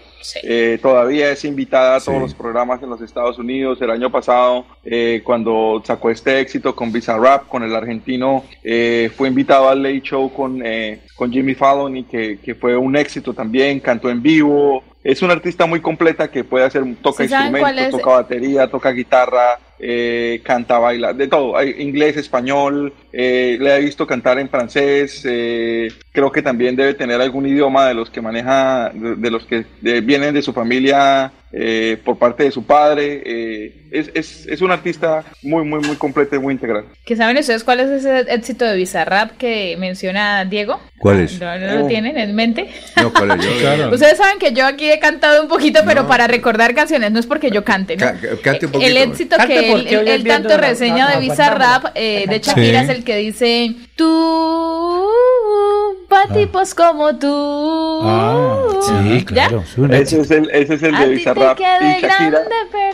¿Bizarrap de dónde? ¿Argentinas? Sí, Sí. Bizarrap es Es de argentino, es Argentina, un productor, exitoso. es un productor argentino muy joven que ha hecho que el año pasado prácticamente dominó la industria de la música en Latinoamérica con colaboraciones con, con Shakira, con Arcángel, con Peso Pluma, con eh, es un es otro otro personaje que eh, seguramente en algún momento del que seguramente en algún momento hablaremos por aquí. Por Sí, esta claro, ¿no? Y, de argentino usted muy, pero muy bien, ¿no? Pues sí, por lo menos el- el- el- la, la parte familiar está Sí. bien con Argentina, gracias a Dios. Ah, bueno, perfecto. Eh, Diego, muchas gracias, muy amable, muy gentil, ¿no? Bueno, Alfonso, que esté muy bien y nos encontramos el lunes. Un saludo para todos y que tengan un muy buen fin de semana. Perfecto, son las 8 de la mañana, 19 minutos. ¿Alguna noticia antes de presentar a esta hermosa mujer?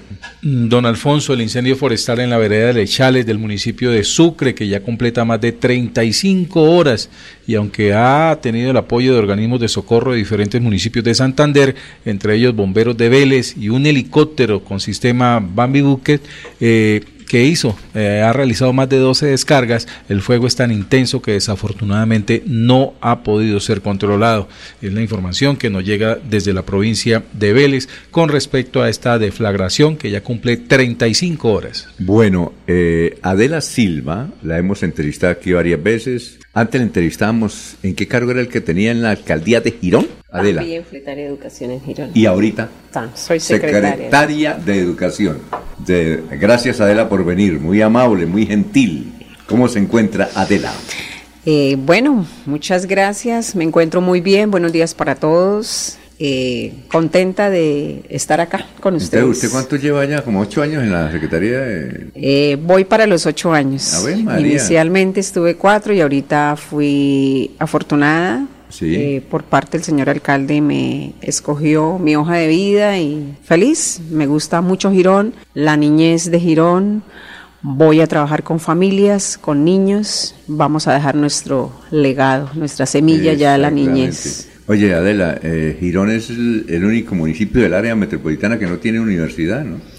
Eh, es cierto, pero es una de las apuestas en este cuatrienio por parte del señor alcalde. Ah, Ojalá bueno. la ¿Una UIS. Ah, la UIS puede ser con la UIS, ¿no? Sí, se está ya revisando uno de los lotes Ajá. y haciendo todas las diligencias administrativas que el señor alcalde tiene que hacer inicialmente para contar con la universidad en este cuatrienio. Es una de Mm. las apuestas que tiene él. Estudiamos en el Francisco Serrano Muñoz. Es una de las instituciones educativas Claro. de Girón muy renombradas, es una casona muy bonita y también la idea del señor alcalde es construir más colegios para Girón y tener que sacar esos colegios que están ahí en el lugar céntrico del municipio para Eh, descongestionar un poco. Allá, ¿cómo está el asunto del PAE? ¿Bien? ¿Cómo, cómo lo encontró usted? Mm, muy bien, pues en el sentido en que tuvimos todas las herramientas administrativas, eh, iniciamos con un adicional del contrato de 2023 y eso hizo que se garantizara la prestación del servicio eh, del programa de alimentación escolar desde el primer día de calendario, que es lo que quiso el señor alcalde, fue la instrucción de él fueron unas carreras maratónicas para adelantar todos los procesos administrativos y lograrlo, pero lo logramos. Llegamos a, en estos momentos, eh, a enero, ya estamos con una cobertura total de un 85% del total de los titulares de derecho. Los titulares de derecho en Girón son de 17.100 y de ellos en estos momentos ya estamos beneficiando a 14.500 niños, Gracias. niñas y jóvenes beneficiarios del programa de alimentación escolar. ¿Usted recuerda una foto y un video de unos niños, no sé si creo que era en Girón, estudiando debajo de, una- de un árbol? ¿Recuerda un- eso cuándo fue? Claro, eso fue, yo en ese momento estaba en la Secretaría de Educación del departamento. Ah, no estaba en Girón. En el departamento, pero allá llegaron las fotos. Sí, eso- allá llegó la eso- solicitud. sí, que eso, era una- eso, eso fue a nivel nacional. Sí, claro. Era un video de los niños estudiando bajo el árbol. ¿En qué vereda fue? Eso es en Angulo. Angulo. Eso fue en Angulo y por supuesto llegó la comunidad ya a pedir al departamento. Pero oh, sorpresa que cuando yo llego a Girón, pues ahí mm, nuevamente la foto, la necesidad, claro. La recordó usted, dijo. ah, Y de esta una vez, claro. Y ahí, pues dentro del programa de gobierno del señor alcalde, en su momento, Jonaviu Ramírez, en uno de sus apuestas fue la construcción de nueve colegios en el cuatrienio y dentro de- y uno de ellos el rural Angulo. Y cuando llegamos allá, efectivamente, los niños estaban debajo de un árbol. Hoy es una institución educativa totalmente nueva, en jornada única, con más de 700 alumnos ¿Usted tiene y foticos muy de bien. esa, de, de ahora, es decir, del, del antes, del árbol. del árbol con los alumnos debajo y de ahora el colegio. El colegio sí, claro, ahora sí lo tenemos, porque es lo nuevo, pero sí cuando nosotros llegamos, pues nos recordamos de la historia, era bastante abandonado, era un mango lo Sí, que había era un ahí. mango, ¿no? Sí, era un mango y los niños efectivamente ahí debajo. Pero ya eso se superó, lo- las familias felices, la comunidad y por supuesto los niños, que fue como la apuesta del alcalde John Ramírez en ese momento. Sí, claro. Eh, ¿Diría usted que hay niños que no van a estudiar? Es decir, no porque no haya atención, sino porque los, el papá o la mamá los utilizan para que hagan labores de conseguir plata donde sea. Yo que veo, en el país en estos momentos ha habido una deserción muy alta. Más de 400 mil niños en el país. ¿De qué edad más o menos? Eh, las edades son escolares, entre cero, que es la primera infancia, hasta los 16 años, que es llegar Pero la al deserción grado es como 11. de 10 para arriba, ¿no? La deserción se nota mucho a partir del grado 9. ¿Que ¿Cuántos años tiene un...? Ahí son más o menos 14, 13 años. ¿Y eso es la Mm. excepción por qué? Pues es que hay muchos factores en el país, porque eso no le pasa solamente a Girón. Girón tiene una deserción alta, igual que las, los, los municipios del área metropolitana. Yo estuve en Piedecuesta la vez, el cuatrenio pasado, y hay muchos factores. Mucho niño abandonado. Ya, ya. Todo nace en la familia. Mucho niño huérfano de padre vivo. Ajá. Los papás se fueron por el hueco, dejaron a los niños a sus abuelos. Es decir, se fueron para Estados Unidos. Se fueron para Estados Unidos, dejaron los niños con sus abuelos, con abuelos de 85 años. Ellos no tienen salud para ver de esos niños. Claro. Por supuesto, el niño hace lo que, el lo que ve. Y una señora que no tiene la suficiente educación, que no tiene la suficiente mm, entendimiento y, y ese conocimiento de que la educación transforma, Ajá. pues para ellos es mejor dejarlos en las casas. Además que hoy las familias mm, hemos perdido autoridad frente a Sí, los claro. niños y entonces el niño le es fácil decir, "Oh, no quiero ir, no quiero estudiar, no me gusta ese colegio y entonces de pronto, mm, por no discutir con el niño, preferimos dejarlo en la casa, pero de la casa pasa al celular, del celular pasa a la televisión o pasa a la cancha o pasa a la calle y Sí. así se van perdiendo los niños al tener esa pérdida de autoridad y al tener ese desconocimiento, que lo único que transforma al ser humano es la educación. Bueno, ¿hay alguna pregunta para la doctora? Eh, a ver, Jorge. Sí, doctora Adela, con los buenos días. Es muy importante, y yo escucho a todos los alcaldes, eh, don Alfonso, en campaña e inclusive ya dentro del gobierno decir ningún niño en la casa. Los niños vamos a ir hasta las casas a buscarlos, vamos a rescatarlos y vamos a traerlos al colegio. Pero lo que acaba de exponer la secretaria de Educación de, de Girón, pues es muy difícil ante estos casos, don Alfonso. Puede Claro. ir la secretaria personalmente a la casa y hablar con los abuelos que están ahí y decirles que los niños tienen que enviarlos a estudiar, que allí les dan alimentación, que el PAE. Pero don Alfonso, ¿cómo si es que los, ca- los casos sociales son supremamente difíciles? Y no solamente ese, de que los padres se vayan, otros que no tienen la oportunidad porque tienen que irse a trabajar ambos y los niños quedan con otras personas, con abuelos, con la tía, con el vecino que no tienen la misma responsabilidad. Entonces, que todos los niños vayan al colegio es posible los primeros días. Y después empiezan a desertar, a desertar y a desertar y recupérelos, que es bastante complicado. Doctora, su labor importantísima donde quiera que haya estado en la Secretaría del Área Metropolitana, pero ojalá se cumpliera que ningún niño esté en casa y que todos tengan que estar en el colegio, rescatarlo de su labor, pero bastante complicado, don Sí, Alfonso. claro. ¿Usted tiene datos sobre Girón, por ejemplo? ¿Sobre la deserción de Girón? Eh, claro, en estos momentos Girón tiene una deserción del 6%. Eso es- eso, eso es es, como cuánto. alta, eso es Alta. Sí, eso es ¿Por qué? alta. ¿Porque en otros es más bajito?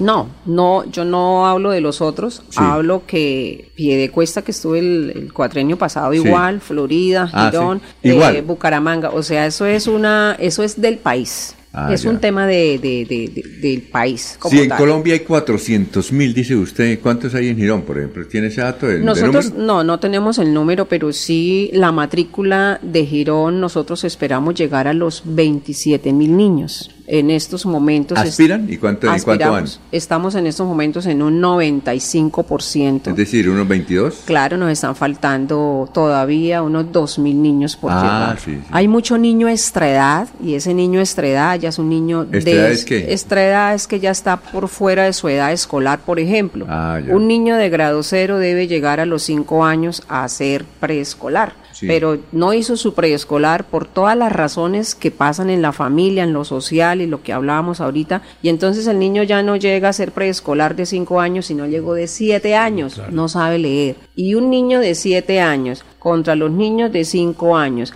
o un niño de 14 años que llegue al aula con los niños de 8 años, ahí ya se generan Claro. eh, conflictos de convivencia de ellos, acoso escolar, se llegan mm, en, dentro del aula a unas situaciones mm, bastante difíciles, que es lo que también trabajamos todo lo que tiene que ver con lograr entornos seguros en las instituciones educativas, en las escuelas. Eh, ese es el trabajo y ese es el reto.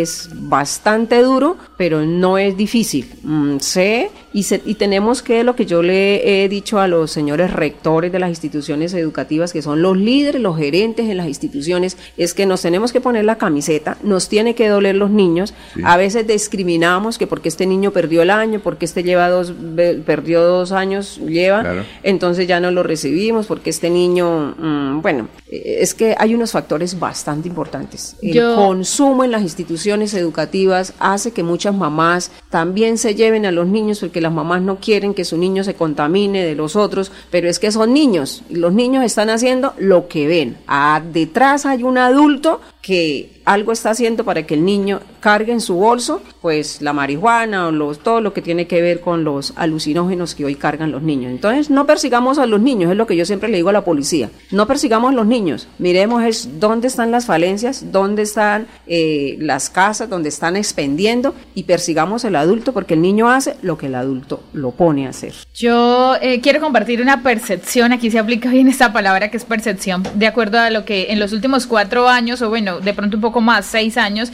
tuve la oportunidad de trabajar cercano a algunas instituciones educativas de Bucaramanga y lo que yo escuchaba eh, de muchos jóvenes era que les parecía aburrido realmente ir al colegio. Yo recuerdo, por ejemplo, en mi época, yo amaba ir a estudiar, pero más que por el aprendizaje realmente era por todo lo que había en el entorno, unos intercolegiados chéveres, las interclases, lo que en el colegio se vivía, cafetería, colegio, ¿Qué colegio, qué escuela estudió El Pilar, yo estudié en el colegio Nuestra Señora del Pilar. Pero antes, eh, ¿qué, escuela? Concentración Escolar Mariacano de mi barrio, Villalena Norte dos. María, Cano, se llama. Ahora es sede, no, ahora es sede del tecnológico del Superior Damaso Ah, entonces se acabó la María Cano. Sí, por lo que hubo esa esa esa, ah, esa fusión de colegios al cabo de algunos años. Quería decir que la percepción que yo, porque yo le preguntaba a muchos jóvenes y siempre pregunto por qué la deserción, por qué se van precisamente a los 13, 12 años, y es porque ya no ven allí una posibilidad de algo. Y yo digo, yo en cambio yo recuerdo, digo, yo sí soñaba, yo sabía que eso que estaba viviendo en el colegio sí me iba a servir para algo,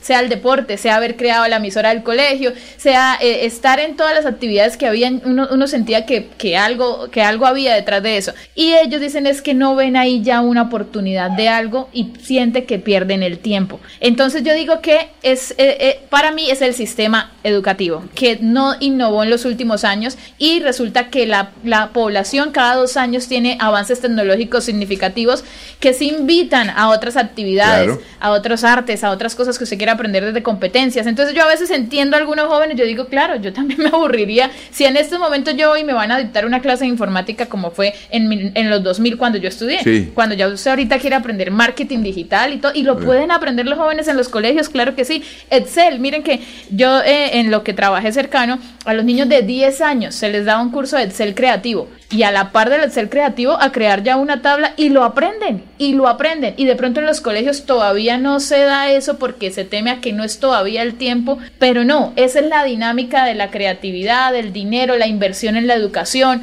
Yo siento que es eso lo que a nivel país, porque si es a nivel país, la inversión y el sistema educativo de Colombia no se transformó como se fue transformando la comunidad. Bueno, yo qué puedo decir ahí, y tiene toda la razón. Eh, yo escucho mucho a un neurocientífico, se llama Mario Alonso Puin, y él estudia mucho sobre el comportamiento humano. Y él dentro de sus frases dice, en medio de todo esto está el sistema educativo. Y sí. Ah, sí, claro. Sí, eh, y aquí no vamos a culpar a los profes, obviamente no, ¿sí? Los profes hacen allá su tarea, pero sí hay una descomposición en la familia que necesitamos que ellos se comprometan con sus hijos para que coadyuguen a los procesos de la institución educativa. Y también mi apuesta hacia mis directivos, que vivo muy agradecida con ellos y que tengo un excelente grupo de rectores, coordinadores y docentes en el municipio, la apuesta este año es a innovar.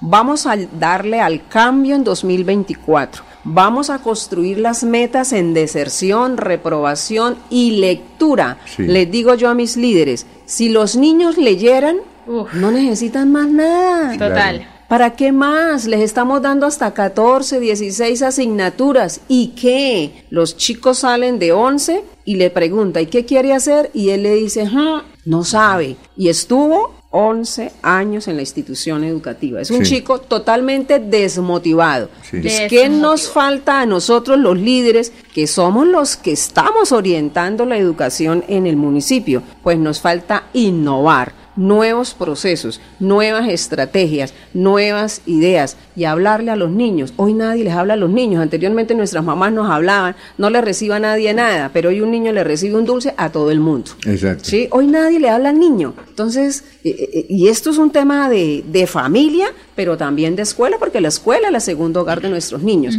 Es comprometernos todos. Y esa es mi apuesta y ese es mi mensaje hacia mis directivos, hacia los profes que que ya me he reunido con ellos. Este 8 de febrero nos vamos a sentar a construir esas metas en deserción, en reprobación, El en próximo la jueves, el ¿con todos los próximo jueves, Ah, ya. 8 de febrero, con rectores, coordinadores, Sí. porque la reprobación en el municipio también está siendo alta. 2.200 niños están perdiendo el año en el municipio de Girón, pero eso pasa también en el área metropolitana. Entonces hoy es hacer ese gran pacto por la calidad educativa en el municipio, haciendo que todos nos comprometamos innovemos y que ya no más de lo mismo porque los niños están cansados de lo mismo. El mundo hoy está cambiando y nosotros estamos ahí en un confort dándoles de lo mismo y por eso es que hoy ellos están totalmente desmotivados. Le estoy diciendo al gerente regional del SENA que ya tengo una reunión en la otra semana buscando cita Claro. con él. Venga, esto, señor director, ¿qué hacemos? Porque llegamos a las técnicas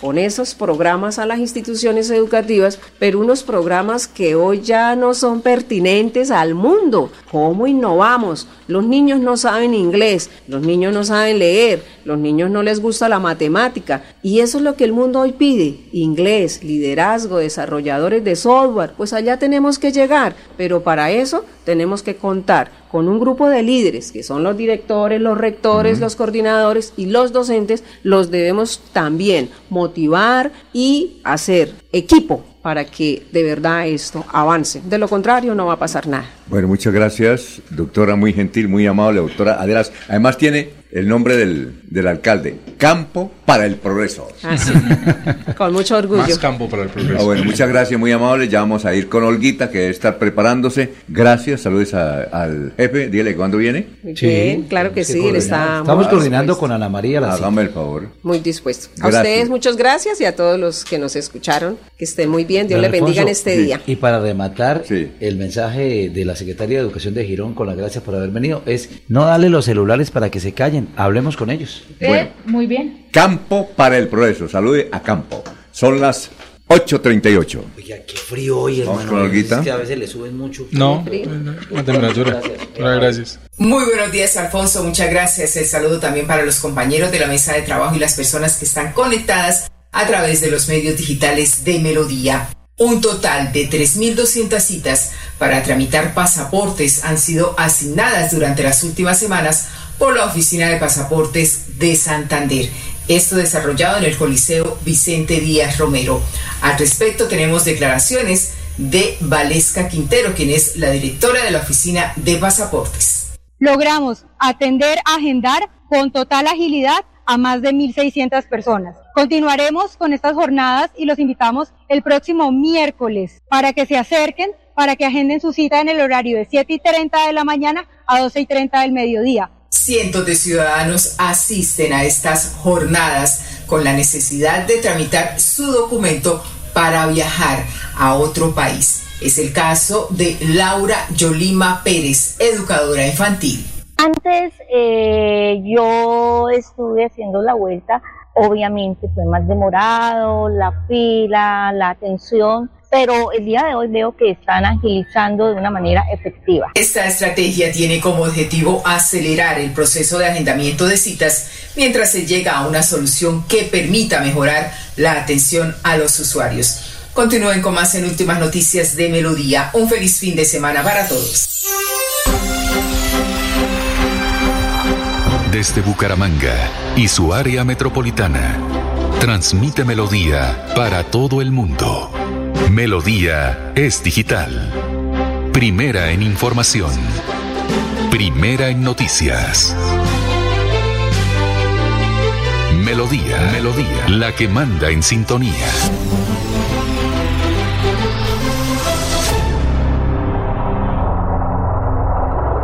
Descargar la aplicación móvil de Melodía en tu celular es muy fácil. Ingresa a www.melodiaenlinea.com.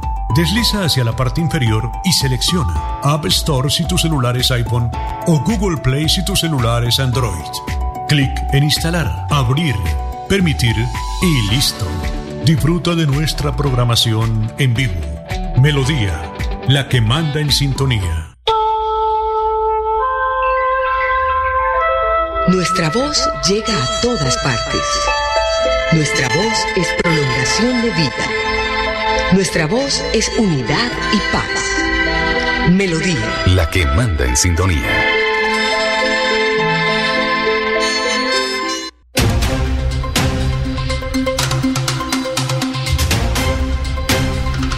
Resumen, últimas noticias 2 de febrero. El alcalde Jaime Andrés Beltrán anunció el rescate del proyecto para construir la avenida que cruzará la ciudad bonita de oriente a occidente y que los bumangueses ya pagaron. Reunión de los gobernadores y congresistas de Santander y Norte de Santander para evitar que los recursos de la doble calzada Bucaramanga-Pamplona se vayan a otras regiones del país. Atlético Bucaramanga visita a Jaguares de Montería a las 6 y 10 de la noche en el cierre de la tercera fecha del fútbol colombiano. Polémica en Bucaramanga por celebraciones religiosas en la alcaldía de Bucaramanga, pero no solo se van a celebrar estas, repitamos, repitamos, qué pena. No, pero, pero, pues, bueno, vamos a repetir otra vez. El ejercicio Vamos queda en vivo y en directo. No, pero vamos a repetir, vamos a repetir. Vamos a repetir, Tranquilo, vamos a pero con tranquilidad. Amén, hermano, Respire. amén. Nuestra audiencia está haciendo parte de esta Sí, nueva. claro. Esta nueva. Eso es muy bonito. Entonces volvamos a repetir. Eh, usted me dice, me pone la musiquita. Era mejor la de Vito. Este es el resumen de últimas noticias. Hoy, 2 de febrero. El alcalde Jaime Andrés Beltrán anunció el rescate del proyecto para construir la avenida que cruzará la ciudad bonita de oriente a occidente y que los bumangueses ya pagaron. Gobernadores de Santander y Norte de Santander se reúnen para buscar mm, estrategias que eviten que los recursos de la doble calzada Oiga, pero. Venga, pero ¿Qué pasó? Qué pena con la Pero audiencia. espéreme, y en la audiencia estamos en vivo, ¿no? Sí, señores, estamos Sí, en claro, vivo. estamos aquí. Claro. Por eso le digo que a la audiencia. don Alfonso, que este corte va para postear Contenido en para redes, redes. sociales, Exacto. en lo que es en el Instagram, en las... Sí, ¿Cómo se señor. llama? En X. No No, no, pero en las. Historias. En las historias Todos de Instagram, saben. en las historias de Todos saben nervioso que nuestro cuando panelista. se hace... Tranquilos, tranquilos. Ahora, empecemos Yo nuevamente. soy de memoria, ¿no? No estoy leyendo. No, yo sí, me, No, no, yo sí claro. escribí por, yo sí escribí por, para no equivocarme. A ver. Dale. Resumen de últimas noticias hoy 2 de febrero. El alcalde Jaime Andrés Beltrán anunció el rescate del proyecto para construir la avenida que cruzará la ciudad bonita de oriente a occidente y que los bumangueses ya pagaron. Gobernadores de Santander y Norte de Santander y congresistas se reúnen para evitar que recursos de la doble calzada Bucaramanga-Pamplona se vayan a otras regiones del país. Atlético Bucaramanga visita a Jaguares de Córdoba en Montería en el cierre de la tercera fecha del fútbol colombiano. Polémica en la ciudad de Bucaramanga por las celebraciones religiosas al interior de la alcaldía, pero todo esto hace parte del programa de bienestar social que se desarrolla en la misma alcaldía. Las madres comunitarias de Santander protestaron frente a la gobernación por la falta de contratación en el año 2024 y los salarios atrasados del año 2023. Sí, yo les, eh, aquí al aire, estamos al aire, yo les garantizo que escriban. Si ustedes escriben, no se equivocan. Porque es que Sí, es muy al difícil. contrario, si no, no, no, no, no, mire, yo Escriba, porque, yo porque no me equivoqué, porque estaba leyendo. ¿Sí? Entonces, escriban. Es una buena herramienta. Sí, sí, escriban. Es del titular. Siempre le Ahora, a uno. Es que es el titular. Exacto, No para nuestra, Pero escriban el titular. Es el titular. Y para nuestra audiencia, y para nuestra audiencia, estas noticias todas se han tratado con detalle en últimas noticias. Si En se pierden las cinco de detalle, la ustedes mañana. pueden revivir desde las 5 de la mañana todo lo que se ha hablado, tratado en detalle. También en YouTube, en Facebook, pueden revivir todo el detalle y recordar también que hay ampliación en noticias en www.melodiaenlinea.com. Muy bien, perfecto. A las 8 de la mañana, 45 minutos. A ver noticias, Freddy, noticias Alfonso, políticas. Había quedado pendiente la lectura o las palabras, mejor dicho, que dijo el representante a la Cámara, Ahmed Ajá. frente Ah, sí, claro. A de que ya no iban los juegos aquí los panamericanos en Barranquilla, ¿no? En Colombia. Entonces dice el representante a la Cámara lo siguiente, ¿incumplió Duque? Sí, lo hizo. Es la absoluta verdad. El primer incumplimiento se dio en ese gobierno del Centro Democrático, partido al que no pertenezco y del que no esperaba nada. Ajá. Ahí le está hablando pues a- al anterior gobierno. Pero cuando mi presidente tomó las riendas, ese sí, de mi partido Colombia Humana, yo de verdad esperaba porque lo conozco y apoyo y sé lo mucho que quiere, a Barranquilla. Que el último acuerdo que se hizo en Casa de Nariño para no perder la sede de los Juegos se cumpliría a rajatabla, era palabra empeñada. Cuál fue el acuerdo de pago que se hizo ya en este gobierno, o sea, hablando del de Ajá. Gustavo Petro, pagar en diciembre 4 millones de dólares y pagar en enero otros 4 millones de dólares para enderezar el curso de una relación que venía chueca con Panama Sport. La sede la perdimos justamente porque en diciembre el Ministerio del Deporte no hizo ningún pago, se pasó por el forro el acuerdo. Es decir, lo pactado al final de año en este gobierno se incumplió y con eso demostramos que no tenemos seriedad, que somos negligentes, poco confiables. No hablemos más de Iván Duque, por favor, que ese señor no es quien manda actualmente en Palacio. Lo peor, la ministra, teniendo la plata en su cartera, no pagó en diciembre porque, según sus propias palabras, le dio miedo girar tanta plata. Una incapaz en todo el sentido de la palabra y sigue ahí en su cargo como si nada. Mire tan fuertes estas palabras que sigue. Y a continuación dice, lo mínimo, presidente Petro, es reconocer con humildad el error y no buscar culpables en otro lado. Sabes que soy y he sido tu aliado incondicional, que de charista no tengo un pelo, que te digo lo que te digo desde el más profundo respeto y cariño, pero antes que petrista o congresista del pacto, me debo a Barranquilla, mi tierra prometida, y Barranquilla merece una respuesta distinta de tu parte. Lo mínimo es resarcir el daño, que sí lo hubo, y reparar una ciudad que te apoyó para que tú estuvieras donde estás, de un gobierno progresista, espero más autocrítica, no espejo retrovisor, buscando responsables en el pasado. Y mira lo que dice acá, don Alfonso. Sí. En Barranquilla no ganó Rodolfo Hernández, en Barranquilla ganaste tú. Por eso yo decía que se refería a Santander. O sea, como Sí, que, como que los mandatarios, él, lo con- reconoce, si no gané, no le invierto plata ya a su municipio o a su departamento. Petro Gustavo, arroba Petro Gustavo, es inaudito que esta barbaridad haya pasado y que la perjudicada sea precisamente una ciudad que se la jugó toda por ti. Si Astrid, si Astrid hubiese pagado al tiempo el dinero que debíamos transferir en diciembre, no en enero como afirmas, nada de esto habría pasado. Por respeto a Barranquilla te pido que dejes de defenderla y justificar su incompetencia. ¿Qué tal el llamado de atención del congresista del pacto histórico? Imagínese. Ahí lo que se ve es el afán del señor Scap de quedar bien con todo mundo, ¿sí? Me Exacto. recuerda a un amigo. Esto, ¿sí? Eh, quedar bien con el, el gobierno, quedar bien con su región y tener la tranquilidad de salir a la calle sin que tenga algún problema, algún inconveniente con sus propios paisanos. Eh, lo cierto es, Barranquilla, como dice él, se la jugó por la elección de Petro y hoy está recibiendo el premio, le están resarciendo ese apoyo a través de la cancelación, no solamente de los Juegos Panamericanos, don Alfonso, de otros eventos importantes que ya fueron al, al traste, a la basura, porque sencillamente ya se dieron cuenta que con este gobierno no van a lograr un solo peso para poder realizarlos. Eh, había un abierto al de, de béisbol, que también Sí, claro. fue cancelado. Eh, las gestiones para llevar el, al premio a la Fórmula 1 Barranquilla ya también quedaron canceladas y otros eventos más. Eh, echarle la culpa al pasado es fácil, porque el pasado ya, pues, como él mismo dice, ya no manda. Pero no son verdades los que dice el No, representante. Así, así la opinión que usted diga que es Sí. válida también, a quedar bien, pero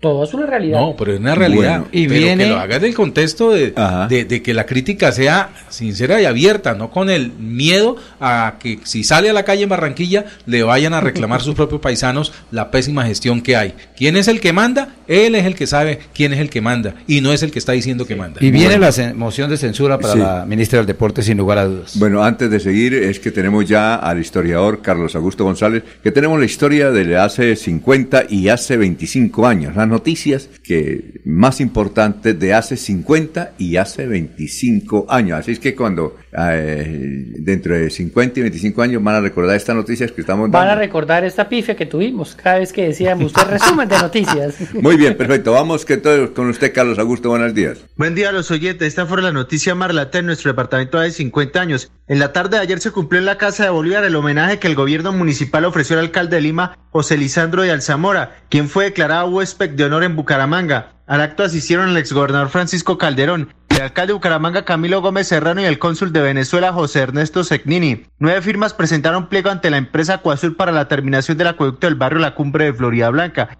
Costará tres millones y medio de pesos informó su gerente Rudecindo Gómez Otero. Y hace 25 años fue noticia lo siguiente. El eje cafetero ha superado los peligros de una crisis sanitaria y alimenticia tras el terremoto ocurrido el pasado 25 de enero, aseguró el ministro de Salud Virgilio Galvi Ramírez. El maestro Gustavo Gómez Ardila cumplió 25 años como director de la coral de la UIS. Sus alumnos Santander y Colombia le hacen un reconocimiento a su dedicación. Cordial despedida a todos. Muchas gracias, muy amable. ¿Qué decía usted, Jorge? No, eh, don Alfonso, era Sí. para emitir esta noticia en Puerto Olaya, Santander. Eso queda cerca de Cimitarra. Ah, bueno, Creo que es corregimiento. allá- bueno, en Puerto Olaya, Sí, Santander, Puerto Olaya, sí, Puerto eh, Olaya es capturaron- corregimiento. Sí, señor. Puerto Olaya es Puerto corregimiento Bueno, de Cimitarra, creo. Capturaron a un señor que iba, bueno, allá lo llaman igual que acá, las zorras que venden Sí, pescado. sí, sí, sí, un zorrero. Con dos cabas de pescado y dos bafles a alto volumen, buena música, buen vallenato, me imagino, pero llevaba mil dosis de marihuana dentro de los pescados.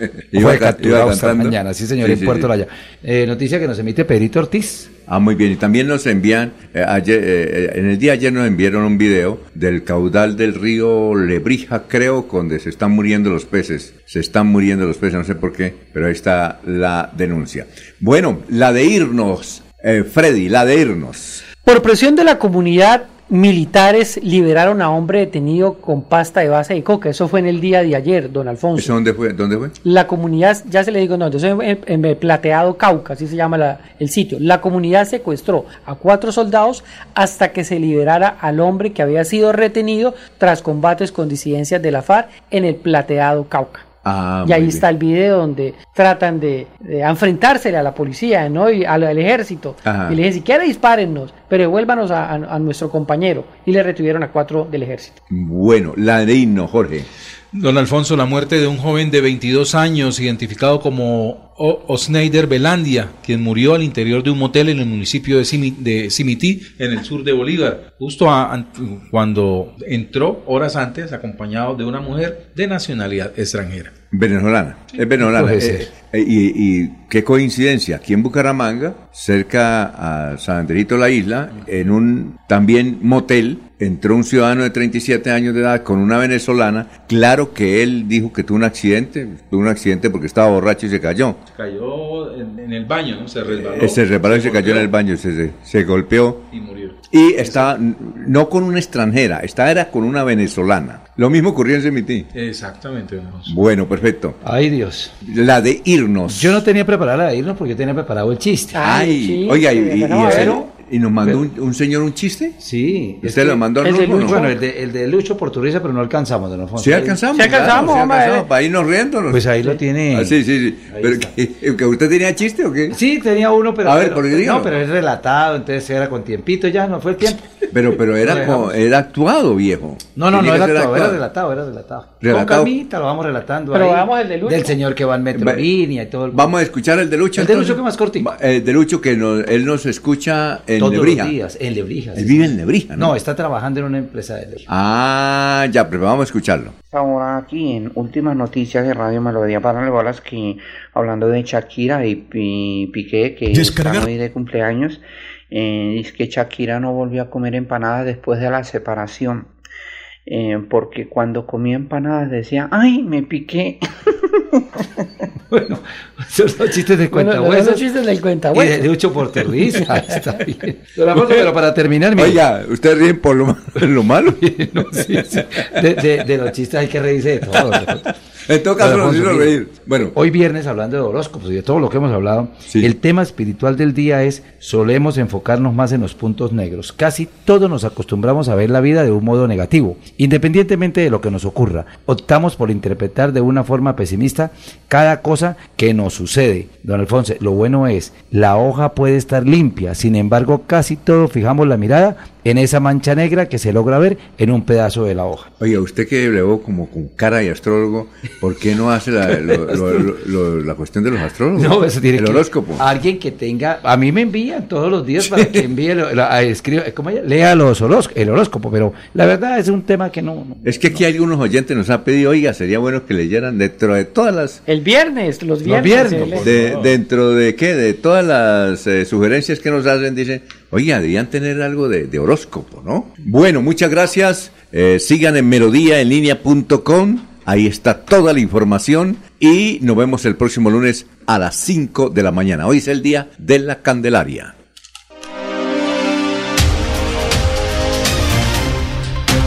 Últimas Noticias los despierta bien informados de lunes a viernes en todas las áreas de la información regional, nacional e internacional. Un periodista de Últimas Noticias registra la información en melodíaenlínea.com. En Facebook y YouTube, Radio Melodía Bucaramanga. En Instagram y X, arroba Melodía en línea. Y nuestra aplicación Radio Melodía. Dirige Alfonso Pineda Chaparro.